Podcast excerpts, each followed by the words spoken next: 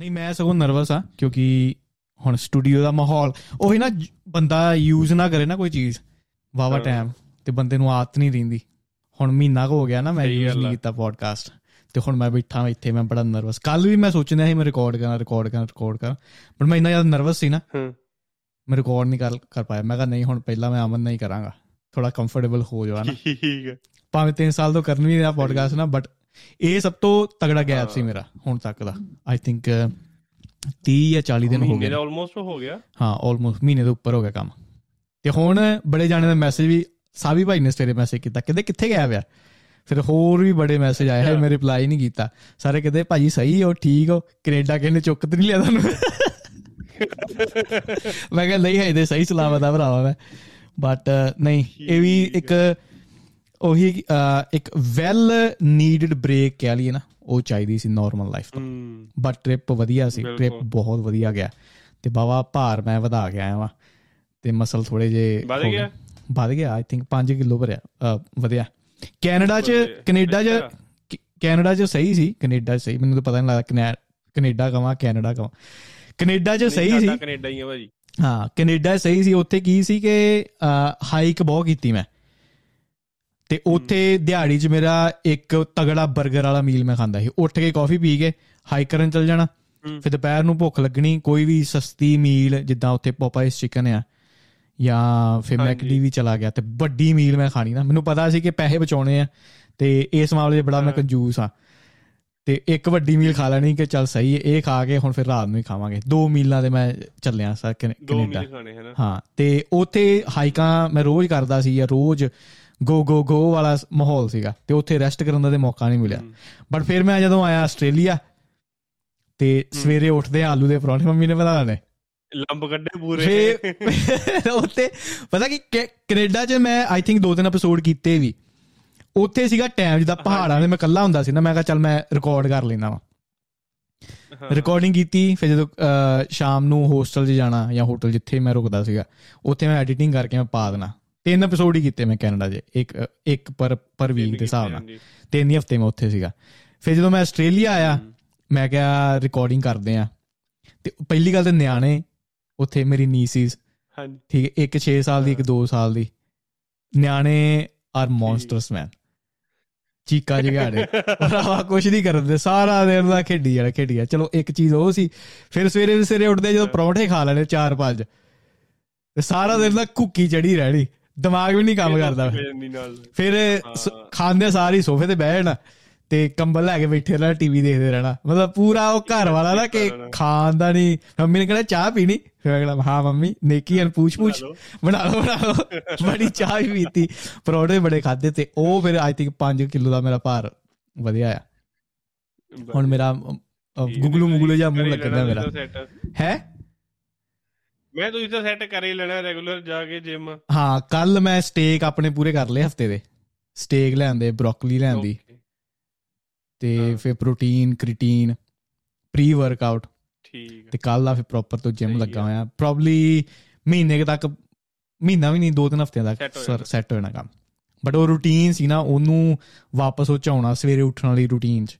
ਉਹ ਥੋੜਾ ਔਖਾ ਲੱਗਦਾ। ਔਖਾ ਲੱਗਦਾ। ਹਾਂ ਬਟ ਹੋ ਜਾਏਗਾ। ਉਹੀ ਰੈਪੀਟੀਸ਼ਨ ਹੁੰਦੀ ਰਹੇ ਹੁੰਦੀ ਰਹੇ। ਤੇ ਉਹੀ ਚੀਜ਼ ਮੈਂ ਕਹਿਆ ਨਹੀਂ ਪੋਡਕਾਸਟਿੰਗ ਦੇ ਜਲਦੀ ਉੱਠਦੇ ਆ ਨਾ ਹਮੇਸ਼ਾ ਹੀ ਭਾਜੀ। 3 ਵਜੇ? ਹਾਂ ਜਦੋਂ ਮੈਂ ਘਰ ਮੂਵ ਕਰਨ ਤੋਂ ਪਹਿਲਾਂ ਆਈ ਥਿੰਕ ਮੇਰੀ ਰੂਟੀਨ ਸੀ 3 ਵਜੇ ਸਵੇਰੇ ਉੱਠਣਾ ਪਹਿਲਾਂ ਜਿਮ ਜਾਣਾ। ਆ ਕੇ ਸ਼ਾਵਰ ਵਰ ਕਰਕੇ ਫਿਰ ਕੰਮ ਤੇ ਜਾਣਾ ਕਿਉਂਕਿ ਕੰਮ ਤੇ ਫਿਰ ਬੰਦਾ ਇੰਨਾ ਜ਼ਿਆਦਾ ਬਿਜ਼ੀ ਹੋ ਜਾਂਦਾ ਕਦੀ ਕਦੀ ਕਿ ਇੱਕ ਤੇ ਫਿਨਿਸ਼ ਕਰਨ ਦਾ ਟਾਈਮ ਦਾ ਪਤਾ ਨਹੀਂ ਹੁੰਦਾ। ਜੇ ਕਦੀ ਕਦੀ ਫਿਨਿਸ਼ ਵੀ ਕਰਦੇ ਆ ਤੇ ਇੰਨੇ ਜ਼ਿਆਦਾ ਤੁਸੀਂ એનર્ਜੀ ਵੇਸਟ ਕਰ ਦਿੰਦੇ ਹੋ ਦਿਮਾਗ ਦੀ ਹੋਈ ਕਿ ਬੰਦਾ ਫੇਰ ਬਹਾਨੇ ਲੱਭਦਾ ਕਿ ਅੱਜ ਅੱਜ ਮੈਂ ਜਾਵਾਂ ਕਿ ਨਾ ਜਾਵਾਂ ਤੇ ਫੇਰ ਸ਼ਾਮੀ ਭੀੜ ਵੀ ਬੜੀ ਹੁੰਦੀ ਹੈ। ਠੀਕ ਹੈ ਮੈਂ ਕਿਹਾ ਸਵੇਰੇ ਡਨ ਐਂਡ ਡਸਟਡ ਤੇ ਸਵੇਰੇ ਵਾਲਾ ਜਿਮ ਮੈਨੂੰ ਬੈਸਟ ਲੱਗਦਾ ਖਾਲੀ ਪੇਟ ਹੋਵੇ ਪ੍ਰੀ ਵਰਕਆਊਟ ਪੀਓ ਔਸਮ ਤੇ ਨਹਾ ਧੋ ਕੇ। ਉੱਠਣਾ ਕਿੱਦਾਂ ਦਾ ਲੱਗਦਾ ਮਤਲਬ? 3 ਵਜੇ ਜਦੋਂ ਉੱਠਣਾ ਹੁੰਦਾ ਆ। 3 ਵਜੇ ਔਖਾ ਤੇ ਲੱਗਦਾ ਆ। ਟਾਈਮ ਹੋ ਗਿਆ ਜਦੋਂ ਉੱਠਦੇ ਆ ਨੂੰ ਹਨਾ। ਹਾਂ। ਕਾਫੀ ਟਾਈਮ ਹੋ ਗਿਆ ਉਹਨਾਂ ਉੱਠਦੇ ਨੂੰ। ਹਾਂ ਮੈਂ ਮੈਂ ਤੇ ਲਗਭਗ ਵਾਵਾ ਜਦੋਂ ਦਾ ਮੈਂ ਸਿੰਗਲ ਹੀ ਸਿੰਗਲ ਕਹਿੰਦੇ ਆ ਜਦੋਂ ਦਾ ਮੈਂ ਇੰਡੀਪੈਂਡੈਂਟ ਹੀ ਇੱਧਰ ਹੀ ਆਇਆ ਵਾਂ ਮੇਰਾ ਕੋਸ਼ਿਸ਼ ਇਹੀ ਹੁੰਦੀ ਹੈ ਕਿ ਮੈਂ ਸਵੇਰੇ ਉੱਠਾਂ। ਇੱਕ ਤੇ ਜਿਮ ਦੇ ਵਿੱਚ ਲੋਕੀ ਮੈਨੂੰ ਚੰਗੇ ਨਹੀਂ ਲੱਗਦੇ ਨਾ ਕਿ ਮਸ਼ੀਨਾਂ ਵਰਤਨੀਆਂ ਉਹਨਾਂ ਦੀ ਵੇਟ ਕਰਨੀ ਪੈਂਦੀ ਹੈ ਕਿ ਤੁਸੀਂ ਯੂਜ਼ ਕਰਦੇ ਪਏ ਕਿ ਨਹੀਂ ਯੂਜ਼ ਕਰਦੇ ਪਏ। ਸਵੇਰੇ ਜਾਓ ਕੋਈ ਜਿਮ 'ਚ ਨਹੀਂ ਹੁੰਦਾ। ਠੀਕ ਹੈ ਆਪਣੀ ਮਸ਼ੀਨ ਆ। ਚੁਣੋ ਇੱਕ ਮਸ਼ੀਨ ਤੇ ਤੁਹਾਡਾ ਫੋਨ ਪਿਆ ਇੱਕ ਮਸ਼ੀਨ ਤੇ ਤੁਹਾਡੀ ਜੈਕਟ ਪਈ ਆ ਇੱਕ ਮਸ਼ੀਨ ਤੇ ਤੁਸੀਂ ਆ ਕੋਈ ਹੈ ਨਹੀਂ ਕੋਈ ਟੈਨਸ਼ਨ ਹੀ ਨਹੀਂ। ਹਨਾ ਉਹ ਵਧੀਆ ਲੱਗਦਾ ਮੈਨੂੰ। ਸਹੀ ਆ। ਮੈਂ ਨਾ ਇੱਕ ਕੱਲ ਭਾਈ ਨਾਲ ਗੱਲ ਕਰਦਾ ਪਿਆ ਸੀਗਾ ਤੇ ਉਦਾਂ ਵੀ ਨੀਂਦ ਬਾਰੇ ਨਾ ਭਾਜੀ ਨੀਂਦ ਸਭ ਨੂੰ ਪਿਆਰੀ ਹੁੰਦੀ ਕਿਹਨੂੰ ਨਹੀਂ ਪਿਆਰੀ ਹੈਗੀ ਹੈ ਨਾ ਯਾ। ਤੇ ਮੈਂ ਉਹਨੂੰ ਕਹਿੰਦਾ ਸੀ ਮੈਂ ਕਿਹਾ ਯਾਰ ਦੇਖੋ ਜਿੱਦਾਂ ਕੋਈ ਫੌਜੀ ਵੀ ਆ ਹਨਾ ਜਾਂ ਕੋਈ ਵੀ ਬੰਦਾ 40 ਸਾਲ ਲਗਾਤਾਰ 4 ਵਜੇ ਉੱਠਦਾ ਆ ਰਿਹਾ। ਹੂੰ। ਪਰ 41ਵੇਂ ਸਾਲ ਵੀ ਜਦੋਂ ਉੱਠੂਗਾ ਨਾ ਸਵੇਰ ਨੂੰ ਖੁਸ਼ ਹੋ ਕੇ ਨਹੀਂ ਕਦੀ ਵੀ ਉੱਠੂਗਾ ਉਹ। ਹੂੰ, ਕਿਉਂ? ਨੀ ਭਾਜੀ ਨੀਂਦ ਇੰਨੀ ਪਿਆਰੀ ਯਾਰ ਉਹਦੀ ਆਦਤ ਥੋੜੀ ਪੈ ਸਕਦੀ ਮੇਰੇ ਹਿਸਾਬ ਨਾਲ। ਨਹੀਂ ਨਹੀਂ ਨਹੀਂ ਨਹੀਂ। ਮੈਂ ਮੈਂ ਚਿਰ ਮਰਜ਼ੀ ਤੁਸੀਂ ਲਗਾਤਾਰ ਕਰ ਲਓ। ਨਹੀਂ ਇਹ ਮੈਂ ਡਿਸਐਗਰੀ ਕਰਦਾ ਇਹਨਾਂ ਕਿ ਜਦੋਂ ਤੁਸੀਂ ਕੋਈ ਵੀ ਚੀਜ਼ ਨੂੰ ਬਾਰ-ਬਾਰ ਕਰਦੇ ਹੋ ਉਹ ਤੁਹਾਡੀ ਤੁਹਾਡੀ ਪਰਸਨੈਲਿਟੀ ਦੇ ਵਿੱਚ ਰਚ ਜਾਂਦੀ ਆ। ਆਈ ਫੀਲ ਲਾਈਕ ਕਿ ਜੇ ਕੋਈ ਸਵੇਰੇ ਉੱਠਣ ਵਾਲਾ ਬੰਦਾ ਨਾ ਹੋ ਜਾਂਦਾ। ਹਮਾਂ ਨੀਂਦ ਨਾ ਹੋ ਸਕਦਾ ਇਦਾਂ ਨਾ। ਮੈਨੂੰ ਲੱਗਦਾ ਸੀ ਨੀਂਦ ਨਾ ਨੀਂਦ ਨਾ ਨਹੀਂ ਕਦੀ ਵੀ ਇਦਾਂ ਹੋਊਗਾ ਕਿਸੇ ਹਾਂ ਨਾਲ। ਮੈਨੂੰ ਅਹ, ਜਦੋਂ ਮੈਂ ਹੁਣ ਦੇਖੋ ਕੰਫਰਟੇਬਲ ਸੀਗਾ ਜਦੋਂ ਮੈਂ ਫੈਮਿਲੀ ਨਾਲ ਆਸਟ੍ਰੇਲੀਆ ਸੀਗਾ ਜਾਂ ਪਹਿਲਾਂ ਮੈਂ ਕੈਨੇਡਾ ਦੀ ਗੱਲ ਕਰਾਂ। ਹੁਣ ਕੈਨੇਡਾ 'ਚ ਸੀਗਾ ਕਿ ਮੈਂ ਮੇਰੀ ਉਹੀ ਰੁਟੀਨ ਰਹੀ ਸਵੇਰੇ ਉੱਠਣ ਵਾਲੀ। ਮੈਨੂੰ ਸੀਗਾ ਕਿ ਮੈਂ ਟ੍ਰਿਪ ਤੇ ਆਇਆ ਵਾਂ ਤੇ ਜੇ ਮੈਂ ਸਵੇਰੇ ਉੱਠਾਂਗਾ ਤਾਂ ਮੈਂ ਜ਼ਿਆਦਾ ਆਪਣੇ ਟ੍ਰਿਪ 'ਚੋਂ ਕੱਢ ਸਕਦਾ ਹਾਂ। ਠੀਕ ਹੈ? ਉਹੀ ਫਿਲਾਸਫੀ ਮੇਰੀ ਇੱਥੇ ਆ ਨਿਊਜ਼ੀਲੈਂਡ ਦੇ ਵਿੱਚ ਕਿ ਅਗਰ ਮੈਂ ਸਵੇਰੇ ਉੱਠਾਂਗਾ ਆਪਣੇ ਦਿਨ ਵਿੱਚੋਂ ਜ਼ਿਆਦਾ ਕੱਢ ਸਕਦਾ ਹਾਂ। ਡਿਪੈਂਡ ਹੈ ਕਿ ਬੰਦੇ ਦਾ ਗੋਲ ਕੀ ਹੈ ਫੋਰ ਐਗਜ਼ਾਮਪਲ ਜੇ ਇਹੀ ਚੀਜ਼ ਮੈਂ ਆਸਟ੍ਰੇਲੀਆ ਤੇ ਕਰਾਂ ਮੈਨੂੰ ਪਤਾ ਸੀ ਨਾ ਤੇ ਮੈਂ ਕਿਤੇ ਜਾਣਾ। ਨਾ ਮੇਰਾ ਕੋਈ ਕੰਮ ਆ। ਠੀਕ ਹੈ ਨਾ ਮੈਨੂੰ ਖਾਣੇ ਦੀ ਟੈਨਸ਼ਨ ਆ। ਉੱਠਦੇ ਆ ਸਾਰੀ ਪਰੌਂਠੇ ਮਿਲ ਜਾਣੇ ਆ ਮੈਨੂੰ।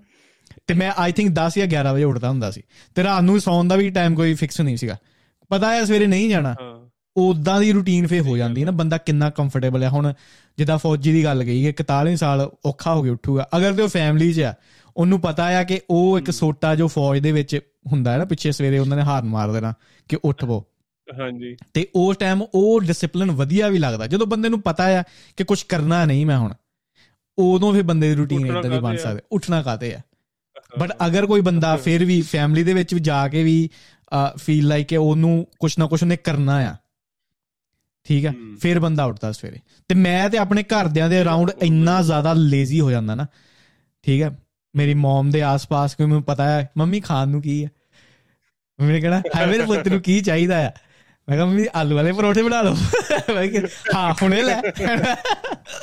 ਉਹ ਚੀਜ਼ ਫੇ। ਉਹ ਚੀਜ਼ ਬੰਦਾ ਨਾ ਬੰਦਾ ਬੜਾ ਕੋਜ਼ੀ ਹੋ ਜਾਂਦਾ। ਤੇ ਇੱਕ ਟ੍ਰਿਪ ਦਾ ਮੇਰਾ ਇਹ ਬੜਾ ਨਾ ਫਾਇਦਾ ਫਾਇਦਾ ਪਤਾ ਨਹੀਂ ਦੇਖਿਆ ਕਿ ਮੈਂ ਬਹੁਤ ਜ਼ਿਆਦਾ ਡਿਸਕਨੈਕਟਡ ਸੀ ਦੁਨੀਆ ਤੋਂ। ਠੀਕ ਹੈ ਇੱਕ ਤੇ ਰੋਮਿੰਗ ਦੇ ਵਿੱਚ ਸੀ ਤੇ ਇੰਟਰਨੈਟ ਤੁਹਾਨੂੰ ਬੜਾ ਲਿਮਿਟਡ ਮਿਲਦਾ ਸੀ। ਤੇ ਮੈਂ ਇੰਟਰਨੈਟ ਨੂੰ ਜੀਪੀਐਸ। ਵਾਸਤੇ ਯੂਜ਼ ਕੀਤਾ।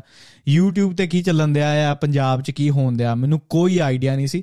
ਤੇ ਉਹ ਚੀਜ਼ ਬੜੀ ਬਲਿਸਫੁਲ ਸੀ। ਕੋਈ ਜਿੱਦਾਂ ਟੈਨਸ਼ਨ ਨਹੀਂ ਨਾ ਕਿ ਮੇਰੀ ਟੈਨਸ਼ਨ ਇਹੀ ਸੀ ਕਿ ਅੱਜ ਆ ਮੈਂ ਆਹ ਟਾਊਨ 'ਚ ਜਾਣਾ ਆ ਉੱਥੋਂ ਦੀਆਂ ਚੀਜ਼ਾਂ ਐਕਸਪਲੋਰ ਕਰਨੀਆਂ ਆ। ਨਾ ਤੇ ਕੋਈ ਜੌਬ ਦੀ ਟੈਨਸ਼ਨ ਸੀ। ਠੀਕ ਹੈ ਕਿੱਦਾਂ ਬਣਾਉਣਾ ਖਾਣਾ ਕਿੱਥੇ ਬਣਾਉਣਾ ਖਾਣਾ ਉਹਦੀ ਟੈਨਸ਼ਨ ਮੈਨੂੰ ਪਤਾ ਸੀ ਕਿ ਮੈਕਡੀ ਜਾ ਕੇ ਮੈਂ ਲੈ ਆਉਣਾ ਖਾਣਾ। ਠੀਕ ਹੈ ਉਹ ਛੋਟੀਆਂ ਛੋਟੀਆਂ ਚੀਜ਼ਾਂ ਤੋਂ ਬੜਾ ਸਾਈਡ ਤੇ ਸੀ। ਤੇ ਜਦੋਂ ਮੈਂ ਮਹੀਨੇ ਬਾਅਦ ਮਹੀਨੇ ਬਾਅਦ ਉੱਥੋਂ ਨਿਕਲਿਆ ਵਾਂ ਜਦੋਂ ਆਸਟ੍ਰੇਲੀਆ ਦੇ ਵਿੱਚ ਮੈਂ ਫਿਰ YouTube ਦੇਖਣਾ ਪਿਆ ਉਹ ਅੰਮ੍ਰਿਤਪਾਲ ਫੜਿਆ ਗਿਆ। ਮੈਂ ਕਿਹਾ ਉਹ ਤੁਹਾਡੀ ਹੈ। ਬਟ ਵੇ ਵੇਲਾ ਆਪਾਂ ਜਿਹੜੀ Predictions ਕਿਤੇ ਕਿਤੇ ਸੱਚ ਹੋਣ ਲੱਗ ਪਈਆਂ? ਪ੍ਰੈਡਿਕਸ਼ਨ ਆਪਣੀ ਜੋ ਲਾਸਟ ਪੋਡਕਾਸਟ ਆਪਾਂ ਕੀਤਾ ਸੀ। ਪ੍ਰੈਡਿਕਸ਼ਨ ਆਪਣੀ। ਪਤਾ ਨਹੀਂ ਹੁਣ ਜੋ ਨਿਊਜ਼ ਚੈਨਲਾਂ ਦਿਖਾਇਆ ਉਹ ਸਹੀ ਹੈ ਕਿ ਨਹੀਂ ਕਿ ਉਹਦੇ ਮੈਸੇजेस ਕੁੜੀਆਂ ਦੇ ਨਾਲ ਵਗੈਰਾ ਵਗੈਰਾ ਵਗੈਰਾ। ਮੈਂ ਲਾਸਟ ਪੋਡਕਾਸਟ ਆਪਣੇ ਦੇ ਕਿਹਾ ਸੀ ਕਿ ਐਦਾਂ ਦਾ ਬੰਦਾ ਇੱਕਦਮ ਪਾਵਰ ਦੇ ਵਿੱਚ ਉਦੋਂ ਹੀ ਆਉਂਦਾ ਜਦੋਂ ਪਿੱਛੇ ਏਜੰਸੀਆਂ ਹੋਣ। ਠੀਕ ਹੈ। ਏਜੰਸੀਆਂ ਦੇ ਹੱਥ ਕੋਈ ਨਾ ਕੋਈ ਤੁਹਾਡੀ ਚੀਜ਼ ਲੱਗ ਜਾਂਦੀ ਆ। ਤੁਹਾਨੂੰ ਉਹਨਾਂ ਨੂੰ ਪਤਾ ਹੈ ਕਿ ਬੰਦਾ ਕਿੰਨਾ ਇਨਫਲੂਐਂਸ਼ੀਅਲ ਆ। ਉਹਨਾਂ ਦੇ ਹੱਥ ਕੋਈ ਇਦਾਂ ਦੀ ਚੀਜ਼ ਆ ਜਾਂਦੀ ਹੈ ਕਿ ਪੁੱਤਰ ਹੁਣ ਬੰਦ ਰੰਗੋ ਤੇ ਨੱਚਣਾ ਪੈਣਾ। ਨਹੀਂ ਤੇ ਆ। ਤੇਰੇ ਚੀਜ਼ ਸਾਡੇ ਹੱਥ ਦੇ ਵਿੱਚ ਆ। ਤੇ ਫਿਰ ਬੰਦਾ। ਨੱਚਦਾ। ਤੇ ਇਦਾਂ ਦੀਆਂ ਚੀਜ਼ਾਂ ਪਹਿਲੋਂ ਹੋਰ ਵੀ ਕੰਟਰੀਜ਼ ਦੇ ਵਿੱਚ ਹੋਈਆਂ ਨੇ। ਤੇ ਮੈਂ ਤਾਈਓ ਕਹਿੰਦਾ ਵਾਂ ਕਿ ਜੇ ਕੱਲ ਨੂੰ ਮੈਂ ਬਾਬਾ ਬਣ ਜਾਵਾਂ ਤੇ ਇਹ ਯਾਦ ਰੱਖਿਓ ਕਿ ਮੇਰੇ ਮੈਸੇजेस ਏਜੰਸੀ ਦੇ ਹੱਥ ਲੱਗ ਗਏ ਨੇ। ਤੁਸੀਂ ਮੇਰੇ ਮੈਸੇਜ ਦੇਖੋਗੇ ਓ ਓ ਮਾਈ ਗॉड ਯੂ نو ਤੇ ਇਦਾਂ ਦੇ ਮੈਸੇਜ ਮੇਰੇ ਤੇ ਉਦਾਂ ਹੀ ਉਹ ਜੋ ਪ੍ਰੈਡਿਕਸ਼ਨ ਆਪਾਂ ਕੀਤੀ ਸੀ ਕਿ ਇੱਕਦਮ ਯਾਰ ਪਾਵਰ 'ਚ ਕਿੱਦਾਂ ਆ ਗਿਆ ਹੈ ਕਿੱਦਾਂ ਪਾਵਰ 'ਚ ਆ ਗਿਆ? ਬਿਲਕੁਲ। ਠੀਕ ਹੈ? ਕਿ 1 ਸਾਲ ਦੇ ਅੰਦਰ ਅੰਦਰ ਸਾਰਾ ਟ੍ਰਾਂਜੀਸ਼ਨ ਵੀ ਹੋ ਗਿਆ ਟ੍ਰਾਂਜੀਸ਼ਨ ਵੀ ਹੋ ਗਿਆ ਉਹਦਾ। ਠੀਕ ਹੈ? ਬੜਾ ਬਾਬਾ ਵੀ ਬਣ ਗਿਆ ਸਿੱਖ ਕੌਮ ਦਾ ਫਰੰਟੀਅਰ ਵੀ ਬਣ ਗਿਆ। ਇਹ ਕਿੱਦਾਂ ਇੱਕ ਸਾਲ ਇੰਨੀ ਛੇਤੀ ਕਿੱਦਾਂ ਹੋ ਸਕਦਾ? ਉਹ ਬੰਦਾ ਪਲਾਂਟ ਹੀ ਕੀਤਾ ਗਿਆ ਸੀ ਉੱਤੇ। ਪਲੈਨਿੰਗ ਪੂਰੀ ਚੱਲੀ ਹੈ ਨਾ Planning ਨਾਲੇ- ਕਿੱਥੋਂ 30 31 ਸਾਲਾਂ ਦਾ ਬੰਦਾ ਇੰਨਾ ਜ਼ਿਆਦਾ ਸਮਾਰਟ ਨਹੀਂ ਹੁੰਦਾ। ਪੋਲਿਟਿਕਸ ਦੇ ਵਿੱਚ ਹੂੰ। ਜਾਂ ਉਹਦੇ ਵਿੱਚ ਇੰਨੀਆਂ ਬਾਲਸ ਨਹੀਂ ਹੁੰਦੀਆਂ ਵਿਦਆਊਟ ਐਕਸਪੀਰੀਅੰਸ ਵਰਤ ਹੋ ਜਾਂਦਾ ਬੰਦਾ ਹਾਂ। ਉਹ ਉਹ ਬੰਦਾ 30 40 ਦੇ ਵਿੱਚ ਅਗਰ ਕੋਈ ਬੰਦਾ ਇਦਾਂ ਪਾਵਰ ਚ ਆਇਆ ਨਾ ਉਹਦੇ ਪਿੱਛੇ ਯਾਰ ਬੁੱਢੇ ਖੁੰਡ ਪਤਾ ਕਿੰਨੇ ਸਮਾਰਟ ਆ ਏਜੰਸੀਆਂ ਦੇ ਵਿੱਚ। ਜਾਂ ਪੋਲਿਟਿਕਸ ਦੇ ਵਿੱਚ। ਬੁੱਢੇ ਖੁੰਡ ਬਹੁਤ ਜ਼ਿਆਦਾ ਸਮਾਰਟ ਹੁੰਦੇ ਆ ਤੇ ਉਹਨਾਂ ਨੂੰ ਪਤਾ ਹੈ ਕਿ। ਕਿ ਕਿੱਦਾਂ ਇੱਕ ਯੰਗ ਬੰਦੇ ਨੂੰ ਆਪਾਂ ਵਰਤ ਸਕਦੇ ਆ ਜਿਹੜਾ ਵੀ ਯੰਗਸਟਰ ਆਂਦਾ ਨਾ ਉਹਨੂੰ ਜ਼ਿਆਦਾ ਐਕਸਪੀਰੀਅੰਸ ਨਹੀਂ ਉਹ ਜੋਸ਼ ਦੇ ਵਿੱਚ ਆ ਤੇ ਜਾਂਦਾ ਬਟ ਉਹ ਇੱਕ ਕਠਪੁਤਲੀ ਹੁੰਦਾ ਆ ਕਿਸੇ ਨਾ ਕਿਸੇ ਚੀਜ਼ ਦਾ ਹੋ ਸਕਦਾ ਭਾਵੇਂ ਉਹ ਇਹ ਜਿਹੜਾ ਬੰਦਾ ਸੀ ਭਾਵੇਂ ਉਹ ਬੀਜੇਪੀ ਦਾ ਹੋਵੇ ਭਾਵੇਂ ਉਹ ਏਜੰਸੀਆਂ ਦਾ ਹੋਵੇ ਇੰਨਾ ਯੰਗ ਬੰਦਾ ਫਰੰਟ ਵਿੱਚ ਆ ਕੇ ਇੰਨੇ ਵੱਡੇ ਐਲਾਨ ਕਰੇ ਜਾਂ ਇੰਨੀਆਂ ਵੱਡੀਆਂ ਰੈਲੀਆਂ। ਜਾਂ ਇੰਨੇ ਯੰਗਸਟਰਸ ਪਿੱਛੇ ਲਾ ਲਵੇ ਐਦਾਂ 30 31 ਸਾਲਾਂ ਦਾ ਬਹੁਤ ਘੱਟ ਹੋਣਗੇ ਬਹੁਤ ਰੇਅਰ ਹੋਣਗੇ। ਪੋਸੀਬਲ ਨਹੀਂ ਆ। ਹਾਂ ਤੇ ਉਹ ਬੰਦੇ ਜੀਨੀਅਸ ਹੁੰਦੇ ਆ। ਹਾਂ ਤੇ ਇਹ ਬੰਦਾ ਜੀਨੀਅਸ ਨਹੀਂ ਸੀਗਾ। ਤੁਸੀਂ ਆਬਵੀਅਸਲੀ ਤੁਸੀਂ ਦੇਖ ਸਕਦੇ ਜੇ ਇਸ ਹਿਸਾਬ ਨਾਲ ਕਿ ਉਹਦੇ ਸ਼ਬਦ ਕਿੱਦਾਂ ਪੰਜਾਬ ਦੇ ਉੱਤੇ ਇਨਫਲੂਐਂਸ ਕਰਦੇ ਪਏ ਉਹਨੂੰ ਕੇਅਰ ਨਹੀਂ ਸੀਗੀ। ਤੇ ਆਈ ਫੀਲ। ਲਾਈਕ ਕਿ ਉਹ ਵੀ ਵਿਚਾਰਾ ਕਿਤੇ ਨਾ ਕਿਤੇ ਡਰਿਆ ਹੋਊਗਾ ਨਾ। ਅਗਰ ਉਹਦੇ ਪ੍ਰੂਫ ਕਿਸੇ ਨਾ ਕਿਸੇ ਕੋ। ਹੋਣਗੇ। ਹੁਣ ਯਾਰ ਆਬਵੀਅਸਲੀ ਗੱਲ ਇਨਸਾਨ ਹੀ ਆ। ਹਾਂ ਇਨਸਾਨ ਹੀ। ਹੁਣ ਮੈਨੂੰ ਕੋਈ ਇਦਾਂ ਦੀ ਕੋਈ ਗੱਲ ਕਰ ਮੈਂ ਤੇ ਆਬਵੀਅਸਲੀ ਡਰੂੰਗਾ ਹੀ। ਅਗਰ ਯਾਰ ਕੋਈ ਮੇਰੀ ਫੈਮਿਲੀ ਨੂੰ ਹੀ ਥ੍ਰੈਟਨ ਕਰ ਦਵੇ ਫੋਰ ਐਗਜ਼ਾਮਪਲ ਕਿ ਵੀ ਕਾਕਾ ਵਾਲੀ ਤੇਰੀ ਫੈਮਿਲੀ ਆ ਸਾਨੂੰ ਪਤਾ ਹੈ ਤੇਰੀ ਫੈਮਿਲੀ। ਕਿੱਥੇ ਰਹਿੰਦੀ ਆ। ਹੁਣ ਮੋਦੀ ਦਾ ਮੈਨੂੰ ਫੋਨ ਆ ਜਾਵੇ ਕਿ ਵੀ ਆਹ ਤੂੰ ਕਰਨਾ ਆ। ਮੈਂ ਕੀ ਕਹੂੰਗਾ ਕਿ। ਨਹੀਂ ਮੇਚ ਮੇਚ ਹੈਗੀ ਹਿੰਮਤ ਇਹੋ ਜੀ ਮੈਂ ਤੇ ਬਈ ਸੂਰਮਾ ਹੈ ਨਹੀਂਗਾ ਹਾਂ। ਸਿੱਧੀ ਜੀ ਗੱਲ ਆ। ਸਹੀ ਗੱਲ ਆ। ਠੀਕ ਬਿਲਕੁਲ। ਤੇ ਜਦੋਂ ਮੀਡੀਆ ਦੀ ਵੀ ਗੱਲ ਹੁੰਦੀ ਇੰਡੀਆ ਦੇ ਵਿੱਚ ਨਾ ਕਿ ਯਾ ਮੀਡੀਆ ਇਦਾਂ ਬੋਲਦੀ ਮੈਂ ਕਹਿੰਦਾ ਯਾਰ ਉਹ ਵਿਚਾਰੀਆਂ ਕਠਪੁਤਲੀਆਂ ਆ ਬਹੁਤ ਘੱਟ ਸੂਰਮੇ ਹੁੰਦੇ ਆ ਬਹੁਤ ਘੱਟ ਜਿਹੜੇ ਡਰ ਕੇ ਬਿਨਾਂ ਡਰ ਤੋਂ ਬੋਲਦੇ ਆ।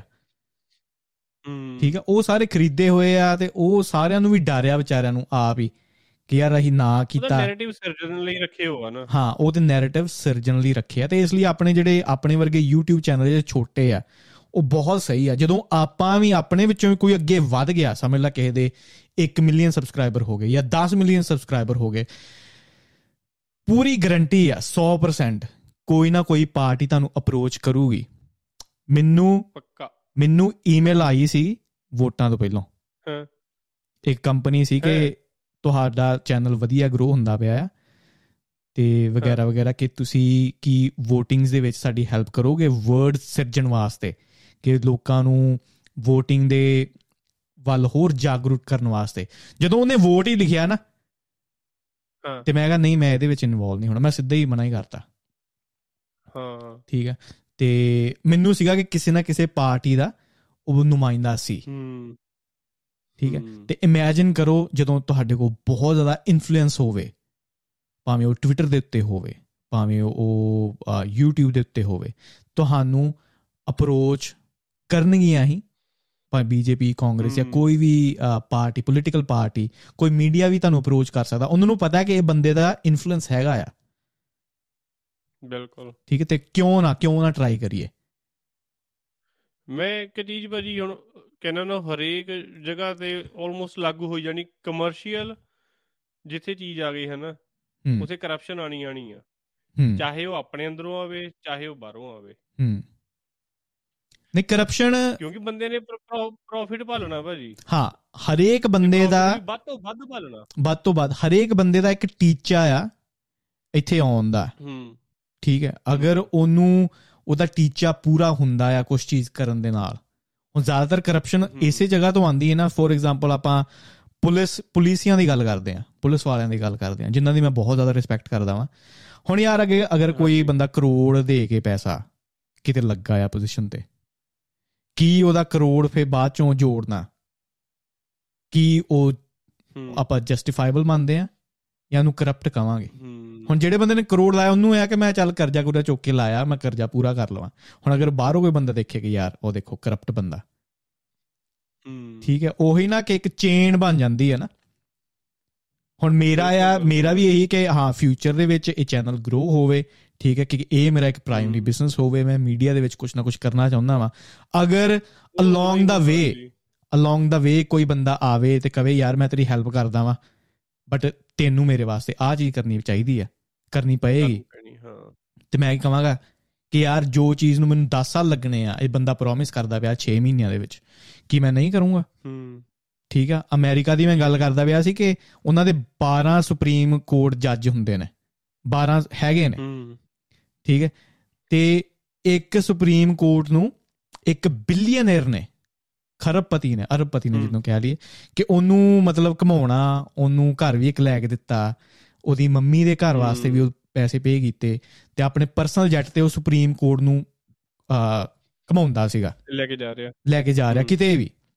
ਹੁਣ ਇਹਨੂੰ ਅਗਰ ਕੋਈ ਸਿੱਧੇ ਤੌਰ ਨਾਲ ਦੇਖੇ ਕਿ ਯਾਰ ਦੇਖੋ ਉਹ ਬੰਦੇ ਨੂੰ ਇਦਾਂ ਖਰੀਦਿਆ ਪਿਆ ਆ ਜੱਜ ਨੂੰ ਖਰੀਦਿਆ ਪਿਆ ਉਹ ਤੇ ਹਮ। ਐਲੀਗੇਸ਼ਨ ਨਹੀਂ ਲੱਗ ਸਕਦੀ ਬਟ ਇੱਕ ਕਨਫਲਿਕਟ ਆਫ। ਇੰਟਰਸਟ ਤੇ ਹੈਗਾ ਆ ਨਾ ਹੁਣ ਯਾਰ ਤੂੰ ਮੈਨੂੰ ਖਰੀਦਿਆ ਤੂੰ ਬਿਲੀਅਨਰ ਆ ਮੈਂ ਜੱਜ ਆ ਉਹਨਾਂ ਦੇ 12 ਸੁਪਰੀਮ। ਕੋਰਟ ਜੱਜ ਆ ਹੁਣ ਕੋਈ ਵੀ ਫੈਸਲਾ ਹੁੰਦਾ ਨਾ ਕੋਈ ਵੀ ਨਵੇਂ ਲਾਅ ਬਣਦੇ ਆ ਪਾਲਿਸੀਜ਼ ਬਣਦੀ ਉਹ 12 ਸੁਪਰੀਮ ਕੋਰਟ ਜੱਜ ਬਣਾਉਂਦੇ ਆ ਠੀਕ ਹੈ।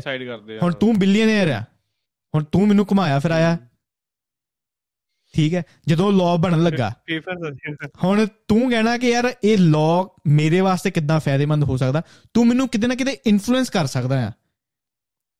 ਹਾਂ। ਹੁਣ ਕੋਈ ਵੀ ਲਾਅ ਬਣਦਾ 12 ਜਾਣੇ ਅਗਰ ਡਿਸਕਸ ਕਰਨ 11 ਜਾਣੇ ਅਗਰ ਇੱਕ ਚੀਜ਼ ਤੇ ਅੜ ਗਏ ਤੇ 12ਵਾਂ ਕਵੇ ਕਿ ਨਹੀਂ ਇਦਾਂ ਨਹੀਂ ਹੋਣਾ ਚਾਹੀਦਾ। ਮੈਂ ਚਾਹੁੰਦਾ ਕਿ ਇਦਾਂ। ਹੋਣਾ ਚਾਹੀਦਾ ਹੈ ਉਹ ਮਤਲਬ ਕਿਤੇ ਨਾ ਕਿਤੇ ਉਹ ਇਨਫਲੂਐਂਸ ਹੋ ਜਾਂਦਾ ਬੰਦਾ। ਤੇ ਇਸ ਲਈ ਭਾਵੇਂ ਜੇ ਬੰਦਾ ਕਿਸੇ ਵੀ ਤਗੜੀ ਪੋਜੀਸ਼ਨ ਤੇ ਹੋਵੇ ਉਹ ਇੱਕ ਪੋਡਕਾਸਟਰ ਹੋ ਸਕਦਾ ਆ ਉਹ ਕੋਈ ਧਰਮ ਦਾ ਕਵੇ ਕਿ ਮੈਂ। ਰਖਵਾਲਾਂ ਉਹ ਹੋ ਸਕਦਾ ਆ ਠੀਕ ਹੈ ਕੋਈ ਮੀਡੀਆ ਦਾ ਪਰਸਨ ਹੋ ਸਕਦਾ ਆ ਕੋਈ ਜੱਜ ਵੀ ਇਦਾਂ ਦੇ ਹੈਗੇ ਨੇ ਇੰਡੀਆ 'ਚ ਵੀ ਹੋਣਗੇ ਅਗਰ ਅਮਰੀਕਾ ਦੀ ਇਹ ਗੱਲ। ਨਿਕਲੀ ਆ ਕੋਈ ਵੀ ਤਗੜੀ ਪੋਜੀਸ਼ਨ ਦੇ ਪਿੱਛੇ ਨਾ ਉਹਦੇ ਪਿੱਛੇ ਬਹੁਤ ਭਾਵਨਾ ਕੰਮ ਕਰਦੀਆਂ ਹੁੰਦੀਆਂ ਉਹ ਚੀਜ਼ਾਂ। ਇੰਨੀਆਂ ਸਿੰਪਲ ਨਹੀਂ ਹੁੰਦੀਆਂ ਜੋ ਆਪਾਂ ਨੂੰ ਲੋਕਾਂ ਨੂੰ ਉਦੋਂ ਸਮਝ ਨਹੀਂ ਸੀ ਆਇਆ ਜਦੋਂ ਇਹ ਚੀਜ਼ ਹੁੰਦੀ ਪਈ ਸੀ ਆਪਾਂ ਬੜੇ ਪੋਡਕਾਸਟ ਬਣਾਏ ਕਿ। ਸਮਝੋ ਇਹ ਚੀਜ਼ ਇੰਨੀ ਸਿੰਪਲ ਨਹੀਂ ਜਿੰਨੀ ਤੁਸੀਂ ਸਮਝਣ ਦਏ ਹੋ ਸਾਰੇ ਉਹ ਕਿੱਦਾਂ ਕਹਿਤਾ ਤੁਸੀਂ ਭਾਈ ਜੀ ਨੂੰ? ਇਦਾਂ ਕਿੱਦਾਂ ਕਹਿਤਾ? ਮੈਂ ਕਿਹਾ 31 ਸਾਲਾਂ ਦਾ ਤੇ ਉਹ ਹੈਗਾ ਆ। ਭਾਈ ਜੀ ਭਾਈ ਸਾਹਿਬ ਦੀ ਬੇਅਦਬੀ ਕਰਤੀ। ਆ ਭਾਈ ਸਾਹਿਬ ਦੀ ਬੇਅਦਬੀ ਕਰਤੀ। ਤੇ ਭਾਈ ਸਾਹਿਬ ਕੀ ਕਰਨ ਦਿਆ? ਉਹ ਨਹੀਂ ਤੁਹਾਨੂੰ ਪਤਾ। ਹਾਂ। ਠੀਕ ਹੈ। ਤੇ ਫਿਰ ਜਦੋਂ ਆਈ ਥਿੰਕ ਉਹਦੀ ਘਰ ਵਾਲੀ ਨੂੰ ਵੀ ਰੋਕਿਆ ਸੀ। ਆਈ ਥਿੰਕ ਜੋ ਸਲਾਈਡ ਤੇ ਚੜਨ ਲੱਗੀ। ਕੁਛ ਮੇਰੇ ਖਿਆਲ ਨਾਲ ਇੱਕ ਦੋ ਹਫ਼ਤੇ ਪਹਿਲਾਂ ਉਹ। ਹਾਂ ਤੇ ਉੱਤੇ ਵੀ ਬੜੀ ਕੰਟਰੋਲ ਹੈ ਜਨਾਨੀਆਂ ਦੀ ਬੇਅਦਬੀ ਜਨਾਨੀਆਂ ਦੀ ਬੇਅਦਬੀ। ਮੈਂ ਕਿਹਾ ਪੁੱਛਤਾਛ ਮੈਂ ਸੋਚਦਾ ਮੈਂ ਕਿਹਾ ਪੁੱਛਤਾਛ ਕਰਨ ਵਾਸਤੇ ਅਗਰ ਰੋਕਿਆ ਆ ਅਗਰ ਉਹਨਾਂ ਨੂੰ ਕੋਈ ਡਾਊਟ। ਹੈਗੀ ਆ ਕਲੀਅਰ ਕਰਨ ਵਾਸਤੇ। ਹੁਣ ਆਪਣੇ ਯਾਰ ਪਿੰਡਾਂ ਦੇ ਵਿੱਚ ਕੋਈ ਬੰਦਾ ਜਾਂ ਮੁੰਡਾ ਕੋਈ ਗਾਇਬ ਹੋ ਜਾਵੇ ਪੁਲਿਸ ਵਾਲੇ ਦੀ ਫੈਮਿਲੀ ਨੂੰ ਚੁੱਕ ਲੈਂਦੇ ਆ। ਬਿਲਕੁਲ। ਤੇ ਹੁਣ ਆਪਾਂ ਬੜੇ ਸਰਪ੍ਰਾਈਜ਼ ਨਾ ਕਿ ਹੋ ਭਾਈ ਜੀ ਦੀ ਘਰ ਵਾਲੀ ਨੂੰ ਚੁੱਕ ਲਿਆ। ਉਹ ਕਿਉਂਕਿ ਉਹ ਹਾਈਲਾਈਟ ਹੋ ਰਿਹਾ ਨਾ ਸਿਰਫ। ਹਾਂ ਕਿਉਂਕਿ ਉਹ ਫੋਕਸ ਤੇ ਆ ਨਾ ਤੇ ਹੁਣ ਮੀਡੀਆ ਵਾਲੇ ਦੱਸੀ ਜਾ ਰਹੇ ਆ। ਹਾਂ ਬਾਰ-ਬਾਰ ਉਹੀ ਚੀਜ਼ ਕਰੀ ਕਹੀ ਜਾਣੀ ਤੇ ਉਹਨੂੰ ਇਦਾਂ ਦੀ ਚੀਜ਼ ਬਣਾਤਾ ਕਿ ਜਨਾਨੀ ਦੇ ਨਾਲ ਮਾੜਾ ਹੋਇਆ। ਜੋ ਨਹੀਂ ਚੀਜ਼ ਹੋਣੀ ਚਾਹੀਦੀ ਉਹ ਆਬਵੀਅਸਲੀ ਉਹਦੀ ਪਾਰਟਨਰ ਆ ਅਗਰ ਉਹ ਬੰਦਾ ਵਾਂਟਡ ਆ ਉਹਦੇ ਘਰਦਿਆਂ ਨੂੰ ਪੁੱਛ ਕੇ ਹੋਊਗੀ। ਅਗਰ ਉਹ ਕੰਟਰੀ ਫਲੀ ਕਰਨ ਦੀ ਕੋਸ਼ਿਸ਼ ਕਰਦੀ ਪਈ ਆ ਤੇ ਆਬਵੀਅਸਲੀ ਉਹਨੂੰ ਰੋਕਿਆ ਜਾਊਗਾ। It just make sense it just make sense but ਆਪਣੀ ਕਦੀ ਕਦੀ ਨਾ ਸੈਂਸ ਉਹ ਰਹਿੰਦੀ ਨਹੀਂ। ਆਪਣੀ ਸੈਂਸ ਖਾਰਜ ਹੁੰਦੀ ਆ। ਆਪਾਂ ਉਹਨੂੰ ਜੋੜਤਾ ਜਨਾਨੀ ਦੇ ਨਾਲ ਤੇ ਉਹਨੂੰ ਆਪਾਂ ਜੋੜਤਾ ਸਿੱਖੀ ਦੇ ਨਾਲ। ਉੱਥੇ ਫੇ ਹੋਰ ਜ਼ਿਆਦਾ ਪ੍ਰੋਬਲਮ ਸ਼ੁਰੂ ਹੋ ਜਾਂਦੀ ਹੈ ਸ਼ੁਰੂ ਹੋ ਜਾਂਦੀ ਹੈ ਕਿਉਂਕਿ ਅਸੀਂ ਉਸ ਉਸ ਸਾਈਡ ਤੇ ਆ ਨਾ ਅਸੀਂ ਫਿਰ ਉਹਨੂੰ ਲੈ ਕੇ ਉਸ ਤਰੀਕੇ ਦੀਆਂ ਗੱਲਾਂ ਸਿਰਜਣੀਆਂ ਆਪਣੇ ਹਿਸਾਬ ਨਾਲ। ਹੂੰ। ਜੇ ਇਹੀ ਕੋਈ ਐਂਟੀ ਪਾਰਟੀ ਦਾ ਬੰਦਾ ਹੁੰਦਾ ਫਿਰ ਉਹਦੀ ਜਨਾਨੀ ਨੂੰ ਰੋਕਦੇ ਫੇਕਣਾ ਸੀ ਯਾਰ ਰੁਕਣਾ ਹੀ ਆ ਦੱਸ ਯਾਰ ਉਹ ਬੰਦਾ ਏਦਾਂ ਦਾ ਆ ਠੀਕ ਆ ਤੇ ਹੁਣ ਉਹਦੀ ਘਰ ਵਾਲੀ ਤੋਂ ਪੁੱਛ-ਗਿੱਛ ਨਹੀਂ ਕਰਨੀ ਹੋਰ ਕੀ ਤੋਂ ਕਰਨੀ ਆ? ਸਹੀ ਗੱਲ। ਇਦਾਂ ਕਹਿਣਾ ਸੀਗਾ। ਹੂੰ। ਸਿਰਫ ਸਾਈਡ ਦੀ ਗੱਲ ਹੁੰਦੀ ਤੁਸੀਂ ਕਿਹੜੀ ਸਾਈਡ ਤੇ ਬੈਠੇ ਆ ਇਸ ਵੇਲੇ? ਹਾਂ ਹੁਣ ਮੈਂ ਨਾ ਕੈਨੇਡਾ ਸੀ ਨਾ ਤੇ ਉੱਥੇ ਬੜੇ ਲੋਕੀ ਨੇ ਜ਼ਿਆਦਾਤਰ ਲੋਕੀ ਨੇ ਜੋ ਟਰੂਡੋ ਨੂੰ ਹੇਟ ਕਰਦੇ ਆ। ਬਹੁਤ ਬਹੁਤ ਕਰਦੇ। ਬਹੁਤ ਹੇਟ ਕਰਦੇ ਕੁਝ ਏਰੀਆਸ ਖਾਸ ਕਰ ਆਪਣੇ ਪੰਜਾਬੀ ਵੀ ਨਾ ਟਰੂਡੋ ਨੂੰ ਬੜੀ ਹੇਟ ਕਰਦੇ ਆ। ਤੇ ਉਹਦੇ ਨਾਲ ਹੈ ਜਗਮੀਤ ਸਿੰਘ ਉਹਦਾ ਨਾਂ। ਤੇ ਉਹਨੂੰ। ਸਪੋਰਟ ਕਰਦਾ ਨਾ ਸਰਦਾਰ। ਹੁਣ ਮੈਂ ਜਦੋਂ ਜਗਮੀਤ ਸਿੰਘ ਨੂੰ ਦੇਖਦਾ ਨਾ ਕਿ ਜਦੋਂ ਉਹ ਨਵਾਂ ਨਵਾਂ ਉਹਦਾ ਨਾਮ ਹੋਣਾ ਸ਼ੁਰੂ ਹੋਇਆ ਸੀ ਤੇ ਮੈਂ ਵੀ ਉਹਦੀਆਂ ਬੜੀਆਂ ਸ਼ੇਅਰ ਕੀਤੀਆਂ ਨਾ ਹਰੇਕ ਚੀਜ਼ਾਂ ਸ਼ੇਅਰ ਕੀਤੀਆਂ। ਦੇਖੋ ਸਰਦਾਰ ਆ ਗਿਆ ਸਿੱਖ ਆ ਗਿਆ ਹੁਣ ਪਾਵਰ ਚ ਆ ਗਿਆ ਆਪਾਂ। ਕੈਨੇਡਾ ਦੇ ਵਿੱਚ। ਤੇ ਹੁਣ ਮੈਂ ਰੀਅਲਾਈਜ਼ ਕਰਦਾ ਕਿ ਜੋ 4 ਸਾਲ ਪਹਿਲਾਂ ਮੈਂ ਸ਼ੇਅਰ ਕਰਦਾ ਸੀ ਨਾ ਉਹ ਮੈਂ ਤਾਂ ਕੀਤੀਆਂ ਸੀ ਕਿਉਂਕਿ ਉਹ ਸਿੱਖ ਸੀ। ਮੈਨੂੰ ਨਹੀਂ ਪਤਾ ਉਹਨੇ ਪੋਲਿਟਿਕਸ ਦੇ ਵਿੱਚ ਕੀ ਕੀਤਾ ਕਿੱਦਾਂ ਦੀ ਜੌਬ ਕੀ ਉਹ ਵਧੀਆ ਕਰਦਾ ਕਿੱਦਾਂ ਦੀ ਆਈਡੀਓਲੋਜੀ ਆ ਜੌਬ ਵਧੀਆ ਕਰਦਾ ਆ ਜਾਂ ਨਹੀਂ ਵਧੀਆ ਕਰਦਾ। ਮੈਨੂੰ ਇਹ ਸੀ ਉਹ ਸਿੱਖ ਆਪਾਂ ਪਹੁੰਚ ਗਏ ਉੱਥੇ। ਬਸ। ਦੈਟਸ ਇਟ ਤੇ ਕੀ ਮੈਂ ਪਾਰਟ ਆਫ ਦਾ ਪ੍ਰੋਬਲਮ ਨਹੀਂ? ਆਬਵੀਅਸਲੀ ਮੈਂ ਵੀ ਪਾਰਟ ਆਫ ਦਾ ਪ੍ਰੋਬਲਮ ਸੀ। ਹੁਣ ਮੈਂ 30 ਦਾ ਵਾਂ। 25 ਦੇ ਵਿੱਚ ਮੇਰੀ ਇਹ ਸੋਚ ਸੀ। ਹੂੰ। ਠੀਕ ਹੈ? ਉਦੋਂ ਮੈਂ ਯੰਗਸਟਰ ਸੀ ਤੇ ਇਦਾਂ ਦੇ ਕਿੰਨੇ ਯੰਗਸਟਰਸ ਹੋਣਗੇ? ਪੰਜਾਬ ਦੇ ਵਿੱਚ ਜਾਂ ਕੈਨੇਡਾ ਦੇ ਵਿੱਚ ਜੋ ਪੰਜਾਬੀ ਨੇ ਸਿੱਖ ਵੀ ਨੇ ਤੇ ਉਹ ਇਹ ਨਹੀਂ ਦੇਖਣ ਦੇ ਕਿ ਕੀ ਬੰਦਾ ਐਕਚੁਅਲੀ ਜੌਬ ਵਧੀਆ ਕਰਦਾ ਜਾਂ ਨਹੀਂ ਕਰਦਾ। ਤੇ ਇੱਕ ਐਗਜ਼ਾਮਪਲ ਹੈ ਤੇ ਹੁਣ ਜਿਹੜੇ ਬੰਦੇ ਸਿਆਣੇ ਹੋ ਗਏ ਨੇ 30 ਦੇ 35 ਦੇ 40 ਦੇ ਨੇ ਜਿਹਦਾ ਕੈਨੇਡਾ 'ਚ ਦੇਖਿਆ ਉਹ ਬੜੇ ਤੰਗ ਨੇ। ਟਰੂਡੋ ਤੋਂ ਵੀ ਤੇ ਉਹ ਜਗਮੀਤ ਸਿੰਘ ਤੋਂ ਵੀ ਕਿਉਂਕਿ ਉਹਨਾਂ ਦੀ ਆਈਡੀਓਲੋਜੀ ਹੀ ਇਦਾਂ ਦੀ ਹੈ। ਬਹੁਤ ਜ਼ਿਆਦਾ ਵੋਕ ਆ ਉਹ ਬਹੁਤ ਜ਼ਿਆਦਾ ਵੋਕ ਆ। ਠੀਕ ਹੈ ਤੇ ਸਾਡੇ ਵਾਲੇ ਵੀ ਤੰਗੇ ਹੀ ਐ ਤਾਂ। ਹਾਂ ਨਹੀਂ ਸਹੀ ਹੈ। ਬਾਈਡਨ ਤੋਂ। ਹਾਂ ਬਾਈਡਨ ਵੀ ਨਾ ਹੁਣ ਜਦੋਂ ਬਾਈਡਨ ਨੇ ਵੀ ਨਾਲ ਦੀ ਨੂੰ ਚੂਜ਼ ਕੀਤਾ ਜੇ। ਜਿਹੜੀ ਕਹਿੰਦੇ ਕਿ ਉਹ ਇੰਡੀਅਨ ਵੀ ਆ ਉਹ ਬਲੈਕ ਵੀ ਆ ਉਹ ਜਨਾਨੀ ਵੀ ਆ। ਉਹਦੇ ਹਾਂਜੀ। ਉਹਨੂੰ ਚੂਜ਼ ਇਸੇ ਲਈ ਹੀ ਕੀਤਾ ਗਿਆ ਕਿਉਂਕਿ ਉਹ ਪਰਸਨ ਆਫ ਕਲਰ ਸੀ। ਉਹ ਵਾਈਟ। ਨਹੀਂ ਸੀ ਉਹ ਇੱਕ ਜਨਾਨੀ ਸੀ। ਉਹ ਬਲੈਕ 'ਚ ਵੀ ਆਉਂਦੀ ਆ ਉਹ ਇੰਡੀਅਨਸ ਵਿੱਚ ਵੀ ਆਉਂਦੀ ਆ। ਇੰਡੀਅਨ ਵੀ ਆ ਜਾਂਦੇ ਇਹ ਉਹਦੀ ਕੁਆਲੀਫਿਕੇਸ਼ਨ ਆ। ਤੇ ਕੀ ਤੁਸੀਂ ਚਾਹੁੰਦੇ ਹੋ ਕਿ ਤੁਹਾਡੀਆਂ ਪੋਜੀਸ਼ਨਾਂ ਤੇ ਜਿਹੜੇ ਆਉਣ ਉਹਨਾਂ ਦੀ ਕੁਆਲੀਫਿਕੇਸ਼ਨ ਇਹੀ ਹੋਵੇ ਕਿ ਉਹ ਉਹਨਾਂ ਰੰਗ ਵਾਲੇ ਆ? ਜਾਂ ਉਹਨੇ ਪੱਗ ਬੰਨੀ ਹੋਈ ਆ ਜਾਂ ਐਕਚੁਅਲੀ ਉਹ ਜੌਬ ਵਧੀਆ ਕਰਨ ਦਿਆ ਆ। ਹੁਣ ਵੋਗ ਦਾ ਭਾਜੀ ਗੱਲ ਸਮਝ ਨਹੀਂ ਆਉਂਦੀ। ਇਹੀ ਬੰਦੇ ਕਹਿੰਦੇ ਆ ਵੀ ਅਸੀਂ ਇਹ ਚੀਜ਼ਾਂ ਖਤਮ ਕਰਨੀਆਂ ਆ। ਹਾਂ। ਰੇਸ ਬਾਰੇ ਕੋਈ ਗੱਲ ਨਹੀਂ ਹੋਣੀ ਚਾਹੀਦੀ ਜੈਂਡਰ ਇਕੁਐਲਿਟੀ ਲੈ ਕੇ ਆਣੀ ਉਹਦੇ ਬਾਰੇ ਗੱਲ ਨਹੀਂ ਹੋਣੀ ਚਾਹੀਦੀ। ਹੂੰ। ਇਹੀ ਗੱਲਾਂ ਉਹ ਹਾਈਲਾਈਟ ਕਰਦੇ ਆ। ਨਹੀਂ ਹੁਣ ਵੋਟਾਂ ਦੇ ਇਸੇ ਗੱਲੋਂ ਮਿਲਣਗੀਆਂ ਨਾ। ਹੁਣ ਜੈਨਜ਼ੀ ਹਾਂ। ਜੈਨਜ਼ੀ ਬੜਾ ਫਿਕਸੇਟਡ ਆ ਆਇਡੈਂਟੀਟੀ ਪੋਲਿਟਿਕਸ ਦੇ ਉੱਤੇ। ਉਹਨਾਂ ਲਈ ਆਇਡੈਂਟੀਟੀ ਪੋਲਿਟਿਕਸ ਕੇ ਕਿ ਕੀ ਇਹ ਮੇਰੀ ਟ੍ਰਾਈਬ ਦਾ ਬੰਦਾ ਹੈਗਾ ਕਿ ਨਹੀਂ ਹੈਗਾ?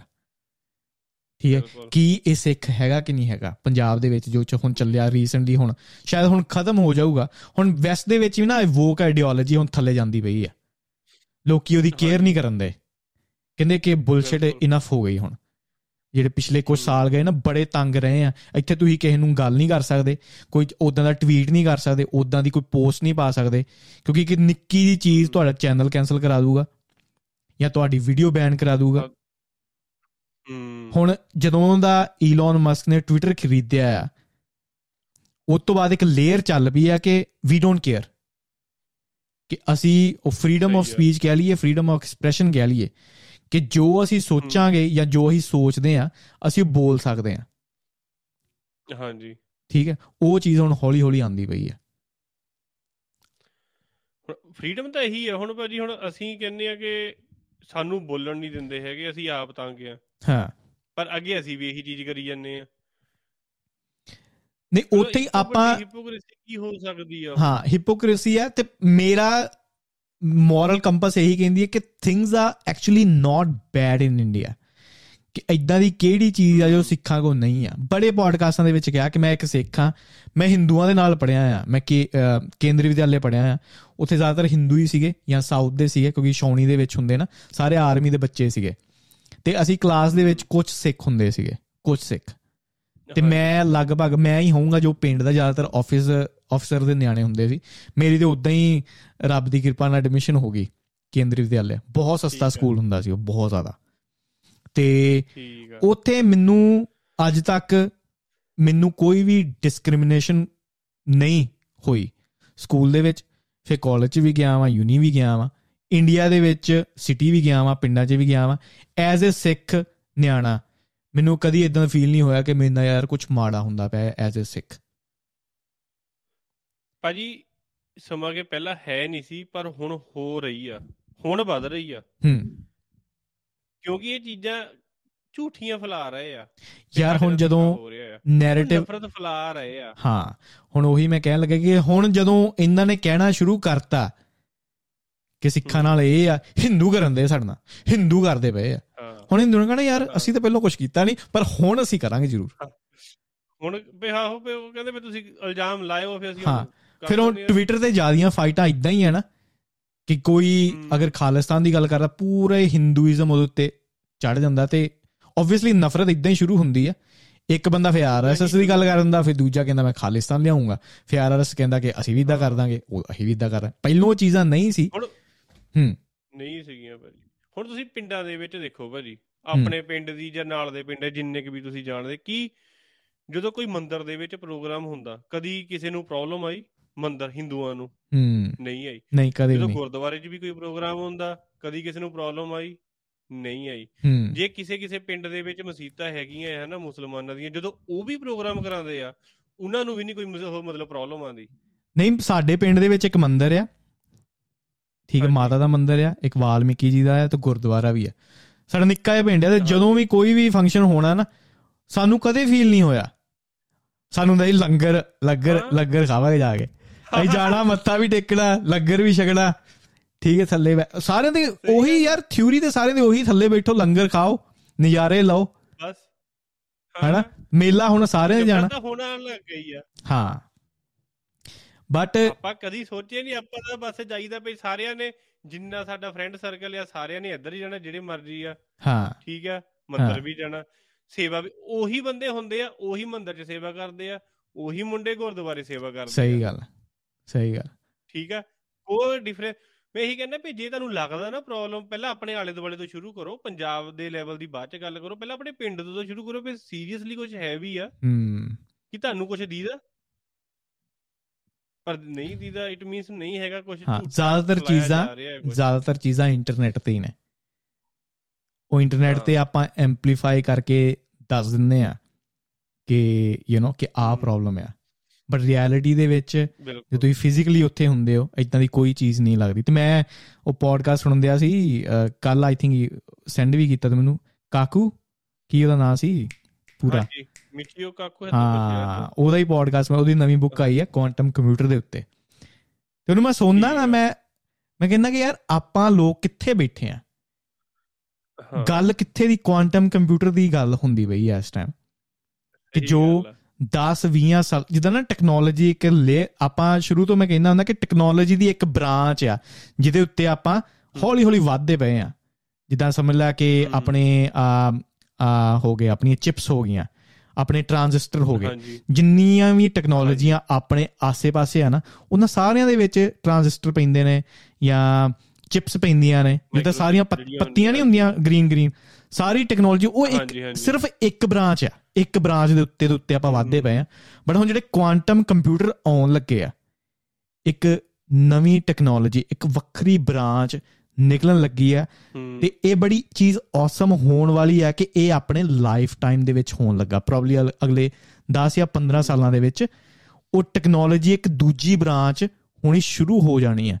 ਤੇ ਜਦੋਂ ਮੈਂ ਉਹਦੀਆਂ ਗੱਲਾਂ ਸੁਣਦਾ ਪਿਆ ਸੀ ਠੀਕ ਹੈ ਤੇ ਜਦੋਂ ਮੈਂ ਉਦਾਂ ਵੀ ਬੜੀ ਵਾਰੀ ਮੈਂ ਕੁਆਂਟਮ ਕੰਪਿਊਟਰ ਦੀ ਗੱਲਾਂ ਸੁਣਦਾ ਵਾਂ ਮੈਂ ਕਹਿੰਦਾ ਯਾਰ ਆਪਣੇ ਕੋਈ ਇਹਦੀ ਗੱਲ ਹੀ ਨਹੀਂ ਕਰਦਾ ਪਿਆ। ਆਪਣੇ ਇਦਾਂ ਦੀ ਅੰਡਰਸਟੈਂਡਿੰਗ ਹੀ ਹੈ ਨਹੀਂ ਕਿਉਂਕਿ ਬੜਾ ਟਾਈਮ ਮੈਂ ਵੀ ਸ਼ੁਰੂ ਚੋ ਕਰਦਾ ਵੀ ਯਾਰ ਕੀ ਹੈ ਕੁਆਂਟਮ ਕੰਪਿਊਟਰ ਕੀ ਹੋ ਸਕਦਾ? ਕੀ ਹਾਂ। ਕੀ ਐਟਮ ਹੈ ਕੀ ਚੀਜ਼ ਹੈ? ਫਿਰ ਉਹਨੇ ਬੜੇ ਸਿੰਪਲ। ਤਰੀਕੇ ਨਾਲ ਸਮਝਾਇਆ ਨਾ ਆ ਕਾਕੂ ਦਾ ਨਾਮ ਹੈ ਭੁੱਲ ਜਾਂਦਾ ਹਰ ਵਾਰੀ ਕਾਕੂ। ਸਿੰਪਲ। ਕਹਿੰਦਾ ਕਿ ਹੁਣ ਜਿਹੜੇ ਕੰਪਿਊਟਰ ਨੇ ਆਪਣੇ ਕੋ ਉਹਦੇ 'ਚ ਆਪਾਂ ਡਾਟਾ ਫੀਡ ਕਰਦੇ ਆ ਫੋਰ ਐਗਜ਼ਾਮਪਲ ਆਪਾਂ ਲੈਬ ਦੇ ਵਿੱਚ ਆ। ਲੈਬ ਦੇ ਵਿੱਚ ਆਪਾਂ ਐਕਸਪੈਰੀਮੈਂਟ ਕੀਤੇ ਦੋ ਕੈਮੀਕਲ ਮਿਲਾਏ ਆਪਣਾ ਜੋ ਵੀ ਡਾਟਾ ਆਇਆ। ਆਪਾਂ ਸੌਫਟਵੇਅਰ ਦੇ ਵਿੱਚ ਪਾਤਾ ਕੰਪਿਊਟਰ ਦੇ ਵਿੱਚ ਰਿਕਾਰਡ ਕਰਤਾ ਜਾਂ ਇੰਟਰਨੈਟ ਦੇ ਉੱਤੇ ਸ਼ੇਅਰ ਕਰਤਾ ਇਹ ਆਪਣੇ ਕੰਪਿਊਟਰ ਨੇ। ਹਾਂਜੀ। ਫਿਰ। ਕੋਈ ਬੰਦਾ ਮੈਡੀਕਲ ਇੰਡਸਟਰੀ ਦੇ ਵਿੱਚ ਕੋਈ ਐਕਸਪੈਰੀਮੈਂਟ ਕਰਨ ਦਿਆ ਆ ਮਤਲਬ ਉਹ ਆਪਾਂ ਸ਼ੇਅਰ ਕਰਤਾ ਕੰਪਿਊਟਰ ਦੇ ਥਰੂ ਇਹ ਆਪਣੇ ਹੋ ਗਏ ਡਿਜੀਟਲ ਕੰਪਿਊਟਰ ਇਹ ਜ਼ਿਆਦਾਤਰ ਹਾਂਜੀ। ਧਿਆਨ ਰੱਖਦੇ ਨੇ ਸੌਫਟਵੇਅਰ ਦੇ ਉੱਤੇ। ਇਹਦੇ ਵਿੱਚ ਸੌਫਟਵੇਅਰ ਬੜਾ। ਇੰਪੋਰਟੈਂਟ ਆ।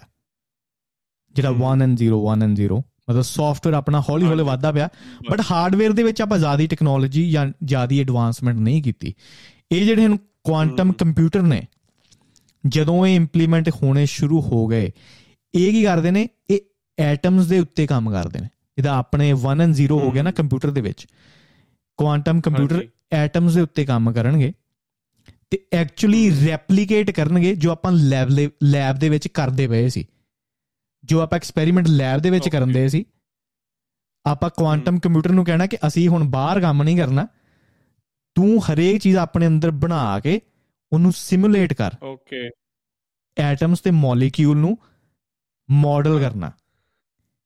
For example. ਕੁਆਂਟਮ ਕੰਪਿਊਟਰ ਚ ਪਾਤਾ ਕਿ ਇਮੋਰਟੈਲਿਟੀ ਲੱਭ ਹਾਂ ਉਹਨੇ ਕੈਲਕੂਲੇਸ਼ਨ ਕਰਨੀ ਅੰਦਰ ਹੀ ਸ਼ੁਰੂ ਕਰ ਦੇਣੀ ਹੈ ਆਪਣੇ ਆਪ ਹੀ ਉਹਨੇ ਮਾਡਲ ਬਣਾਉਣੇ ਸ਼ੁਰੂ ਕਰ ਦੇਣੇ ਕੈਮੀਕਲਸ ਦੇ। ਐਕਚੁਅਲੀ ਕੈਮੀਕਲਸ ਦੇ ਹੂੰ। ਮਾਡਲ ਬਣਾਉਣੇ ਸ਼ੁਰੂ ਕਰ ਪਤਾ ਨਹੀਂ ਮੈਂ ਸਮਝਾ ਪਾ ਰਿਹਾ ਕਿ ਨਹੀਂ ਪਰ ਜਦੋਂ ਮੈਂ ਸੁਣਿਆ ਨਾ ਮੈਂ ਕਿਹਾ। ਜਦੋਂ ਇਹ। ਚੀਜ਼ ਇੰਪਲੀਮੈਂਟ ਹੋ ਗਈ ਰਿਐਲਿਟੀ ਦੇ ਵਿੱਚ ਆਪਣਾ ਮੈਡੀਕਲ ਚੇਂਜ ਹੋ। ਜਾਣਾ ਆਪਣੀ ਬਾਇਓਲੋਜੀ। ਦੇ ਲੈਬਸ ਚੇਂਜ ਹੋ ਜਾਣਗੇ ਆਪਣੀ ਮੈਡੀਕੇਸ਼ਨ ਚੇਂਜ ਹੋ ਜਾਣੀ ਹੈ ਤੇ ਇਹ ਚੀਜ਼। ਪ੍ਰੋਬਬਲੀ 10 ਜਾਂ 20 ਸਾਲ ਦੂਰ ਆ ਕਿਉਂਕਿ ਇਸ ਟਾਈਮ ਰੇਸ ਲੱਗੀ ਹੋਈ ਆ ਕੰਪਨੀ ਦੇ ਵਿੱਚ ਕਿ। ਪਹਿਲਾ ਕੁਆਂਟਮ ਕੰਪਿਊਟਰ ਕੌਣ ਬਣਾਊਗਾ ਕੌਣ ਬਣਾਊਗਾ ਜਦੋਂ ਉਹ ਚੀਜ਼ ਬਣ ਗਈ ਆਪਣੀ। ਉਹ ਕਹਿੰਦਾ ਕਿ ਆਪਣੀ ਇੱਕ ਏਜਿੰਗ ਵੀ ਆਪਾਂ ਘਟਾ ਜਦੋਂ ਵੀ ਕੁਆਂਟਮ ਕੰਪਿਊਟਰ ਆ ਗਿਆ ਨਾ ਕੋਈ ਵੀ ਪ੍ਰੋਬਲਮ ਦਾ। ਸੋਲੂਸ਼ਨ ਆਪਾਂ ਇਦਾਂ ਲੱਭ ਸਕਦੇ ਆ ਕਿਉਂਕਿ ਉਹ computer million gazillion times faster ਹੋਣਗੇ ਜੋ ਆਪਣੇ ਕੋਲ ਹੈ। ਤੇ ਸ਼ਾਇਦ 10 ਜਾਂ 20 ਸਾਲ ਬਾਅਦ ਆ ਚੀਜ਼ਾਂ ਰਹਿਣ ਵੀ ਨਾ ਜੋ ਆਪਣੇ ਲੈਪਟਾਪ ਨੇ ਜਾਂ ਇਦਾਂ ਦੇ ਕੰਪਿਊਟਰ ਨੇ। ਕੰਪਿਊਟਰ ਕਿਸੇ ਹੋਰ ਤਰੀਕੇ ਦੇ ਹੋਣਗੇ। ਬਿਲਕੁਲ। ਹੁਣ ਇੱਕ ਹੋਰ ਸਿੰਪਲੀਫਾਈ ਹੋ ਜਾਂਦਾ ਵੀ ਜਿਹੜੀ ਅਸੀਂ ਨਾਰਮਲ ਸਾਡਾ ਕੰਪਿਊਟਰ ਕੈਲਕੂਲੇਸ਼ਨ ਵੱਡੀਆਂ ਕੈਲਕੂਲੇਸ਼ਨਾਂ ਜਿਹਨੂੰ ਕਹ ਲਓ ਵੀ 2 ਸਾਲ ਲੱਗ ਲੱਗੂਗੇ ਜਾਂ 10 ਸਾਲ ਲੱਗੂਗੇ ਹੂੰ। ਉਹ 2-4 ਦਿਨਾਂ ਦੇ ਵਿੱਚ ਕਰ ਦਿਆ ਕਰੂਗਾ ਇੰਨਾ ਫ਼ਰਕ ਪੈ ਜਾਣਾ। ਉਹ ਵੀ ਸ਼ਾਇਦ ਘੰਟਿਆਂ ਦੇ ਵਿੱਚ ਵੀ ਹੋ ਹਾਂ ਸਕਦੀ ਆ। ਉਹ ਵੀ ਬਟ ਹਾਂ ਬਟ ਇੱਕ ਡਿਫਰੈਂਸ ਹੈ ਕਿ ਇਹ ਜਿਹੜਾ ਕੰਪਿਊਟਰ ਤੇ ਉਹ ਜਿਹੜੇ ਕੰਪਿਊਟਰ ਦੇ ਵਿੱਚ ਨਾ ਇਹ ਸਿਮਿਲਰ ਚੀਜ਼ਾਂ ਨਹੀਂ ਹੈਗੀਆਂ। ਇਹ। ਬੜੀਆਂ ਵੱਖਰੀ ਵੱਖਰੀਆਂ ਚੀਜ਼ਾਂ ਆ। ਮੈਂ ਸੁਣਦਾ ਸੀ ਕਿ ਬਾਈਟਸ ਦਾ ਵੀ ਜਿੱਦਾਂ ਹੁਣ ਆਪਣਾ ਬਾਈਟ ਦੇ ਵਿੱਚ ਸਟੋਰੇਜ ਹੁੰਦੀ ਆ ਹਨਾ? ਹਾਂ। 0 ਜਾਂ 1 ਹਾਂ ਹਾਂ ਉਹ ਉਹਦੇ ਚ ਮੈਂ ਸੁਣਦਾ ਸੀਗਾ ਕਿ ਇੱਕੋ ਟਾਈਮ ਤੇ 0 1 ਹੋਣਾ ਆ। ਉਹ ਨਾ ਬੜਾ ਬੜਾ ਇਹ ਬੜਾ ਹਾਰਡ ਟੂ ਐਕਸਪਲੇਨ ਹੈ ਕੁਆਂਟਮ ਕੰਪਿਊਟਰ ਮੈਂ ਬੜੀਆਂ ਤੇ ਵੀਡੀਓ ਸੁਣੀਆਂ। ਬਟ। ਸਭ ਤੋਂ ਸਿੰਪਲ ਤਰੀਕਾ ਇਹਨੂੰ ਸਮਝਣ ਦਾ ਇਹੀ ਆ ਕਿ ਜਿੱਦਾਂ ਹੁਣ ਅਰਥ ਲਾ ਲਓ ਆਪਣੀ ਆਪਣੀ ਧਰਤੀ। ਹਾਂਜੀ। ਠੀਕ ਹੈ। ਹੁਣ ਇੱਥੇ ਕੋਈ 0 1 ਤੇ ਚੱਲਣ ਨਹੀਂ ਦਿਆ ਜਿੱਦਾਂ ਪੱਤੇ ਟੁੱਟਣ ਦਏ ਨੇ ਪੱਤੇ ਗਲਣ ਦਏ ਨੇ। ਹਮ ਠੀਕ ਹੈ ਇਹ 0 1 ਨਹੀਂ ਹੈਗਾ ਇਹ ਐਕਚੁਅਲੀ ਹੁੰਦਾ ਪਿਆ ਹੈ। ਇਹ ਐਕਚੁਅਲੀ ਪ੍ਰੋਸੈਸ ਚੱਲੀ ਜਾ ਰਹੀ ਹੈ ਪ੍ਰੋਸੈਸ ਚੱਲਣ ਦਿਆ। ਇਹ ਪ੍ਰੋਸੈਸ। ਕੁਆਂਟਮ ਕੰਪਿਊਟਰ ਆਪਣੇ ਅੰਦਰ ਕਰੂਗਾ ਐਕਚੁਅਲੀ ਰੈਪਲੀਕੇਟ ਕਰੂਗਾ ਜਾਂ ਸਿਮੂਲੇਟ ਕਰੂਗਾ। ਉਹਦੇ ਵਿੱਚ ਕੋਈ 1 ਜਾਂ 0 ਨਹੀਂ ਹੈਗਾ। ਨਹੀਂ ਹੋਣਾ ਉਹ ਖਤਮ ਹੋ ਜਾਣਾ। ਹਾਂ ਉਹਨੂੰ ਆਪਾਂ ਇਹ ਕਹਿਣਾ ਕਿ ਆਹ ਐਕਸਪੈਰੀਮੈਂਟ ਰਨ ਕਰ ਆਹ ਕੈਮੀਕਲਸ ਦੇ ਨਾਲ। ਜੋ ਆਪਾਂ ਆ। ਜਿਹੜੇ ਆਪਣੇ ਕੰਪਿਊਟਰ ਨੇ ਆਪਾਂ ਨਹੀਂ ਕਰ ਸਕਦੇ ਇਹਨੂੰ ਡੇਟਾ ਚਾਹੀਦਾ ਆਪਾਂ ਐਕਸਪੈਰੀਮੈਂਟ ਕਰਾਂਗੇ ਕੈਮੀਕਲਾਂ ਨੂੰ ਮਿਲਾਵਾਂਗੇ ਜੋ ਰਿਜ਼ਲਟ ਆਏ ਉਹ ਆਪਾਂ ਕੰਪਿਊਟਰ 'ਚ ਪਾਤੇ ਤੇ ਹਮੇਸ਼ਾ ਰਿਕਾਰਡਰ ਰਹੂਗੇ। ਠੀਕ ਹੈ ਅਗੇਨ ਮੈਂ ਐਕਸਪਰਟ ਨਹੀਂ ਹੈਗਾ ਮੈਂ ਚ ਗਲਤ ਹੋ ਸਕਦਾ ਬਟ ਇਹ ਮੇਰੀ। ਸਿੰਪਲ ਜੀ ਅੰਡਰਸਟੈਂਡਿੰਗ ਹੈ ਠੀਕ ਹੈ। ਇਹਦੇ ਉੱਤੇ ਪਾਤੇ ਬਟ ਕੁਆਂਟਮ ਕੰਪਿਊਟਰ ਦੇ ਕੰਪਿਊਟਰ ਦੇ ਵਿੱਚ ਆਪਾਂ ਨੂੰ ਬਾਹਰ ਕੁਝ ਨਹੀਂ ਕਰਨਾ ਪੈਣਾ ਆਪਾਂ। ਚਾ ਇਮੋਰਟੈਲਿਟੀ ਜਾਂ ਏਜਿੰਗ ਇਦਾਂ ਹੁੰਦੀ ਆ ਇਹਨੂੰ ਆਪਾਂ ਅੰਡੂ ਕਿੱਦਾਂ ਕਰੀਏ ਹਮ ਠੀਕ ਹੈ ਉਹਨੇ ਕਹਿਣਾ ਅੱਛਾ ਸਕਿਨ। ਸਕਿਨ ਦੇ ਵਿੱਚ ਕੀ ਕੀ ਚੀਜ਼ਾਂ ਹੁੰਦੀਆਂ ਉਹਦੇ ਵਿੱਚ ਉਹਨੇ ਸਾਰੀਆਂ। ਚੀਜ਼ਾਂ ਦੇ ਨਾਲ ਉਹਨੂੰ ਕੰਬੀਨੇਸ਼ਨ ਕਰਨ ਲੱਗ ਪੈਣਾ ਕਿ ਇਹ ਏਜਿੰਗ। ਪ੍ਰੋਸੈਸ ਨੂੰ ਆਪਾਂ ਕਿੱਦਾਂ ਰੋਕਤਾ ਉਹ ਕੰਪਿਊਟਰ ਹੈ ਐਟਮਸ ਦੇ ਉੱਤੇ ਉਹਦੀ ਸਿੰਪਲ ਜੀ ਟਰਮ ਸੀ ਕਾਕੂ ਨੇ ਕਿਹਾ ਕਿ ਉਹ ਜਿਹੜਾ ਕੰਪਿਊਟਰ ਹੈ ਉਹ ਐਟਮਸ ਦੇ ਉੱਤੇ। ਕੰਪਿਊਟਿੰਗ ਕਰਦਾ ਜਿੱਦਾਂ ਇਹ ਆਪਾਂ ਬਾਈਟਸ ਦੇ ਉੱਤੇ ਕੰਪਿਊਟਰ ਆ ਆ ਉਹ ਐਕਚੁਅਲੀ। ਐਟਮਸ ਜਾਂ ਮੋਲੀਕਿਊਲਸ ਦੇ ਉੱਤੇ ਕੰਪਿਊਟਿੰਗ ਕਰੂਗਾ ਉਹ ਬਿਲਕੁਲ ਹੀ ਅਲੱਗ ਤਰ੍ਹਾਂ ਦਾ ਕੰਪਿਊਟਰ ਆ ਉਹ ਇਦਾਂ ਨਾਰਮਲ। ਕੰਪਿਊਟਰ ਨਹੀਂ ਹੋਊਗਾ ਤੇ ਜਦੋਂ ਜਿੱਦਾਂ ਇਹਦਾ ਮੈਂ ਸੁਣਦਾ ਪਿਆ ਸੀ ਨਾ ਮੈਂ ਕਿਹਾ ਯਾਰ 10 ਜਾਂ 20 ਸਾਲ ਬਾਅਦ ਇਮੇਜਿਨ ਕਰਦੇ ਹੋਣੇ ਤੁਸੀਂ ਨਾਲ ਨਾਲ ਵਿਜ਼ੂਅਲਾਈਜ਼ ਕਰਦੇ ਹੋਣੇ ਮੈਂ ਹਰੇਕ ਚੀਜ਼ ਮੈਂ ਵਿਜ਼ੂਅਲਾਈਜ਼ ਕਰਨ ਦਿਆ ਸੀ ਤੇ ਜਦੋਂ ਮੈਂ ਉਦਾਂ ਦੇ ਬੰਦੇ ਨੂੰ ਸੁਣਦਾ ਨਾ ਆਈ ਥਿੰਕ ਉਹ ਦੱਸਣ ਦਿਆ ਕਿ ਮੈਂ 17 ਸਾਲਾਂ ਦਾ ਸੀ ਕਿ ਜਦੋਂ ਮੈਂ ਇੱਕ ਬੜੀ ਤਗੜੀ ਮਸ਼ੀਨ ਆਪਣੇ ਘਰੇ ਬਣਾਤੀ ਤੇ ਉਹ ਮਸ਼ੀਨ ਹੀ ਮੈਨੂੰ। ਆਈ ਥਿੰਕ ਤਗੜੇ ਕਾਲਜ ਦੇ ਵਿੱਚ ਲੈ ਕੇ ਗਈ। ਤੇ ਮੈਂ ਸੋਚਦਾ ਹੁੰਦਾ। ਕਿੱਦਾਂ ਕਿੱਦਾਂ ਦੇ ਜੀਨੀਅਸ ਬੰਦੇ ਚਲੋ ਜੈਪਨੀਜ਼ ਹੈ ਬਟ ਆਪਣੀ ਜਨਤਾ ਜਿੰਨਾ ਜਿੰਨਾ ਜਿੰਨਾ ਜਿੰਨਾ ਚਿਰ ਆਪਾਂ ਉਹ ਚੀਜ਼ਾਂ ਦੇ ਪਏ ਆ ਨਾ ਜੋ ਰੈਲੇਵੈਂਟ ਨਹੀਂ ਹੈਗੀਆਂ ਉਹਨਾਂ ਚਿਰ ਆਪਾਂ ਇਸ ਡਾਈਮੈਂਸ਼ਨ ਵੱਲ ਜਾਂ ਇਸ ਟੌਪਿਕਸ ਵੱਲ ਸੋਚ ਵੀ ਨਹੀਂ ਸਕਦੇ। ਕਿਉਂਕਿ ਉਦਾਂ ਦਾ ਐਕਸਪੋਜ਼ਰ ਹੀ ਨਹੀਂ ਕਿਉਂਕਿ ਹੁਣ ਮੈਨੂੰ ਨਾ ਕਦੀ ਕਦੀ ਕੋਈ ਕਹਿੰਦਾ ਕਿ ਯਾਰ ਆਹ ਗੱਲ ਜੋ ਤੂੰ ਕੀਤੀ ਨਾ ਉਹ ਜੋਰਡਨ ਪੀਟਰਸਨ ਨੇ ਕੀਤੀ ਸੀ। ਆਹ ਜਿਹੜੀ ਤੂੰ ਗੱਲ ਕੀਤੀ ਨਾ ਉਹ ਆਹ ਸਾਇੰਟਿਸਟ ਹੂਬਰਮੈਨ ਨੇ ਕੀਤੀ ਸੀ। ਆਹ ਜਿਹੜੀ ਗੱਲ ਕੀਤੀ ਨਾ ਉਹ ਜੋ ਰੋਗਨ ਨੇ ਕੀਤੀ ਸੀ। ਮੈਂ ਕਿਹਾ ਆਬਵੀਅਸਲੀ ਮੈਂ ਤੇ ਗੱਲਾਂ ਯਾਦ ਨਹੀਂ ਕਰਦਾ ਨਾ। ਮੈਂ ਸੁਣਦਾ ਵਾਂ ਲੋਕਾਂ ਨੂੰ। ਕਦੀ ਕਦੀ ਤੁਹਾਨੂੰ ਚੀਜ਼ਾਂ ਪਤਾ ਹੁੰਦੀਆਂ। ਉਹ ਡੀਪ ਡਾਊਨ ਕਿਤੇ ਨਾ ਕਿਤੇ ਪਈ ਹੈ ਪਈਆਂ ਨੇ। ਬਟ ਤੁਸੀਂ ਐਕਸਪੋਜ਼ ਨਹੀਂ ਕਰਦੇ ਆਪਣੇ ਆਪ ਨੂੰ। ਫਿਰ ਤੁਸੀਂ ਕਿਸੇ ਨੂੰ ਸੁਣਦੇ ਹੋ ਨਾ ਫਿਰ ਤੁਸੀਂ ਕਹਿੰਦੇ ਹੋ ਹਾਂ ਦੈਟ ਮੇਕ ਸੈਂਸ ਹਾਂ ਇਹੀ ਇਹੀ ਚੀਜ਼ ਹੈ। ਇਹੀ ਚੀਜ਼ ਆ। ਕਦੀ ਹਰੇਕ ਚੀਜ਼ ਹਰੇਕ ਬੰਦੇ ਨੂੰ ਪਤਾ ਹੈ ਬਟ ਉਹ ਐਕਸਪੋਜ਼ਰ ਨਹੀਂ ਮਿਲਿਆ ਨਾ। ਉਹ ਚੀਜ਼ ਐਕਸਪੋਜ਼ ਆਪਣੇ ਆਪ ਨੂੰ ਕੋਈ ਮੌਕਾ ਹੀ ਨਹੀਂ ਮਿਲਿਆ। ਕਿਸੇ ਨੂੰ ਆਪਾਂ ਸੁਣਿਆ ਹੀ ਨਹੀਂ। ਜਦੋਂ ਸੁਣਿਆ ਹੀ ਆਪਾਂ ਉਦਾਂ ਦੇ ਲੰਡੂ ਪੰਜੂ ਗਏ। ਠੀਕ ਹੈ? ਜਦੋਂ ਉਦਾਂ ਦੇ ਬੰਦੇ ਨੂੰ ਸੁਣਨਾ ਤੇ ਦਿਮਾਗ ਵੀ ਉਦਾਂ ਦਾ ਹੀ ਬਣ ਜਾਣਾ। ਬਿਲਕੁਲ ਬਿਲਕੁਲ। ਹਰੇਕ ਬੰਦੇ ਨੂੰ ਸੁਣਨਾ ਹੂੰ ਹਾਂਜੀ। ਹੂੰ। ਮੈਂ ਕਿਹਾ ਆਪਾਂ ਕਹਿੰਦੇ ਤਾਂ ਰਹਿੰਦੇ ਆ ਯਾਰ ਅਸੀਂ 100 ਸਾਲ ਪਿੱਛੇ ਐਤੋਂ ਆ ਅਸੀਂ 200 ਸਾਲ ਪਿੱਛੇ ਉਹ ਤੋਂ ਆ। ਹੂੰ। ਵੀ ਅਸੀਂ ਕਹਿ ਤਾਂ ਦਿੱਤਾ ਪਰ ਕਦੀ ਇਹ ਕਿਉਂ ਨਹੀਂ ਸੋਚਿਆ ਵੀ ਕਿਉਂ ਆ? ਉਹ ਕਿਹੜੀ ਚੀਜ਼ 'ਚ ਅੱਗੇ ਆ? ਅਸੀਂ ਕੀ ਕਰ ਸਕਦੇ ਆ ਵੀ ਕੁਝ ਹੱਦ ਤੱਕ ਉਹਨਾਂ ਨੂੰ ਮੈਚ ਕਰ ਸਕੀਏ? ਉੱਥੇ ਹੂੰ। ਨਹੀਂ ਜਾਂਦੇ ਅਸੀਂ ਸਿਰਫ ਇੰਨਾ ਕਹਿ ਕੇ ਕਿ ਹਾਂ ਅਸੀਂ ਤਾਂ 100 ਸਾਲ ਪਿੱਛੇ ਆ ਉਹਦਾ ਬਹੁਤ ਅੱਗੇ ਸੋਚਦੇ ਆ। ਆਪਾਂ ਕੀ ਹੈ ਕੁਝ ਵੀ ਨਹੀਂ ਹੈਗੇ ਬਸ ਇਹ ਡਿਸਕਸ਼ਨ ਖਤਮ। ਹੁਣ ਤਗੜੀਆਂ ਜਿਹੜੀਆਂ ਬਹੁਤ ਤਗੜੀਆਂ ਕੰਪਨੀਆਂ ਨੇ। ਜ਼ਿਆਦਾਤਰ ਉੱਥੇ ਜਿਹੜੇ ਸੀਈਓ ਨੇ ਉਹ ਇੰਡੀਅਨਸ ਨੇ। ਉਹ ਵੀ ਇੰਡੀਆ ਚੋਂ ਹੀ ਨਿਕਲੇ ਨੇ। ਹੁਣ one of the biggest tech company is Google ਉਹਨੂੰ ਰਨ ਕੌਣ ਕਰਨ ਦਿਆ? ਇੱਕ ਇੰਡੀਅਨ ਰਨ ਕਰਦਾ ਪਿਆ। ਆਈ ਥਿੰਕ ਮਾਈਕਰੋ ਮਾਈਕਰੋਸਾਫਟ ਨੂੰ ਵੀ ਇੱਕ ਇੰਡੀਅਨ ਰਨ ਕਰਦਾ ਪਿਆ। ਇਹ ਟੌਪ ਦੀਆਂ ਕੰਪਨੀਆਂ ਨੇ ਟੈਕ ਦੇ ਵਿੱਚ। ਹੂੰ। ਠੀਕ ਹੈ ਤੇ ਉਹ ਇੰਡੀਅਨ ਦਾ ਐਕਸਪੋਜ਼ਰ ਕਿੱਥੋਂ ਆਇਆ? ਮੈਂ ਇਹ ਨਹੀਂ ਕਹਿੰਦਾ ਕਿਉਂਕਿ ਆਪਣਾ ਕਲਚਰ ਬੜਾ ਪੁਰਾਣਾ ਹੈ ਤੇ ਬੜਾ ਇੰਪੋਰਟੈਂਟ ਹੈ। ਆਪਾਂ ਲੋਕ ਇਮੋਸ਼ਨਲੀ ਬਹੁਤ ਜ਼ਿਆਦਾ ਇੰਟੈਲੀਜੈਂਟ ਆ। ਇਮੋਸ਼ਨਲੀ ਆਪਾਂ ਹਾਇਰਾਰਕੀ ਨੂੰ ਸਮਝਦੇ ਆ। ਆਪਾਂ ਵੱਡਿਆਂ ਦਾ ਆਦਰ ਕਰਨਾ ਸਮਝਦੇ ਆ। ਵੱਡਿਆਂ ਨਾਲ ਗੱਲ ਕਿੱਦਾਂ ਕਰਨੀ ਹੈ ਉਹ ਚੀਜ਼ ਨੂੰ ਸਮਝਦੇ ਆ। ਆਪਾਂ ਇਮੋਸ਼ਨਸ ਨੂੰ ਬੜੀ ਜਲਦੀ ਸਮਝਦੇ ਆ।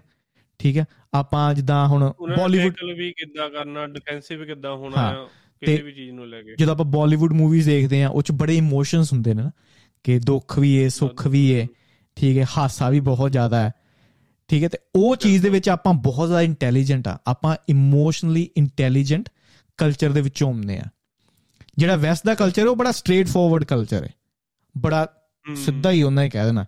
ਬਿਜ਼ਨਸ ਦੇ ਵਿੱਚ ਹੋ ਗਿਆ ਹਾਂ। ਹਨਾ ਕੋਈ ਉੱਚ ਹਾਇਰਾਰਕੀ ਨਹੀਂ ਹੈਗਾ ਕੋਈ ਵੱਡਾ ਨਹੀਂ ਕੋਈ ਛੋਟਾ ਨਹੀਂ ਉਹ ਬੜਾ ਸਿੰਪਲ ਜਿਹਾ। ਤੇ ਇਹ ਬੜਾ ਨਵਾਂ ਕਲਚਰ ਹੈ। ਤੇ ਮੈਂ ਕਹਿੰਦਾ ਹੁੰਦਾ ਕਿ। ਆਪਾਂ ਬੜੇ ਫੋਰਚੂਨੇਟ ਆ ਜਿਹੜੀ ਪਹਿਲੀ ਵੇਵ ਜਾਂ ਦੂਜੀ ਵੇਵ ਹੁਣ ਇੱਧਰ ਆਈ ਹੈ। ਉਧਰੋਂ ਇਮੀਗ੍ਰੇਟ ਹੋ ਕੇ ਇੱਧਰ ਆਪਾਂ ਆਏ ਆ ਆਪਾਂ ਨੂੰ ਦੋਵਾਂ ਕਲਚਰਸ ਦਾ ਐਕਸਪੋਜ਼ਰ ਮਿਲਿਆ ਤੇ ਆਪਾਂ ਦੋਵਾਂ ਕਲਚਰਸ ਨੂੰ ਸਮਝਦੇ ਆ ਅਗਰ ਆਪਾਂ ਸਮਝਦੇ ਆ ਦੋਵਾਂ ਕਲਚਰਸ ਨੂੰ ਤੇ ਉਹਦਾ ਫਾਇਦਾ ਲੈਣਾ ਚਾਹੀਦਾ ਨਾ। ਚੰਗੀ ਚੀਜ਼ ਉਧਰੋਂ ਕੱਢ ਲਈਏ ਤੇ ਚੰਗੀ ਚੀਜ਼ ਇਧਰੋਂ ਕੱਢ ਲਈਏ। ਇਧਰੋਂ ਕੱਢ ਲਈਏ ਸਭ। ਤੋਂ ਫੋਰਚੂਨੇਟ ਬੰਦੇ ਆਪਾਂ ਇਦਾਂ ਕਰ ਨਹੀਂ ਰਹੇ ਭਾਜੀ। ਕਰ ਨਹੀਂ ਰਹੇ। ਇਹੀ ਪ੍ਰੋਬਲਮ ਬੜੇ ਬੜੇ ਯਾਰ ਲੋਕੀ ਜਦੋਂ ਮੇਰੇ ਨਾਲ ਗੱਲ ਕਰਦੇ ਨੇ ਨਾ ਤੇ ਉਹ ਇਹੀ ਕਹਿੰਦੇ ਨੇ ਭਾਜੀ ਆਪਾਂ ਕਿੰਨੇ ਜ਼ਿਆਦਾ ਫੋਰਚੂਨੇਟ ਆ ਕਿ ਆਪਾਂ ਇਧਰਲੇ ਮੁਲਕਾਂ ਦੇ ਵਿੱਚ ਆਏ ਆ ਇਹਨਾਂ ਤੋਂ ਵੀ ਸਿੱਖਿਆ ਤੇ ਪਿੱਛੋਂ ਵੀ ਸਿੱਖ ਕੇ ਆਏ ਆ ਆਪਾਂ। ਆਪਣੀ। ਨੌਲੇਜ ਤੇ ਬਹੁਤ ਜ਼ਿਆਦੀ ਹੋਣੀ ਚਾਹੀਦੀ ਆ। ਹੂੰ। ਫਿਰ ਹੈ ਕਿਉਂ ਨਹੀਂ? ਮੈਂ ਕਿਹਾ ਹਜੇ ਆਪਣਾ ਜੋ ਨੰਬਰ ਹੈ ਨਾ ਹਾਂਜੀ। ਆਪਾਂ ਸੁਣਦੇ ਨਹੀਂ ਸਾਨੂੰ ਪਤਾ ਨਹੀਂ ਆਪਾਂ ਕਿਹਨੂੰ ਸੁਣਨਾ ਆ ਕਿਹਨੂੰ ਦੇਖਣਾ ਕੀ ਤੋਂ ਇਨਫਲੂਐਂਸ ਹੋਣਾ ਆ। ਸਾਡਾ ਮੋਟਿਵ ਕੀ ਆ? ਹੂੰ। ਮੁੰਡੇ ਆਦੇ ਆ ਉਹ- ਉਹਨਾਂ ਦਾ ਮੋਟਿਵ ਆ ਗੱਡੀਆਂ। ਹੂੰ। ਲੇਟੈਸਟ ਫੋਨ ਹੂੰ। ਠੀਕ ਆ ਤੇ ਕੁੜੀਆਂ ਦਾ ਹੈਗਾ ਪੇ ਅਸੀਂ ਕੱਪੜੇ ਮੇਕਅਪ ਮੈਕ ਦਾ ਹੋ ਗਿਆ ਘੁੰਮਣਾ ਆ ਫਰੀडम ਆ ਬਸ ਇਹ ਆ। ਹੂੰ। ਕੈਨੇਡਾ ਦੇ ਵਿੱਚ ਮੈਨੂੰ ਲੱਗਦਾ ਜੀ ਨਹੀਂ ਮੈਂ ਉਹੀ ਉਹੀ ਗੱਲ ਦਾ ਰਿਪਲਾਈ ਕਰਨ ਲੱਗਾ ਜੋ ਤੁਸੀਂ ਕਿਹਾ ਆ। ਕੈਨੇਡਾ ਦੇ ਵਿੱਚ ਇੱਕ ਮੈਂ ਵੱਖਰਾ ਐਪੀਸੋਡ ਕਰਨਾ ਸੀ ਇੱਕ ਕੈਨੇਡਾ ਦੇ ਮੁੰਡੇ ਨਾਲ ਜੋ ਕੈਨੇਡਾ ਤੋਂ ਬਹੁਤ ਜ਼ਿਆਦਾ ਤੰਗ ਹੈ ਇਸ ਟਾਈਮ ਤੇ ਜੋ ਮੈਂ ਸਿਚੁਏਸ਼ਨ ਦੇਖ ਕੇ ਵੀ ਆਇਆ ਨਾ ਕੈਨੇਡਾ ਦੇ ਵਿੱਚ ਹੁਣ ਸਟੂਡੈਂਟ ਬਹੁਤ ਜ਼ਿਆਦਾ ਬਹੁਤ ਜ਼ਿਆਦਾ ਜਨਤਾ ਕੈਨੇਡਾ ਦੇ ਵਿੱਚ ਜਾਂਦੀ ਪਈ ਹੈ। ਸਰੀ ਦੇ ਵਿੱਚ ਵੈਨਕੂਵਰ ਦੇ ਕੋਲ ਏਰੀਆ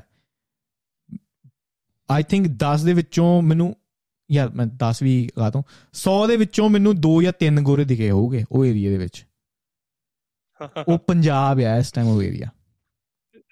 ਸਰੀ। ਪੰਜਾਬੀ ਹੀ ਪੰਜਾਬੀ ਆ ਉੱਥੇ। ਹੁਣ ਇਹ ਗੱਲ ਮੈਂ ਮੈਂਸ਼ਨ ਜੋ ਤੱਕ ਤੁਸੀਂ ਗੱਲ ਕੀ ਕਿ ਗੱਡੀਆਂ ਜਾਂ ਵਗੈਰਾ ਵਗੈਰਾ। ਉੱਥੇ ਉਹ ਮੁੰਡਾ ਜਿੰਨਾ ਮੈਂ ਗੱਲ ਕਰੂੰਗਾ ਪ੍ਰੋਬਬਲੀ ਕੁਝ ਐਪੀਸੋਡਾਂ ਤੋਂ ਬਾਅਦ ਉਹ ਇੰਨਾ ਤੰਗ ਆ ਉਹ ਚਾਹੁੰਦਾ ਹੈ ਕਿ ਮੈਂ ਹੁਣ ਕੈਨੇਡਾ ਦੇ ਵਿੱਚੋਂ ਨਿਕਲਾਂ ਫੈਮਿਲੀ ਉਹਦੀ ਉੱਥੇ ਸਾਰੀ।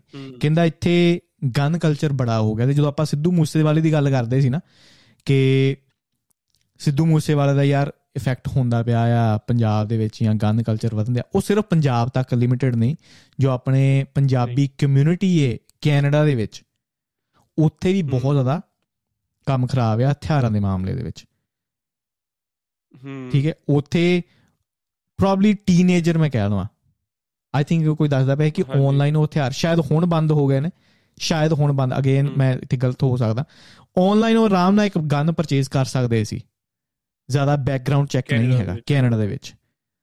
ਕਹਿੰਦਾ ਇੱਕ 17 ਸਾਲਾਂ ਦੇ ਮੁੰਡੇ ਦੇ। ਗੱਡੀ ਦੇ ਵਿੱਚ ਕਹਿੰਦਾ ਮੈਂ। ਤਿੰਨ ਤੋਂ ਚਾਰ ਗੰਨਾਂ ਆਰਾਮ ਨਾਲ ਦੇਖੀਆਂ।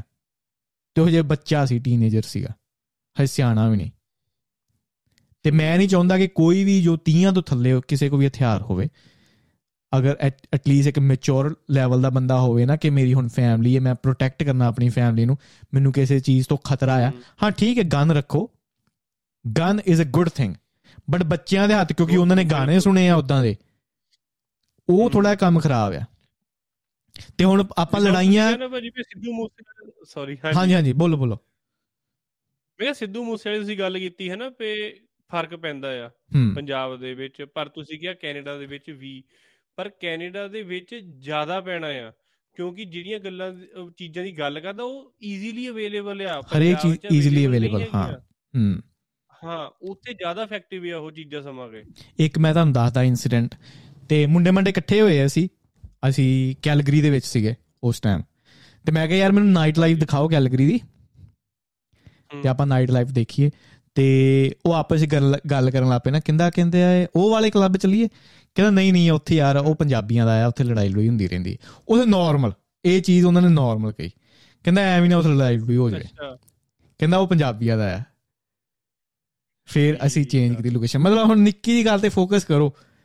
ਕਿ ਕੀ ਆਪਣੀ ਉੱਥੇ ਇਮੇਜ ਬਣੀ ਹੋਈ ਕੈਨੇਡਾ ਦੇ ਵਿੱਚ? ਇਮੇਜ ਬਣੀ ਹੋ ਹਾਂ। ਭਾਜੀ ਇਹ ਤੁਸੀਂ ਕੈਲਗਰੀ ਦੀ ਗੱਲ ਕੀਤੀ ਆ ਤੇ ਜੇ ਤੁਸੀਂ ਬ੍ਰੈਂਪਟਨ ਜਾਂ ਸਰੀ ਵਾਲੇ ਏਰੀਆ ਦੇ ਵਿੱਚ ਕੀ ਦੇਖੋਗੇ ਲੋਕੀ ਫੈਮਲੀਆਂ ਵਾਲੇ ਕੁਝ ਸਪੈਸੀਫਿਕ ਸਿਨੇਮਾਜ਼ ਆ ਉੱਥੇ ਜਾਂਦੇ ਨਹੀਂ ਹੈਗੇ। ਹੂੰ। ਇਸੇ ਚੱਕਰ ਕਰਕੇ ਕੇ ਮੰਡੀਰ ਖੱਪ ਪਾਉਂਦੀ ਆ। ਹਾਂ। ਤੇ ਉਹ ਹੋਰ ਸਿਨੇਮਿਆਂ ਦੇ ਵਿੱਚ ਜਾਂਦੇ ਆ ਫਿਰ। ਹਾਂ। ਤੇ ਮਢੀਰ ਵਾਲਾ ਕੰਮ ਤੇ ਉਹ ਤੇ ਇੰਡੀਆ ਵੀ ਆ ਬੁਰਾ ਹੀ ਆ। ਤੇ ਕੈਨੇਡਾ ਦੇ ਵਿੱਚ ਤੇ ਜਦੋਂ ਆਪਾਂ ਨੂੰ ਪਤਾ ਆ ਹੁਣ ਇੰਡੀਆ ਦੇ ਵਿੱਚ ਕਦੀ ਕਦੀ ਆਪਾਂ ਡਰ ਜਾਂਦੇ ਆ ਕਿ ਯਾਰ ਕੋਈ ਕੇਸ ਪੈ ਗਿਆ ਆਪਾਂ ਬਾਹਰ ਨਹੀਂ ਜਾ ਪਾਉਣਾ। ਇੰਡੀਆ 'ਚ ਕਦੀ ਨਾ ਕਦੀ ਹੁਣ ਮੈਂ ਬੜਾ ਡਰਦਾ ਹੁੰਦਾ ਸੀ ਯਾਰ ਕਿ ਮਢੀਰ 'ਚ ਨਹੀਂ ਖੜਨਾ। ਕਿਆ ਨਹੀਂ ਪਰਚੇ ਪੁਰਚੇ ਪੈ ਹੀ ਜਾਂਦੇ ਆ ਲੜਾਈ ਹੋ ਗਈ। ਕੁਝ ਕੀਤਾ ਵੀ ਨਹੀਂ ਪਰਚੇ ਨਾਲ ਲਿਖਾ ਦਿਓ ਚਲੋ ਬੰਦਾ ਫਸ ਗਿਆ। ਹੁਣ ਜਦੋਂ ਤੁਸੀਂ ਬਾਹਰ ਹੀ ਆ ਗਏ ਆ ਇਹ ਤੋਂ। ਅੱਗੇ ਕਿੱਥੇ ਹੁਣ ਸਾਨੂੰ ਕੌਣ ਰੋਕੂਗਾ? ਹੋਰ ਕਾਦੀ ਟੈਨਸ਼ਨ ਹੈ ਹੁਣ ਕਾਦੀ ਟੈਨਸ਼ਨ ਆ? ਜਦੋਂ ਪੀਆਰਾਂ ਹੋ ਗਈਆਂ ਆ ਜਾਂ। ਸਿਟੀਜ਼ਨਸ਼ਿਪਾਂ ਜਦੋਂ ਬੰਦਾ ਮਢੀਰ ਚ ਹੁੰਦਾ ਨਾ ਕੱਲਾ ਬੰਦਾ ਕੋਈ ਵੀ ਮਾੜਾ ਕੰਮ ਕਰਨ ਦੇ ਵਿੱਚ ਕੇਪੇਬਲ ਨਹੀਂ ਹੈਗਾ। ਬਟ। ਜਦੋਂ ਤੁਸੀਂ ਮਢੀਰ ਚ ਆ ਗਏ ਨਾ ਉਹ ਇੱਕ ਹਾਈਵ ਮਾਈਂਡ ਬਣ ਜਾਂਦਾ ਹੈ। ਜਿੱਦਾਂ ਮਧੂ ਮੱਖੀਆਂ ਨੂੰ ਪਤਾ ਹੈ ਨਾ ਕਿ ਕਿੱਦਾਂ ਕਿਹੜੀ ਚੀਜ਼ ਕਰਨੀ ਹੈ ਸਾਰਿਆਂ ਦਾ ਜੋ ਇੱਕ ਟੀਚਾ ਆ ਨਾਰਮਲ ਆ। ਉਦਾਂ ਹੀ ਹਾਈਵ ਮਾਈਂਡ ਜਦੋਂ ਤੁਹਾਡਾ ਬਣ ਗਿਆ 5 ਜਾਂ 10 ਮੁੰਡੇ ਆ ਉਹ ਕੋਈ ਨਾ ਕੋਈ ਸਟੂਪਿਡ ਚੀਜ਼ ਕਰਨਗੇ ਹੀ ਕਰਨਗੇ ਭਾਵੇਂ ਉਹਨਾਂ ਦੀ ਇੰਟੈਂਸ਼ਨ ਕੱਲੇ ਬੰਦੇ ਦੀ ਇੰਟੈਂਸ਼ਨ ਇਦਾਂ ਦੀ ਨਾ ਹੋਵੇ। ਹੂੰ। ਠੀਕ ਹੈ? ਤੇ ਇਹ ਇੱਕ ਮੈਂ ਕੈਨੇਡਾ ਚ ਹਾਂ ਇੱਥੇ ਮੈਂ ਹੋਰ ਥੋੜਾ ਫਰਦਰ ਕਿਸੇ ਨਾਲ ਗੱਲ ਕਰਾਂਗਾ। ਸ਼ਾਇਦ ਐਪੀਸੋਡ ਮੈਂ ਕਰਾਂ ਕੈਨੇਡਾ ਦੇ ਉੱਤੇ ਬਹੁਤ ਪ੍ਰੋਬਲਮ ਹੈ ਭਾਜੀ ਬਹੁਤ। ਪ੍ਰੋਬਲਮ ਜੋ ਇੱਕ ਮੈਂ ਐਨਾਲਿਸਿਸ ਕਰਾਂਗਾ ਜਾਂ ਮੈਂ ਪੂਰਾ ਵਿਸ਼ਲੇਸ਼ਣ ਜੋ ਵੀ ਮੈਂ ਸਿੱਖ ਕੇ ਆਇਆ ਕੈਨੇਡਾ ਦੇ ਵਿੱਚ ਜਾਂ ਲੋਕਾਂ ਨੂੰ। ਕੀ ਪ੍ਰੋਬਲਮਸ ਨੇ ਕਾਹਤੋਂ ਪ੍ਰੋਬਲਮਸ ਨੇ ਕਾਹਤੋਂ ਲੋਕ ਕੰਸੀਡਰ ਕਰਦੇ ਪਏ ਨੇ ਕਿ ਯਾਰ Canada is not a good place to be ਬਿਲਕੁਲ। ਤੇ ਮੂਵ ਹੋਈ ਹੈ ਤੋਂ ਮੂਵ ਹੋ। ਵੀ ਰਹੇ ਆਲਰੇਡੀ ਬਹੁਤ ਕੁਝ ਫੈਮਲੀਆਂ ਮੈਂ ਜਾਣਦਾ ਜੋ ਮੂਵ ਹੋਏ ਆ। ਤੇ ਉਹ ਪ੍ਰੈਫਰ ਕਰਦੇ ਨੇ ਜਾਂ ਨਿਊਜ਼ੀਲੈਂਡ ਚ ਆਉਣ ਜਾਂ ਆਸਟ੍ਰੇਲੀਆ ਚ ਜਾਣ। Australia is way better man way better ਹਾਂ। ਹੁਣ ਦੇਖੋ ਭਾਜੀ ਜਿੱਦਾਂ ਹੁਣ ਪੈਸਿਆਂ ਦੀ ਗੱਲ ਹੈ ਕਿਉਂਕਿ ਚਲੋ ਮੰਦੀ ਚੱਲਦੀ ਪਈ ਆ ਹਨਾ? ਤੇ। ਤੰਗ ਆ ਲੋਕੀ ਮਹਿੰਗਾਈ ਹੋ। ਹੁਣ ਇਹ ਸੋਚੋ ਕਿ ਟਰੱਕ ਡਰਾਈਵਰ ਜਿਹੜੇ ਵਧੀਆ ਕਮਾਉਂਦੇ ਆ ਉਹ ਮੁੰਡੇ ਆ ਨਾ ਕਈਆਂ ਨੇ ਮੇਰੀ ਗੱਲ ਹੁੰਦੀ ਉਹ ਤੰਗ ਆ ਭਾਜੀ ਆਪਣੀ ਲਾਈਫ ਤੋਂ। ਇੰਨੇ ਪੈਸੇ ਕਮਾ ਕੇ ਵੀ। ਤੇ ਜਿਹੜੇ ਨਾਰਮਲ ਟਿਮ ਹਾਰਟਨਾਂ ਦੇ ਕੰਮ ਕਰਦੇ ਆ ਜਾਂ ਹੋਰ ਛੋਟੇ ਕੰਮ ਕਰਦੇ ਜਿਨ੍ਹਾਂ ਤੇ ਸਿਰਫ 3 ਤੋਂ 4000 ਡਾਲਰ ਬਣਦਾ ਉਹ ਮਤਲਬ ਫਿਰ ਉਹਨਾਂ ਦਾ ਕਿੰਨਾ ਬੁਰਾ ਹਾਲ ਹੋਊਗਾ ਇਹ ਹਿਸਾਬ ਲਾ ਲਓ। ਹਾਂ ਇੱਕ ਤੇ ਮਿਨੀਮਮ ਲੈਣੀ ਹੈ ਚਾਹੇ 8000 ਕਮਾਣੇ ਚਾਹੇ 3000 ਕਮਾਣੇ ਆ। ਹਾਂ ਇੱਕ ਮਿਨੀਮਮ ਵੇਜ ਵਾਲਾ ਸਿਸਟਮ ਮੈਨੂੰ ਇੰਨੇ ਵਧੀਆ ਪੈਸੇ ਨਹੀਂ ਮਿਨੀਮਮ ਵੇਜ ਉੱਥੇ ਕੈਨੇਡਾ ਆਈ ਥਿੰਕ 15 ਜਾਂ 16 ਡਾਲਰ ਨੇ ਮਿਨੀਮਮ ਵੇਜ ਠੀਕ ਆ। ਠੀਕ ਹੈ ਜੋ ਇੰਨਾ ਜ਼ਿਆਦਾ ਹੈ ਤੁਹਾਡੇ ਕਿੰਨਾ। ਯੂਐਸ ਦੇ ਵਿੱਚ ਮਿਨੀਮਮ ਵੇਜ ਘੱਟੋ ਘੱਟ ਕਿੰਨਾ? ਉਹ ਕੈਲੀ ਵਾਲਾ ਸ਼ਾਇਦ ਹੁਣ 12 ਬੂਰਾ ਹੋਣਾ ਪਹਿਲਾਂ ਤਾਂ 2-3 ਸਾਲ ਪਹਿਲਾਂ ਤਾਂ 8-8 ਸੀਗਾ ਨਹੀਂ ਜ਼ਿਆਦਾ ਹੋਊਗਾ ਅਮਰੀਕਾ ਦੇ ਵਿੱਚ ਤੇ ਅਗਰ ਮੈਂ ਤਿੰਨ। ਕੰਟਰੀਜ਼ ਨੂੰ ਕੰਪੇਅਰ ਕਰਾਂ ਆਸਟ੍ਰੇਲੀਆ।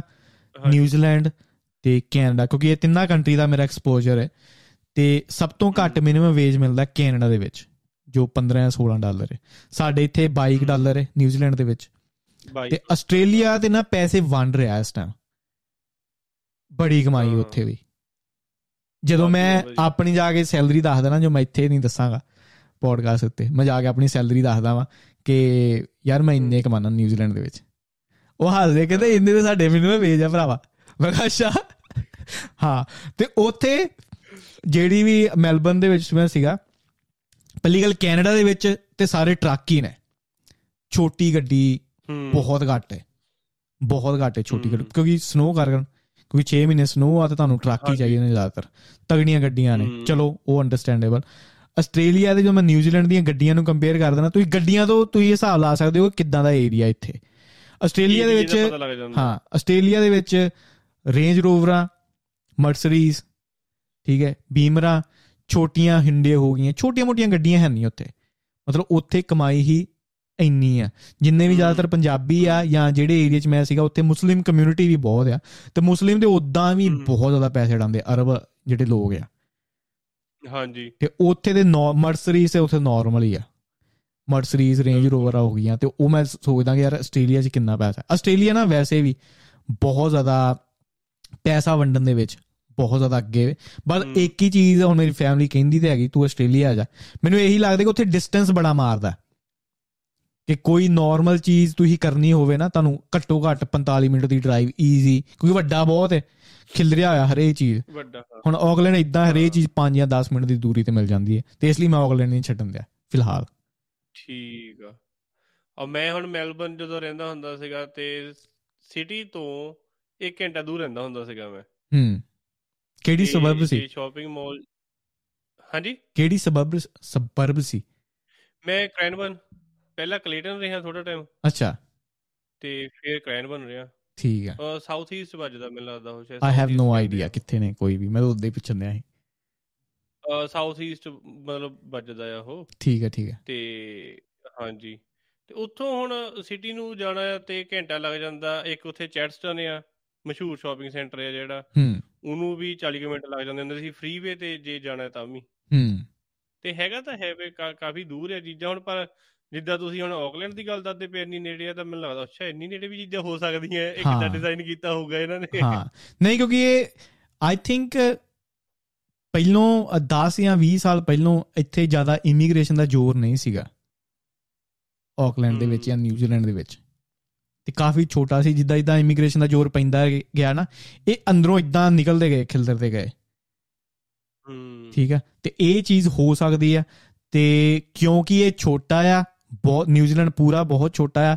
ਇਹਨਾਂ ਨੇ ਇਦਾਂ ਨਹੀਂ ਆ ਕਿ ਚਲੋ 10 ਕਿਲੋਮੀਟਰ ਦੂਰ ਲਾ ਲਓ ਜਾਂ 20 ਕਿਲੋਮੀਟਰ ਦੂਰ ਲਾ- ਲਓ। ਜੋ ਮੈਂ ਕੈਨੇਡਾ ਤੇ ਆਸਟ੍ਰੇਲੀਆ ਦੇ ਵਿੱਚ ਦੇਖਿਆ ਕੈਨੇਡਾ ਵਿੱਚ ਖਾਸ ਕਰ ਜਦੋਂ ਕੈਲਗਰੀ ਏਰੀਆ ਤੇ ਮੈਂ ਉਤਰਿਆ ਨਾ ਮੈਨੂੰ ਇਦਾਂ ਲੱਗਾ ਕਿ ਸਾਰੀਆਂ ਚੀਜ਼ਾਂ ਨਾ ਖਿਲਰੀਆਂ ਜੀਆਂ ਪਈਆਂ ਨੇ। ਕਿ। ਅੱਛਾ 10 ਕਿਲੋ ਇੱਥੇ ਮਾਲ ਲਾ ਲਓ 10 ਕਿਲੋਮੀਟਰ ਛੱਡ ਕੇ 에어ਪੋਰਟ ਰੱਖ ਲਓ ਫਿਰ 10 ਕਿਲੋਮੀਟਰ ਛੱਡ ਕੇ ਯਾਰਡ ਰੱਖ ਲਓ ਫਿਰ 10 ਕਿਲੋਮੀਟਰ ਛੱਡ ਕੇ ਤੁਸੀਂ ਘਰ ਬਣਾ ਲਓ।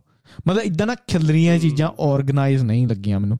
ਰੀਜ਼ਨ ਵੀ ਇਹੀ ਹੈ ਕਿਉਂਕਿ ਕੈਨੇਡਾ ਬਹੁਤ ਤਗੜਾ ਬਹੁਤ ਜ਼ਿਆਦਾ ਤਗੜਾ ਹੈ, ਠੀਕ ਹੈ? ਖਾਲੀ ਪਿਆ ਸਾਰਾ ਤੇ ਪੋਪੂਲੇਸ਼ਨ ਕੁਝ ਵੀ ਨਹੀਂ ਆਈ ਥਿੰਕ 34 ਮਿਲੀਅਨ ਬੰਦਾ ਉੱਥੇ ਸਾਰਾ। ਪੰਜਾਬ ਜਿੰਨਾ ਦੇ ਬੰਦਾ ਮੈਨੂੰ ਲੱਗਦਾ ਉਹਦਾ ਹੋਣਾ ਭਾਜੀ ਆਰਗੇਨਾਈਜ਼ਡ ਹੀ ਆ ਬਟ ਕੀ ਪਤਾ ਉਹਨਾਂ ਨੇ ਕਿਹੜੀ ਪਲੈਨਿੰਗ ਦੇ ਹਿਸਾਬ ਨਾਲ ਹਾਂ। ਹੋਣਾ ਨਾ ਸਾਰਾ ਕੁਝ ਮੇਬੀ ਲੌਂਗ ਟਰਮ ਪਲੈਨਿੰਗ ਕੋਈ। ਚੱਲਦੀ ਹੋਊਗੀ। ਬਿਲਕੁਲ। ਬਿਲਕੁਲ ਬਿਲਕੁਲ। ਹੁਣ ਮੈਲਬਨ ਵੀ ਭਾਜੀ ਬਹੁਤ ਤੇਜ਼ੀ ਨਾਲ ਵਾਧਾ ਪਿਆ ਆਲੇ ਦੁਆਲੇ ਨੂੰ ਬਹੁਤ ਫਲਾਰ ਮਤਲਬ ਹੋ ਰਿਹਾ ਆ। ਮੈਂ ਹਰ ਸਾਲ ਜਾਂਦਾ ਆ ਤੇ ਹਰ ਸਾਲ ਉੱਥੇ ਹਾਂ। ਕੋਨਾ ਹੀ ਕੋਨਾ ਹੁੰਦੀਆਂ ਮਤਲਬ ਸੜਕਾਂ ਹੀ ਬਣੀ ਜਾਂਦੀਆਂ ਸੜਕਾਂ ਹੀ ਬਣੀ ਜਾਂਦੀਆਂ। ਮੈਂ ਜਦੋਂ ਭਾਜੀ ਉੱਥੇ ਚੱਲਦਾ ਹੁੰਦਾ ਸੀਗਾ ਨਾ ਜੇ ਕੋਈ ਪੁੱਛਦਾ ਹੁੰਦਾ ਸੀਗਾ ਅੱਛਾ ਰੋਡ ਵਰਕ ਚੱਲਦਾ? ਆਪਾਂ ਇਹੀ ਕਹਿੰਦਾ never ending road works in ਹਾਂ। ਮੈਲਬਨ ਹਾਂ। ਇਹ ਕਦੀ ਖਤਮ ਨਹੀਂ ਹੋਣੇ ਹੈਗੇ ਕਦੀ ਨਹੀਂ ਪ੍ਰੋਬਬਲੀ ਕਿਉਂਕਿ ਨਾ ਆਸਟ੍ਰੇਲੀਆ ਕੋ ਮੈਂ ਮੰਨਦਾ ਵਾਂ ਕਿਉਂਕਿ ਮਾਈਨਿੰਗ ਇੰਡਸਟਰੀ ਹੈ ਉੱਥੇ।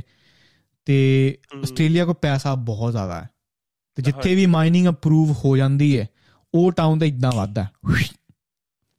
ਬਿਲਕੁਲ ਬਿਲਕੁਲ ਸਹੀ ਗੱਲ ਹੈ।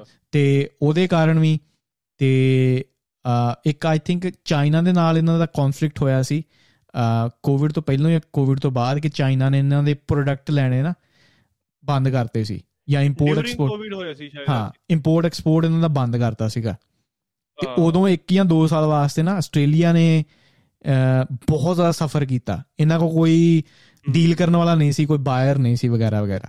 ਠੀਕ ਹੈ? ਉਦੋਂ ਆਸਟ੍ਰੇਲੀਆ ਨੂੰ ਲੱਗਾ ਕਿ ਯਾਰ ਹੁਣ ਤੇ ਆਪਾਂ ਗਏ। ਬਟ ਕਿਉਂਕਿ ਉਹ ਇੱਕ ਪ੍ਰੋਬਲਮ ਆਈ ਓਪਰਚ्युनिटी ਫਿਰ ਸਾਰਾ ਦੁਨੀਆ ਇਹਨਾਂ ਵਾਸਤੇ ਖੁੱਲ ਗਈ ਕਿ ਅਸੀਂ ਸਾਰਿਆਂ ਨਾਲ ਡੀਲ ਕਰ ਸਕਦੇ ਹਾਂ ਹੁਣ। ਫਿਰ ਜਦੋਂ ਉਹ ਡੀਲਿੰਗ ਸ਼ੁਰੂ ਹੋਈ ਉਸ ਤੋਂ ਬਾਅਦ ਆਸਟ੍ਰੇਲੀਆ ਦੇ ਵਿੱਚ ਬਹੁਤ ਜ਼ਿਆਦਾ ਹੁਣ ਤੇਜ਼ੀ ਆਈ ਕਿਉਂਕਿ ਇਹਨਾਂ ਨੂੰ ਇੱਕ ਡਿਫਰੈਂਟ ਮਾਰਕੀਟ ਲੱਭ ਗਈ। ਲੱਭ ਗਈ ਠੀਕ ਹੈ ਹੁਣ ਤਾਈਓ ਇਹਨਾਂ ਦੇ ਜਿਹੜਾ ਮਿਨੀਮਮ ਵੇਜ ਰੇਟ ਹੈ ਆਈ ਥਿੰਕ ਬਹੁਤ ਜ਼ਿਆਦਾ ਹੈ। ਪਤਾ ਨਹੀਂ ਕਿੰਨਾ ਹੋਏਗਾ ਬਟ ਆਈ ਥਿੰਕ ਕਾਫੀ ਉੱਪਰ ਤੱਕ ਹੈ। ਮੈਂ ਨਾਰਮਲ ਦੱਸ ਦਿੰਦਾ ਕਿ ਇੱਕ ਦਿਨ ਦੇ ਵਿੱਚ ਊਬਰ ਵਾਲਾ ਬੰਦਾ ਜਾਂ ਕੋਈ ਵੀ ਆ ਉਹ 300 ਡਾਲਰ ਕਮਾਉਂਦਾ ਇੱਕ ਦਿਨ ਚ। That's good that's very good hmm.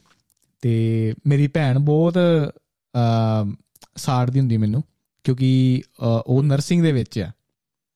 ਤੇ ਇੱਕ ਦਿਨ ਮੈਂ ਉੱਥੇ ਸੀਗਾ ਤੇ ਇੱਕ ਆ ਗਈ ਪਬਲਿਕ ਹੌਲੀਡੇ ਆ ਗਈ ਨਾ। ਹੂੰ ਤੇ ਕਹਿੰਦੀ ਕਿ ਯਾਰ ਮੈਂ ਸ਼ਿਫਟ ਚੱਕਾਂ ਕਿ ਨਾ ਚੱਕਾਂ ਪਬਲਿਕ ਹੌਲੀਡੇ। ਵਾਲੇ ਦਿਨ।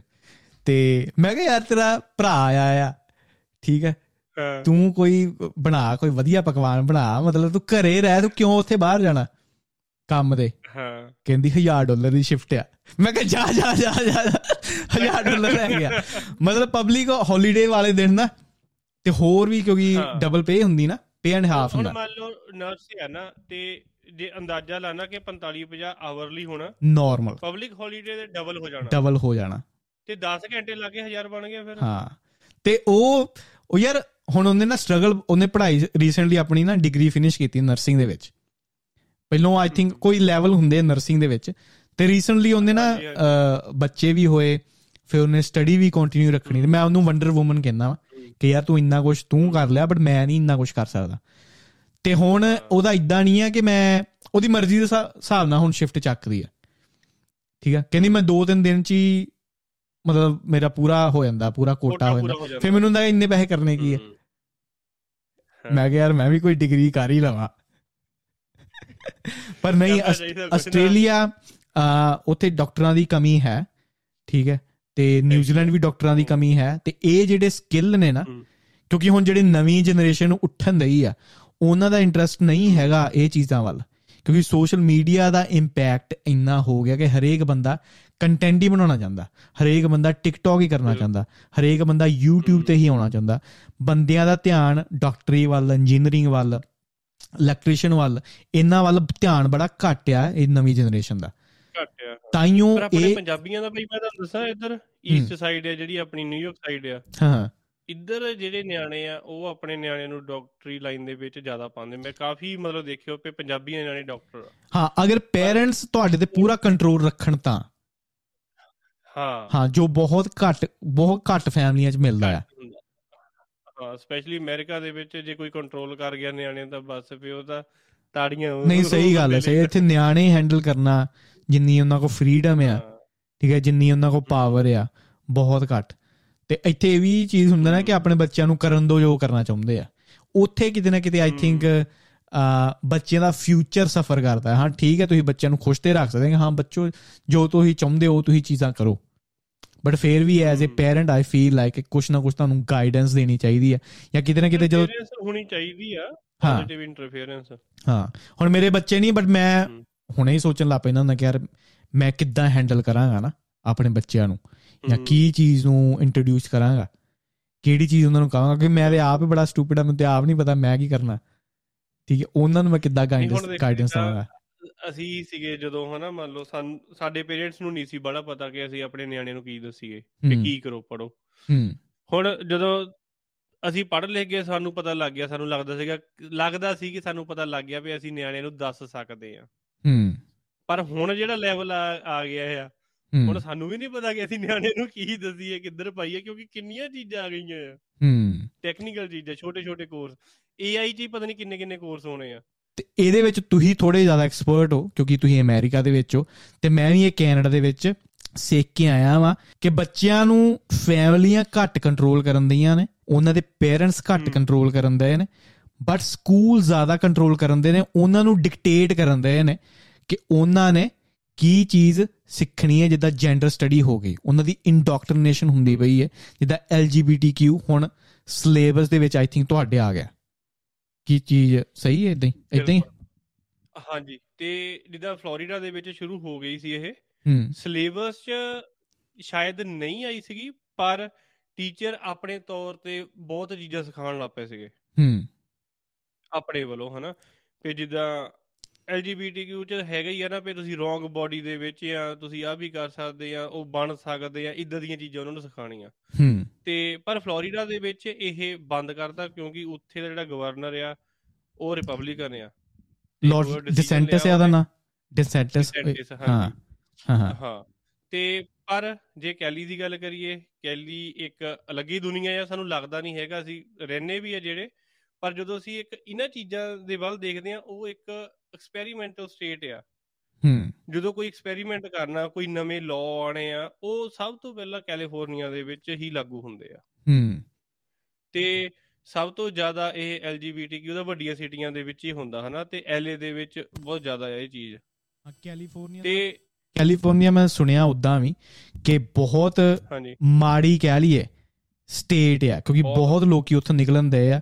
ਉੱਥੇ ਹਾਊਸਿੰਗ ਪ੍ਰੋਬਲਮ ਵੀ ਬਹੁਤ ਜ਼ਿਆਦਾ ਜੋ ਬਿਨਾਂ ਘਰ ਤੋਂ ਰਹਿੰਦੇ ਆ ਲੋਕੀ ਉੱਥੇ ਹੋਮਲੈਸ ਹੋਮਲੈਸ ਤਾਂ ਵਾਧੂ ਆ ਕਹਿੰਦੇ ਉੱਥੇ ਟੈਂਟ ਇਦਾਂ ਹੀ ਲੱਗੇ ਪਏ ਆ ਸਭ ਤੋਂ ਮਾੜੀ ਸਟੇਟ ਕੀ ਇਦਾਂ ਹੀ ਕੈਲੀਫੋਰਨੀਆ ਦੇ ਵਿੱਚ? ਹਾਂ ਟੈਂਟ ਵਾਧੂ ਲੱਗੇ ਹੋ ਭਾਜੀ ਜਿਹੜੀਆਂ ਤੁਹਾਡੇ ਆਰਵੀ ਕਹਿੰਦੇ ਕੈਰਾਵੈਨਾਂ ਜੀਆਂ ਹੁੰਦੀਆਂ? ਕੈਰਾਵਨ ਹਾਂ ਹਾਂ।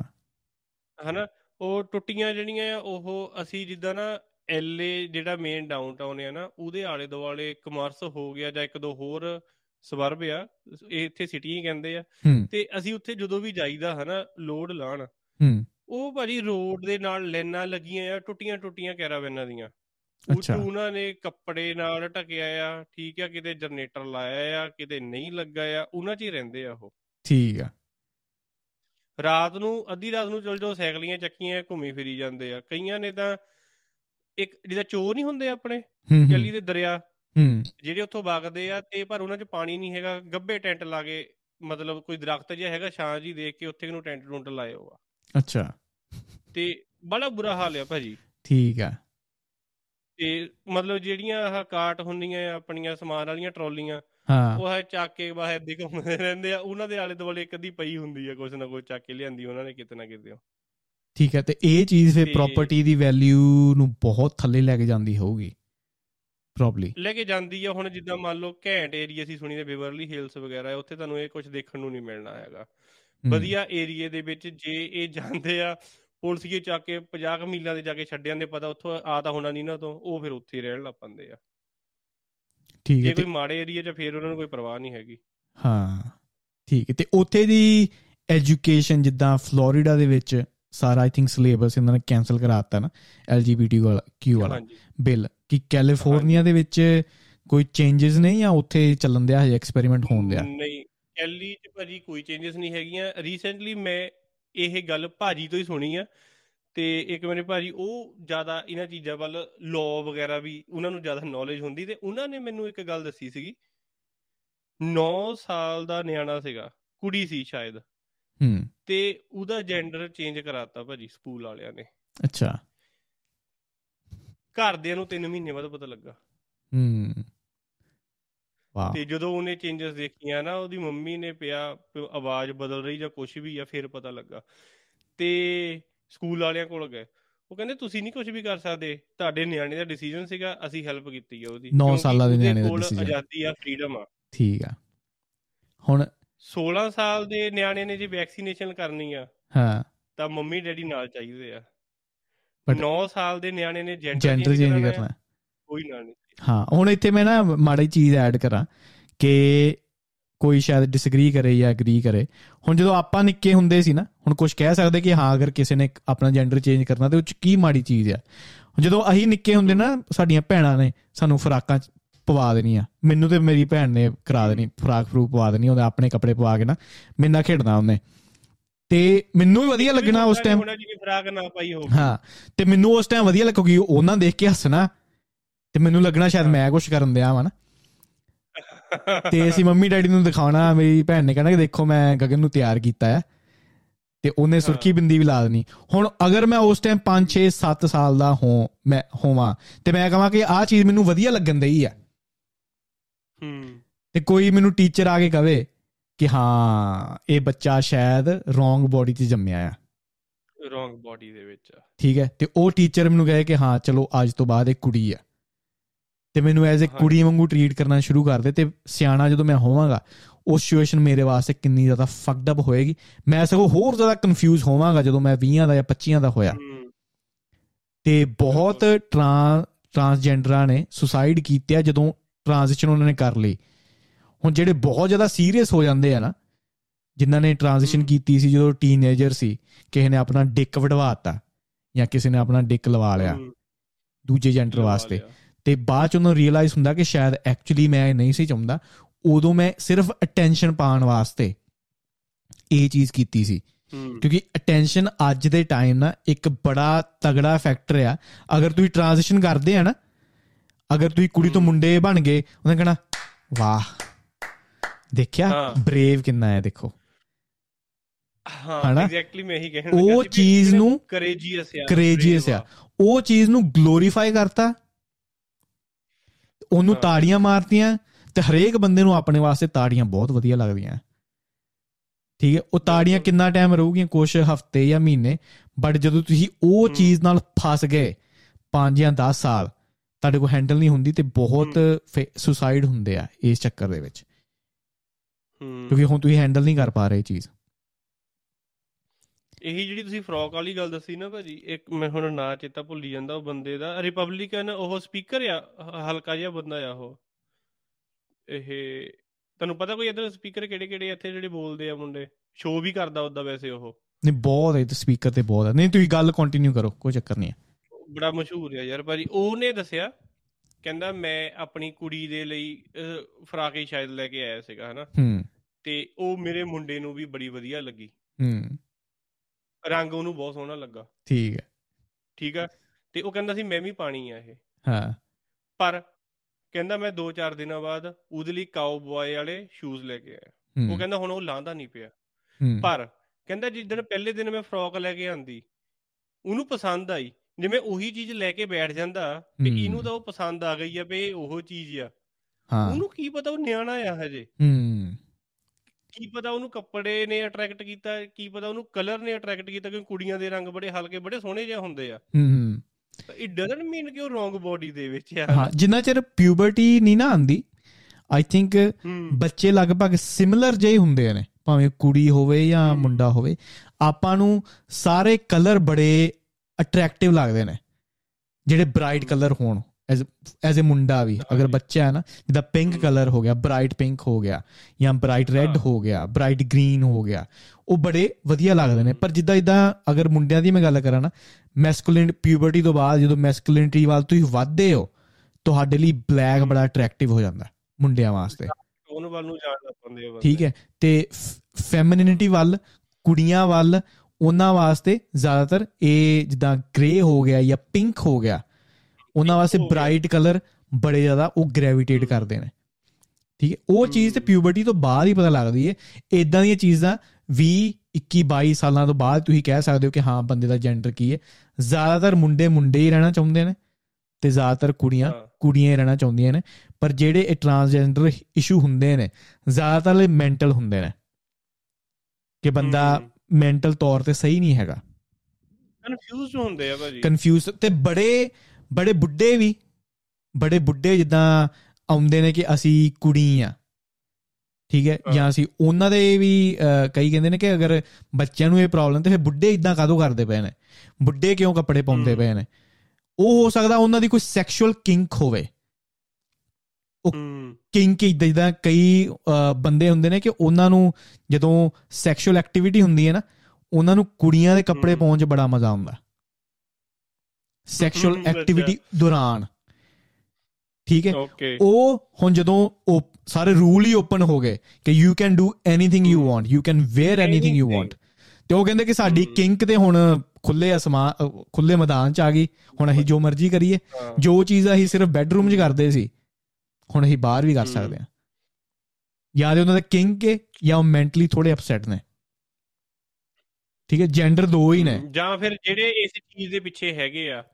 ਉਹ ਫੇ ਮੜ ਜਾ ਵੀ ਕੋਈ ਲੱਗਦਾ ਪਿਆ ਬੰਦਾ ਕੁਝ ਕਰ ਸਕਦਾ ਫਿਰ ਉਹਨੂੰ ਜ਼ਿਆਦਾ ਪ੍ਰਮੋਟ ਵੀ ਕਰਦੇ ਆ। ਹਾਂ ਹੁਣ ਜਿੱਦਾਂ ਉਹ ਸੀ ਨਾ ਕੀ ਉਹਦਾ ਨਾਂ ਆ? ਉਹ ਕਰਦਾਰਸ਼ਨ ਨਹੀਂ ਹੁੰਦਿਆ ਤੇ ਉਹਦਾ ਪਿਓ ਸੀ ਜਦੋਂ ਉਹ ਆਹੋ, ਬਣਿਆ। ਉਹਦਾ ਬੁੜਾ ਉਹ ਬਣ ਗਿਆ ਮੈਨੂੰ ਥੋੜੇ ਦਿਨ ਪਹਿਲੇ ਆਹ, ਪਤਾ ਲੱਗਿਆ ਕੈਂਡਲ ਜੈਨਰ? ਨਹੀਂ ਕੈਂਡਲ ਜੈਨਰ ਨਹੀਂ ਯਾਰ। Bruce Jenner. ਆ ਹੈ ਬਰੂਸ ਜੈਨਰ ਸੀ ਉਹਦਾ ਨਾਂ। ਹਾਂ ਹਾਂ ਹਾਂ। ਕੇਟਲਿਨ ਕੇਟਲਿਨ ਜੈਨਰ ਰੱਖਿਆ ਸੀ। ਤੇ ਉਹ ਵਾਵਾ ਟਾਈਮ ਦੀ ਹੁਣ ਚਲੋ ਗੱਲ ਹੋ ਗਈ ਤੇ ਉਦੋਂ ਉਹਨੂੰ woman of the year award ਮਿਲਿਆ ਸੀ।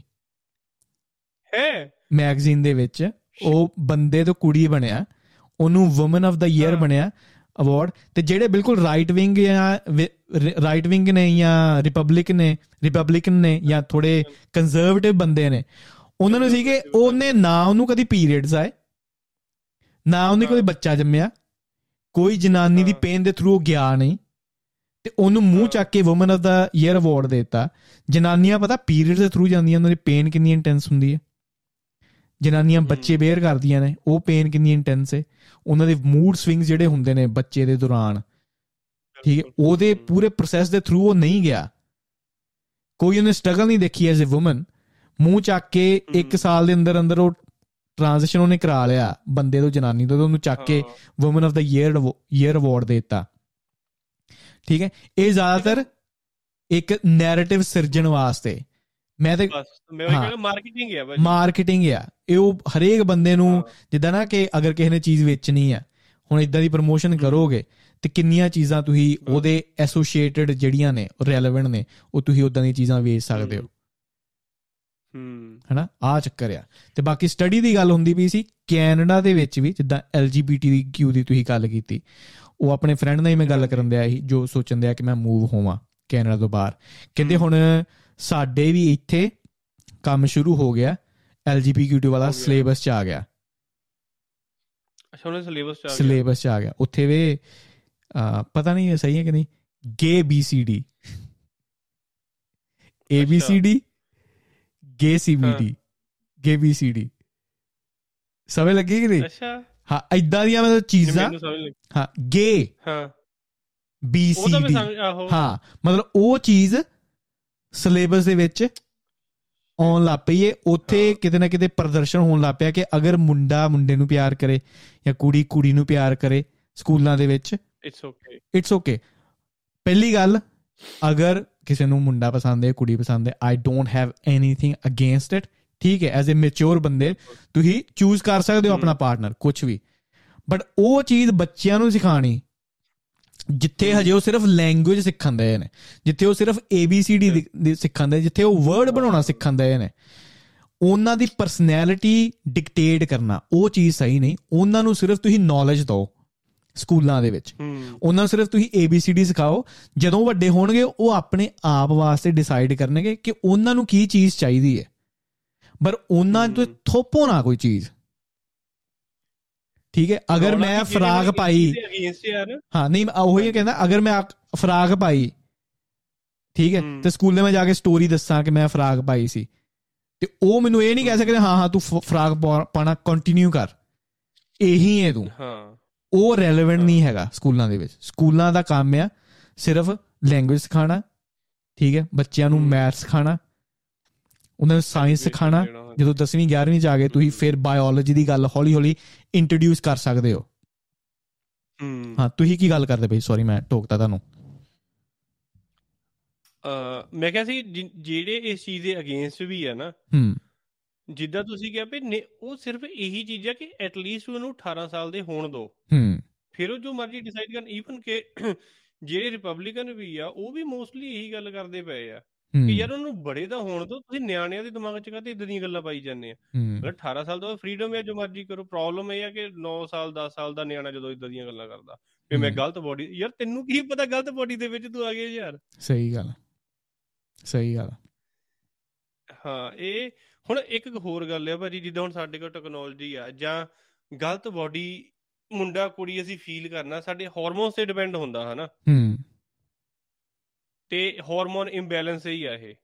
ਯਾ ਐਸਟ੍ਰੋਜਨ ਤੇ ਟੈਸਟੋਸਟੇਰੋਨ ਸਹੀ ਜਿਹਦੇ ਵੱਲ ਜ਼ਿਆਦਾ ਤੁਸੀਂ ਜਿਹੜਾ ਜ਼ਿਆਦਾ ਹੋ ਗਿਆ। ਹਾਂ ਜੇ ਕੁੜੀ ਦੇ ਵਿੱਚ ਟੈਸਟੋਸਟੇਰੋਨ ਜ਼ਿਆਦਾ ਆ ਫਿਰ ਉਹਨੂੰ ਲੱਗਣਾ ਮੈਂ ਮੁੰਡਾ ਆ ਮੈਂ ਗਲਤ ਬੋਡੀ ਦੇ ਵਿੱਚ ਆ ਫਿਰ ਉਹਨੂੰ ਯਾਰ ਤੁਸੀਂ ਟੈਸਟੋਸਟੇਰੋਨ ਤੁਹਾਡੇ ਕੋਲ ਹੈਗੇ ਆ ਤੁਸੀਂ ਉਹ ਕਿਉਂ ਨਹੀਂ ਤੁਸੀਂ ਉਹਨੂੰ ਉਹਦੀ ਬੋਡੀ 'ਚ ਹੀ ਸੈੱਟ ਕਰ ਦਿੰਦੇ।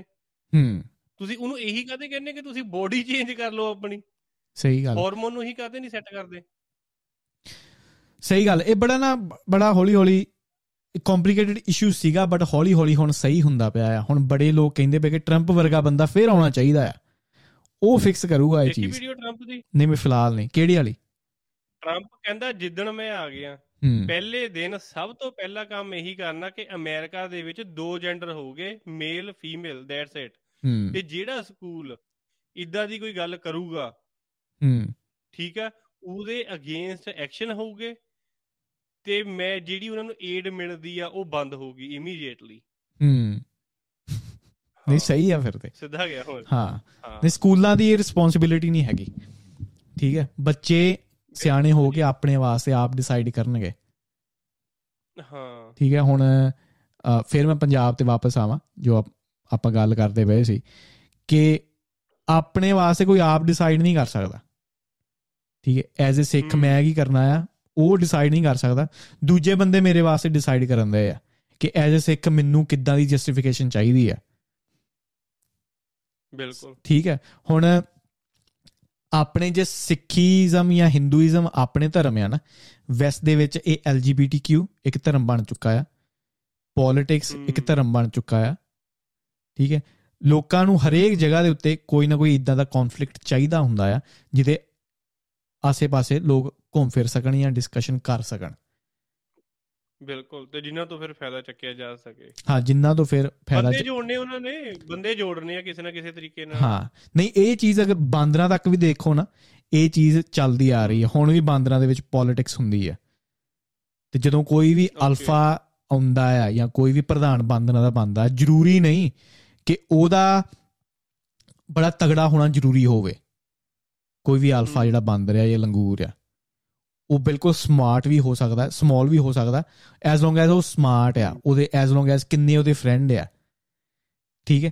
ਤੇ। ਪੋਲਿਟਿਕਸ ਉਧਰ ਹੀ ਗ੍ਰੈਵਿਟੇਟ ਕਰਦੀ ਹੈ ਜਿੱਧਰ ਲੋਕੀ ਜ਼ਿਆਦਾ ਇੰਟਰਸਟਿਡ ਹੋਣ। ਹੂੰ। ਠੀਕ ਹੈ? ਹੁਣ ਸਮਝ ਲੈ ਦੋ ਚੀਜ਼ਾਂ ਨੇ ਇੱਕ ਵੇ YouTube ਇੱਕ ਵੇ ਪੋਡਕਾਸਟ ਦਾ ਕੋਈ ਪਲੇਟਫਾਰਮ ਇਹ ਹੁਣ ਦੋ ਪਾਰਟੀਆਂ ਨੇ ਲੜਨਾ ਆ ਵੋਟਾਂ ਦੇ ਵਿੱਚ। ਹੂੰ। ਹੁਣ ਆਪਾਂ ਇਹ ਦੇਖਣਾ ਕਿ ਜ਼ਿਆਦਾ ਫੋਲੋਅਰ ਕਿੱਧਰ ਆ ਜ਼ਿਆਦਾ ਕਿੱਧਰ ਲੀਨ ਕਰਦੀ ਪਈ ਇਹ ਗੱਲਬਾਤ। ਅਗਰ ਪੋਡਕਾਸਟਰਾਂ ਵੱਲ ਜ਼ਿਆਦਾ ਲੀਨ ਲੋਕੀ ਕਰਦੇ ਪਏ ਆ ਮੈਂ ਫਿਰ ਪੋਡਕਾਸਟਰਾਂ ਦੀ ਗੱਲ ਕਰਨੀ ਸ਼ੁਰੂ ਕਰਨੀ ਕਿ podcaster are the best YouTuber ਦੇ ਸੱਕ ਹੁਣ ਯੂਟਿਊਬਰਾਂ 'ਚ ਕੀ ਮਾੜਾ ਆ ਮਾੜਾ ਆ ਮਾੜਾ ਆ ਮਾੜਾ। ਠੀਕ ਹੈ ਹਰੇਕ ਚੀਜ਼ ਦੇ ਵਿੱਚ ਹਾਂ। ਪੋਲਿਟਿਕਸ ਇਦਾਂ ਹੀ ਕੰਮ ਕਰਦੀ ਆ ਕਿ ਇਸ਼ੂ ਕੋਈ ਵੀ ਨਹੀਂ ਹੁੰਦਾ ਇਸ਼ੂ ਸਿਰਜੇ ਜਾਂਦੇ ਆ ਨੈਰੇਟਿਵ ਘੜੇ ਜਾਂਦੇ ਆ। ਬਿਲਕੁਲ। ਠੀਕ ਹੈ ਉੱਤੇ ਫੇ ਆਪਾਂ ਰੋਟੀਆਂ ਸਕਦੇ ਪ੍ਰੋਬਲਮਾਂ। ਦੱਸੀਆਂ ਜਾਂਦੀਆਂ ਕਿ ਤੁਹਾਨੂੰ ਹੈਗੀਆਂ ਤੁਹਾਨੂੰ ਹੈਗੀਆਂ ਪ੍ਰੋਬਲਮਾਂ ਹੁੰਦੀਆਂ ਨਹੀਂ।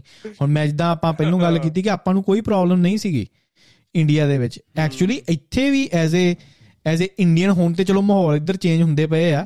ਪਹਿਲੋਂ ਰੇਸਿਜ਼ਮ ਬਹੁਤ ਜ਼ਿਆਦਾ ਸੀਗਾ। ਹੁਣ ਕਿਉਂਕਿ ਡਾਈਵਰਸਿਟੀ ਹੁੰਦੀ ਪਈ ਆ। ਲੋਕੀ ਇੱਕ ਦੂਜੇ ਨੂੰ ਨਾਰਮਲੀ ਦੇਖਦੇ ਆ। ਇਹ ਨਾਰਮਲ ਹੋ ਚੁੱਕਾ ਆ। ਹੁਣ ਜਿੱਦਾਂ ਆਪਣੇ ਰੇਸਿਜ਼ਮ ਹੈ ਨਾ ਕਿ ਆਪਾਂ ਵਾਈਟ ਬੰਦੇ ਨੂੰ ਦੇਖੀਏ ਤਾਂ ਆਪਾਂ ਕਹੀਦਾ ਓਹ ਮਾਈ ਗॉड ਵਾਈਟ ਬੰਦਾ। ਕਿਉਂਕਿ ਆਪਣੇ ਵਾਈਟ ਬੰਦੇ ਗੋਰੇ ਉੱਥੇ ਹੈ ਨਹੀਂਗੇ ਆਪਣੇ ਲਈ ਇੱਕਦਮ ਸ਼ੌਕ ਜਿਹਾ ਹੁੰਦਾ ਨਾ ਕੋਈ ਗੋਰਾ ਆ ਗਿਆ ਇੱਥੇ। ਠੀਕ ਹੈ? ਇੱਥੇ ਵੀ ਸ਼ੁਰੂ ਸ਼ੁਰੂ ਇਦਾਂ ਹੀ ਹੁੰਦਾ ਸੀ ਕਿਸੇ ਬਰਾਊਨ ਬੰਦੇ ਨੂੰ ਦੇਖ ਲੈਣਾ ਜਾਂ ਕਾਲੇ ਬੰਦੇ ਨੂੰ ਦੇਖ ਲੈਣਾ ਪ੍ਰੋਬਬਲੀ 50 ਸਾਲ ਪਹਿਲਾਂ। ਬੜਾ ਸ਼ੌਕ ਸ਼ੌਕਿੰਗ। ਬੰਦਾ ਹੁੰਦਾ ਸੀ ਤੇ ਉਹਨੂੰ ਬੜਾ ਬੁਰੇ ਤਰੀਕੇ ਨਾਲ ਟਰੀਟ ਕੀਤਾ ਜਾਂਦਾ ਸੀ। ਠੀਕ ਹੈ? ਬਟ ਕਿਉਂਕਿ ਹੁਣ ਡਾਈਵਰਸਿਟੀ ਇੰਨੀ ਹੋ ਗਈ ਆ ਤੁਹਾਡੇ ਲਈ ਭੂਰਾ ਬੰਦਾ ਦੇਖਣਾ ਕਾਲਾ ਬੰਦਾ ਦੇਖਣਾ ਵਾਈਟ ਬੰਦਾ ਦੇਖਣਾ ਉਹ ਨਾਰਮਲ ਹੋ ਗਿਆ। ਠੀਕ ਹੈ? ਨਾਰਮਲ ਆ। ਹਾਂ ਨਾਰਮਲ ਆ। ਤੇ ਤੁਸੀਂ ਇੱਕਦਮ ਸ਼ੌਕਡ ਜੇ ਨਹੀਂ ਹੁੰਦੇ ਹੁਣ ਤੁਸੀਂ ਹੁੰਦੇ ਕਿ ਹਾਂ ਠੀਕ ਹੈ ਨਾਰਮਲ ਆ। ਇਹ ਚੀਜ਼। ਨਾਰਮਲ ਆ। ਠੀਕ ਹੈ ਪ੍ਰੋਬਲਮਾਂ ਹੁੰਦੀਆਂ ਨਹੀਂ ਆ ਉਹ ਘੜੀਆਂ ਜਾਂਦੀਆਂ। ਆ। ਦੱਸੀ ਘੜੀਆਂ ਜਾਂਦੀਆਂ। ਘੜੀਆਂ ਦੱਸੀ ਜਾਂਦਾ ਕਿ ਤੁਹਾਨੂੰ ਪ੍ਰੋਬਲਮ ਜੇ ਹੈ। ਐਜੂਕੇਸ਼ਨ ਦੀ ਐਜੂਕੇਸ਼ਨ ਦੀ ਜੇ ਗੱਲ ਕਰੀਏ ਪੰਜਾਬ ਦੇ ਵਿੱਚ ਤੁਹਾਨੂੰ ਕੀ ਲੱਗਦਾ ਸਕੂਲਾਂ ਦੇ ਵਿੱਚ ਤੁਸੀਂ ਪੜ੍ਹਿਆ ਕਿ ਉਸ ਵੇਲੇ ਕੀ ਸੀਗਾ ਤੇ ਹੁਣ ਕੀ ਹੋਣਾ ਚਾਹੀਦਾ ਚੇਂਜਸ ਕਿਉਂਕਿ ਜਿੰਨਾ ਚਿਰ ਤੁਹਾਨੂੰ ਛੱਡੇ ਨੂੰ ਹੋ ਗਿਆ ਜਾਂ ਮੈਨੂੰ ਛੱਡੇ ਨੂੰ ਹੋ ਗਿਆ ਬਾਹਲਾ ਕੁਝ ਨਹੀਂ ਚੇਂਜ ਹੋਇਆ ਹੈਗਾ। ਸਿਲੇਬਸ ਦੇ ਵਿੱਚ ਵੀ। ਨਹੀਂ ਉਹ ਚੀਜ਼ ਆਈ ਥਿੰਕ ਇਹ ਟਾਈਮ ਦੇ ਨਾਲ ਚੇਂਜਸ ਕਿਸੇ ਨਾ ਕਿਸੇ ਤਰੀਕੇ ਦੇ ਤੇ ਆਣੇ ਹੀ ਚਾਹੀਦੇ ਆ। ਅਗਰ ਹੁਣ ਵੀ ਹੁਣ ਜਿੱਦਾਂ ਮੈਂ ਦੇਖਦਾ ਹਾਂ ਨਾ ਕਿ ਜੋ ਅਸੀਂ 25ਵੇਂ 26ਵੇਂ ਜਾਂ ਹੁਣ ਸਿੱਖਣ ਦੇ ਆ ਠੀਕ ਹੈ ਦੁਨੀਆ ਦੇ ਵਿੱਚੋਂ ਜੋ ਅੱਜ ਕੱਲ ਦੇ ਬੱਚੇ ਆ ਪ੍ਰੋਬਬਲੀ 5-6 ਸਾਲਾਂ ਤੱਕ। ਲਗਭਗ ਸਿੱਖੇ ਨੇ ਫੋਰ ਐਗਜ਼ਾਮਪਲ ਆਈਫੋਨ ਨੂੰ ਚਲਾਉਣਾ। ਫੋਰ ਐਗਜ਼ਾਮਪਲ ਇੱਕ। ਸਿਰਫ ਐਨਾਲੋਜੀ ਆ। ਹੂੰ ਹੂੰ। ਜੋ ਅਸੀਂ ਸਾਨੂੰ ਇੰਨਾ ਟਾਈਮ ਲੱਗ ਗਿਆ ਜੋ ਸਾਡੇ ਘਰ ਦੇ ਹਜੇ ਵੀ ਸਟਰਗਲ ਕਰਨ ਦੇ ਆ। ਹਜੇ ਵੀ। ਘਰ ਦੇ ਆਪਣੇ ਸਟਰਗਲ ਕਰਨ ਦੇ ਆ। ਜੋ ਅੱਜ ਦੀ ਜਨਰੇਸ਼ਨ ਜੋ 6 ਮੇਰੀ ਨੀਸਿਸ ਨੇ ਐਕਸਟ੍ਰੀਮਲੀ ਸਮਾਰਟ ਐਕਸਟ੍ਰੀਮਲੀ ਸਮਾਰਟ ਹਾਂ ਹਾਂ। ਇੱਕ 2 ਸਾਲ ਦੀ ਹਜੇ ਬੋਲਿਆ ਨਹੀਂ ਜਾਂਦਾ। ਉਹ ਸਮਝਦੀ ਹੈ। ਅੰਗਰੇਜ਼ੀ ਦੇ ਅੱਖਰ ਵੀ। ਪੰਜਾਬੀ ਦੇ ਅੱਖਰ ਵੀ ਤੇ ਇੱਕ ਮੇਰੀ ਨੀਸ 6 ਸਾਲ। ਦੀ ਤੇ ਉਹ ਹਰੇਕ ਡਿਵਾਈਸ ਨੂੰ ਆਪਰੇਟ ਕਰ ਲੈਂਦੀ ਹੈ ਠੀਕ ਹੈ। ਹਰੇਕ ਚੀਜ਼ ਵਿੱਚ ਜਾ ਕੇ ਸੈਟਿੰਗ ਉਹਨੇ ਚੇਂਜ ਕਰ ਲੈਣੀ ਹੈ 6 ਸਾਲ ਦੀ ਮਤਲਬ ਇਹਨੂੰ ਕਹਿੰਦੇ। ਐਵੋਲੂਸ਼ਨ ਇਹ ਐਵੋਲੂਸ਼ਨ ਹੁੰਦਾ ਪਿਆ ਆ ਕਿ ਜੋ ਅੱਗੇ ਅੱਗੇ। ਆਉਂਦੇ ਜਾਣਗੇ ਨਾ ਸਰੀਰਿਕ ਪੱਖੋਂ। ਉਹ ਥੋੜੇ ਕਮਜ਼ੋਰ ਹੋਣਗੇ ਪਰ ਦਿਮਾਗੀ। ਪੱਖੋਂ ਉਹ ਓਨੇ ਹੀ ਜ਼ਿਆਦਾ ਸਮਾਰਟ ਹੋਣਗੇ ਤੇ ਜਿੱਦਾਂ ਜਿੱਦਾਂ। ਸਮਾਰਟਨੈਸ ਵੱਧਦੀ ਪਈ ਆ ਤੁਹਾਡੇ ਲਈ ਤੁਹਾਡਾ ਸਿਲੇਬਸ ਵੀ ਥੋੜਾ ਸਮਾਰਟ ਹੋਣਾ ਚਾਹੀਦਾ। ਜੋ ਤੁਹਾਨੂੰ ਜ਼ਿਆਦਾ ਚੈਲੰਜ ਕਰੇ। ਇਮੇਜਿਨ ਕਰੋ ਕਿ ਮੇਰੇ ਤਾਏ ਦੇ ਮੁੰਡੇ ਮੇਰੇ ਕਜ਼ਨਸ ਮੇਰੇ ਤੋਂ 10 ਜਾਂ 20 ਸਾਲ ਵੱਡੇ ਵੱਡੇ ਹੋਣ 10 10 15 ਸਾਲ ਵੱਡੇ ਹੋਣਗੇ। ਮੇਰੇ ਤਾਏ ਦੀ ਉਮਰ ਬਹੁਤ ਜ਼ਿਆਦਾ ਸੀ। ਮੇਰੇ ਪਾਪਾ ਦੀ ਉਮਰ ਬਹੁਤ ਛੋਟੀ ਸੀ। ਸਭ ਤੋਂ ਛੋਟੇ ਮੇਰੇ ਪਾਪਾ ਹੀ ਸੀ। ਮੇਰੇ ਕਜ਼ਨ ਬ੍ਰਦਰ ਮੈਨੂੰ ਦੱਸਦੇ ਹੁੰਦੇ ਸੀ ਕਿ ਉਹਨਾਂ ਨੂੰ। ABCD ਲੱਗੀ 6ਵੀਂ ਦੇ ਵਿੱਚ ਜਾਂ 5ਵੀਂ ਦੇ ਵਿੱਚ ABCD ਉਹਨਾਂ ਨੂੰ ਲੱਗੀ ਸੀ ਸਰਕਾਰੀ ਸਕੂਲੇ ਸੇਮ ਮੈਂ ਤੁਹਾਡੇ ਤੋਂ ਛੋਟਾ ਸਾਨੂੰ ਸਾਡੇ ਸਕੂਲ 'ਚ ਵੀ 6ਵੀਂ 'ਚ ਲੱਗੀ ਸੀ ਮੈਨੂੰ ABC ਲੱਗੀ ਸੀ ਪਹਿਲੀ ਦੇ ਵਿੱਚ ਜਾਂ ਨਰਸਰੀ ਦੇ ਵਿੱਚ ਉਹ ਜਿਹੜਾ। ਸਿਲੇਬਸ ਉਹ ਐਡਵਾਂਸ ਹੋ ਗਿਆ 5 ਸਾਲ ਪਹਿਲੋਂ ਪਹਿਲੋਂ ਲਾਤਾ ਗਿਆ ਉਹਨਾਂ ਨੂੰ ਪਤਾ ਹੈ ਬੱਚੇ ਹੁਣ ਸਮਾਰਟ ਨੇ ਵੀ। ਹੁੰਦੇ ਪਏ ਨੇ ਠੀਕ ਹੈ ਉਹ। ਬੈਕ ਟਰੈਕ ਹੋ ਗਿਆ ਤੇ ਉਹੀ ਚੀਜ਼ ਮੈਂ ਕਰਦਾ ਵਾਂ ਕਿ ਅਗਰ ਮੈਨੂੰ ਸਕੂਲ ਛੱਡੇ ਨੂੰ ਆਈ ਥਿੰਕ 2006 ਜਾਂ 7 ਮੈਂ ਛੱਡਿਆ ਸੀ। ਆਲਮੋਸਟ 20 ਹਮ। ਸਾਲ ਹੋ ਚੱਲੇ ਨੇ 20 ਸਾਲ 15 ਕੁ ਸਾਲ। ਅਗਰ ਸਿਲੇਬਸ ਉੱਥੇ ਹੀ ਬੈਠਾ ਹੁਣ ਵੀ ਤੇ ਉਹ ਚੀਜ਼। ਗਲਤ ਆ। ਉਹ ਥੋੜੀ ਜੀ ਐਡਵਾਂਸਮੈਂਟ ਹੋਣੀ ਚਾਹੀਦੀ ਆ। ਕੰਪਿਊਟਰਾਂ ਦੇ ਵਿੱਚ ਕਿੰਨੀ ਤਰੱਕੀ ਹੋ ਗਈ ਆ ਟਰਾਂਸਪੋਰਟੇਸ਼ਨ ਦੇ ਵਿੱਚ ਕਿੰਨੀ ਤਰੱਕੀ ਹੋ ਗਈ ਆ। ਆਪਣੀ ਸੋਚਣ ਦੀ। ਸ਼ਮਤਾ ਦੇ ਵਿੱਚ ਕਿੰਨੀ ਜ਼ਿਆਦਾ ਤਰੱਕੀ ਹੋ ਗਈ ਆ। ਕਿੰਨੇ ਐਡਵਾਂਸ ਆਪਾਂ ਬਹੁਤ ਜ਼ਿਆਦਾ ਫਾਸਟ ਹੋ ਗਏ ਆ ਸੋਚਣ ਦੇ ਵਿੱਚ।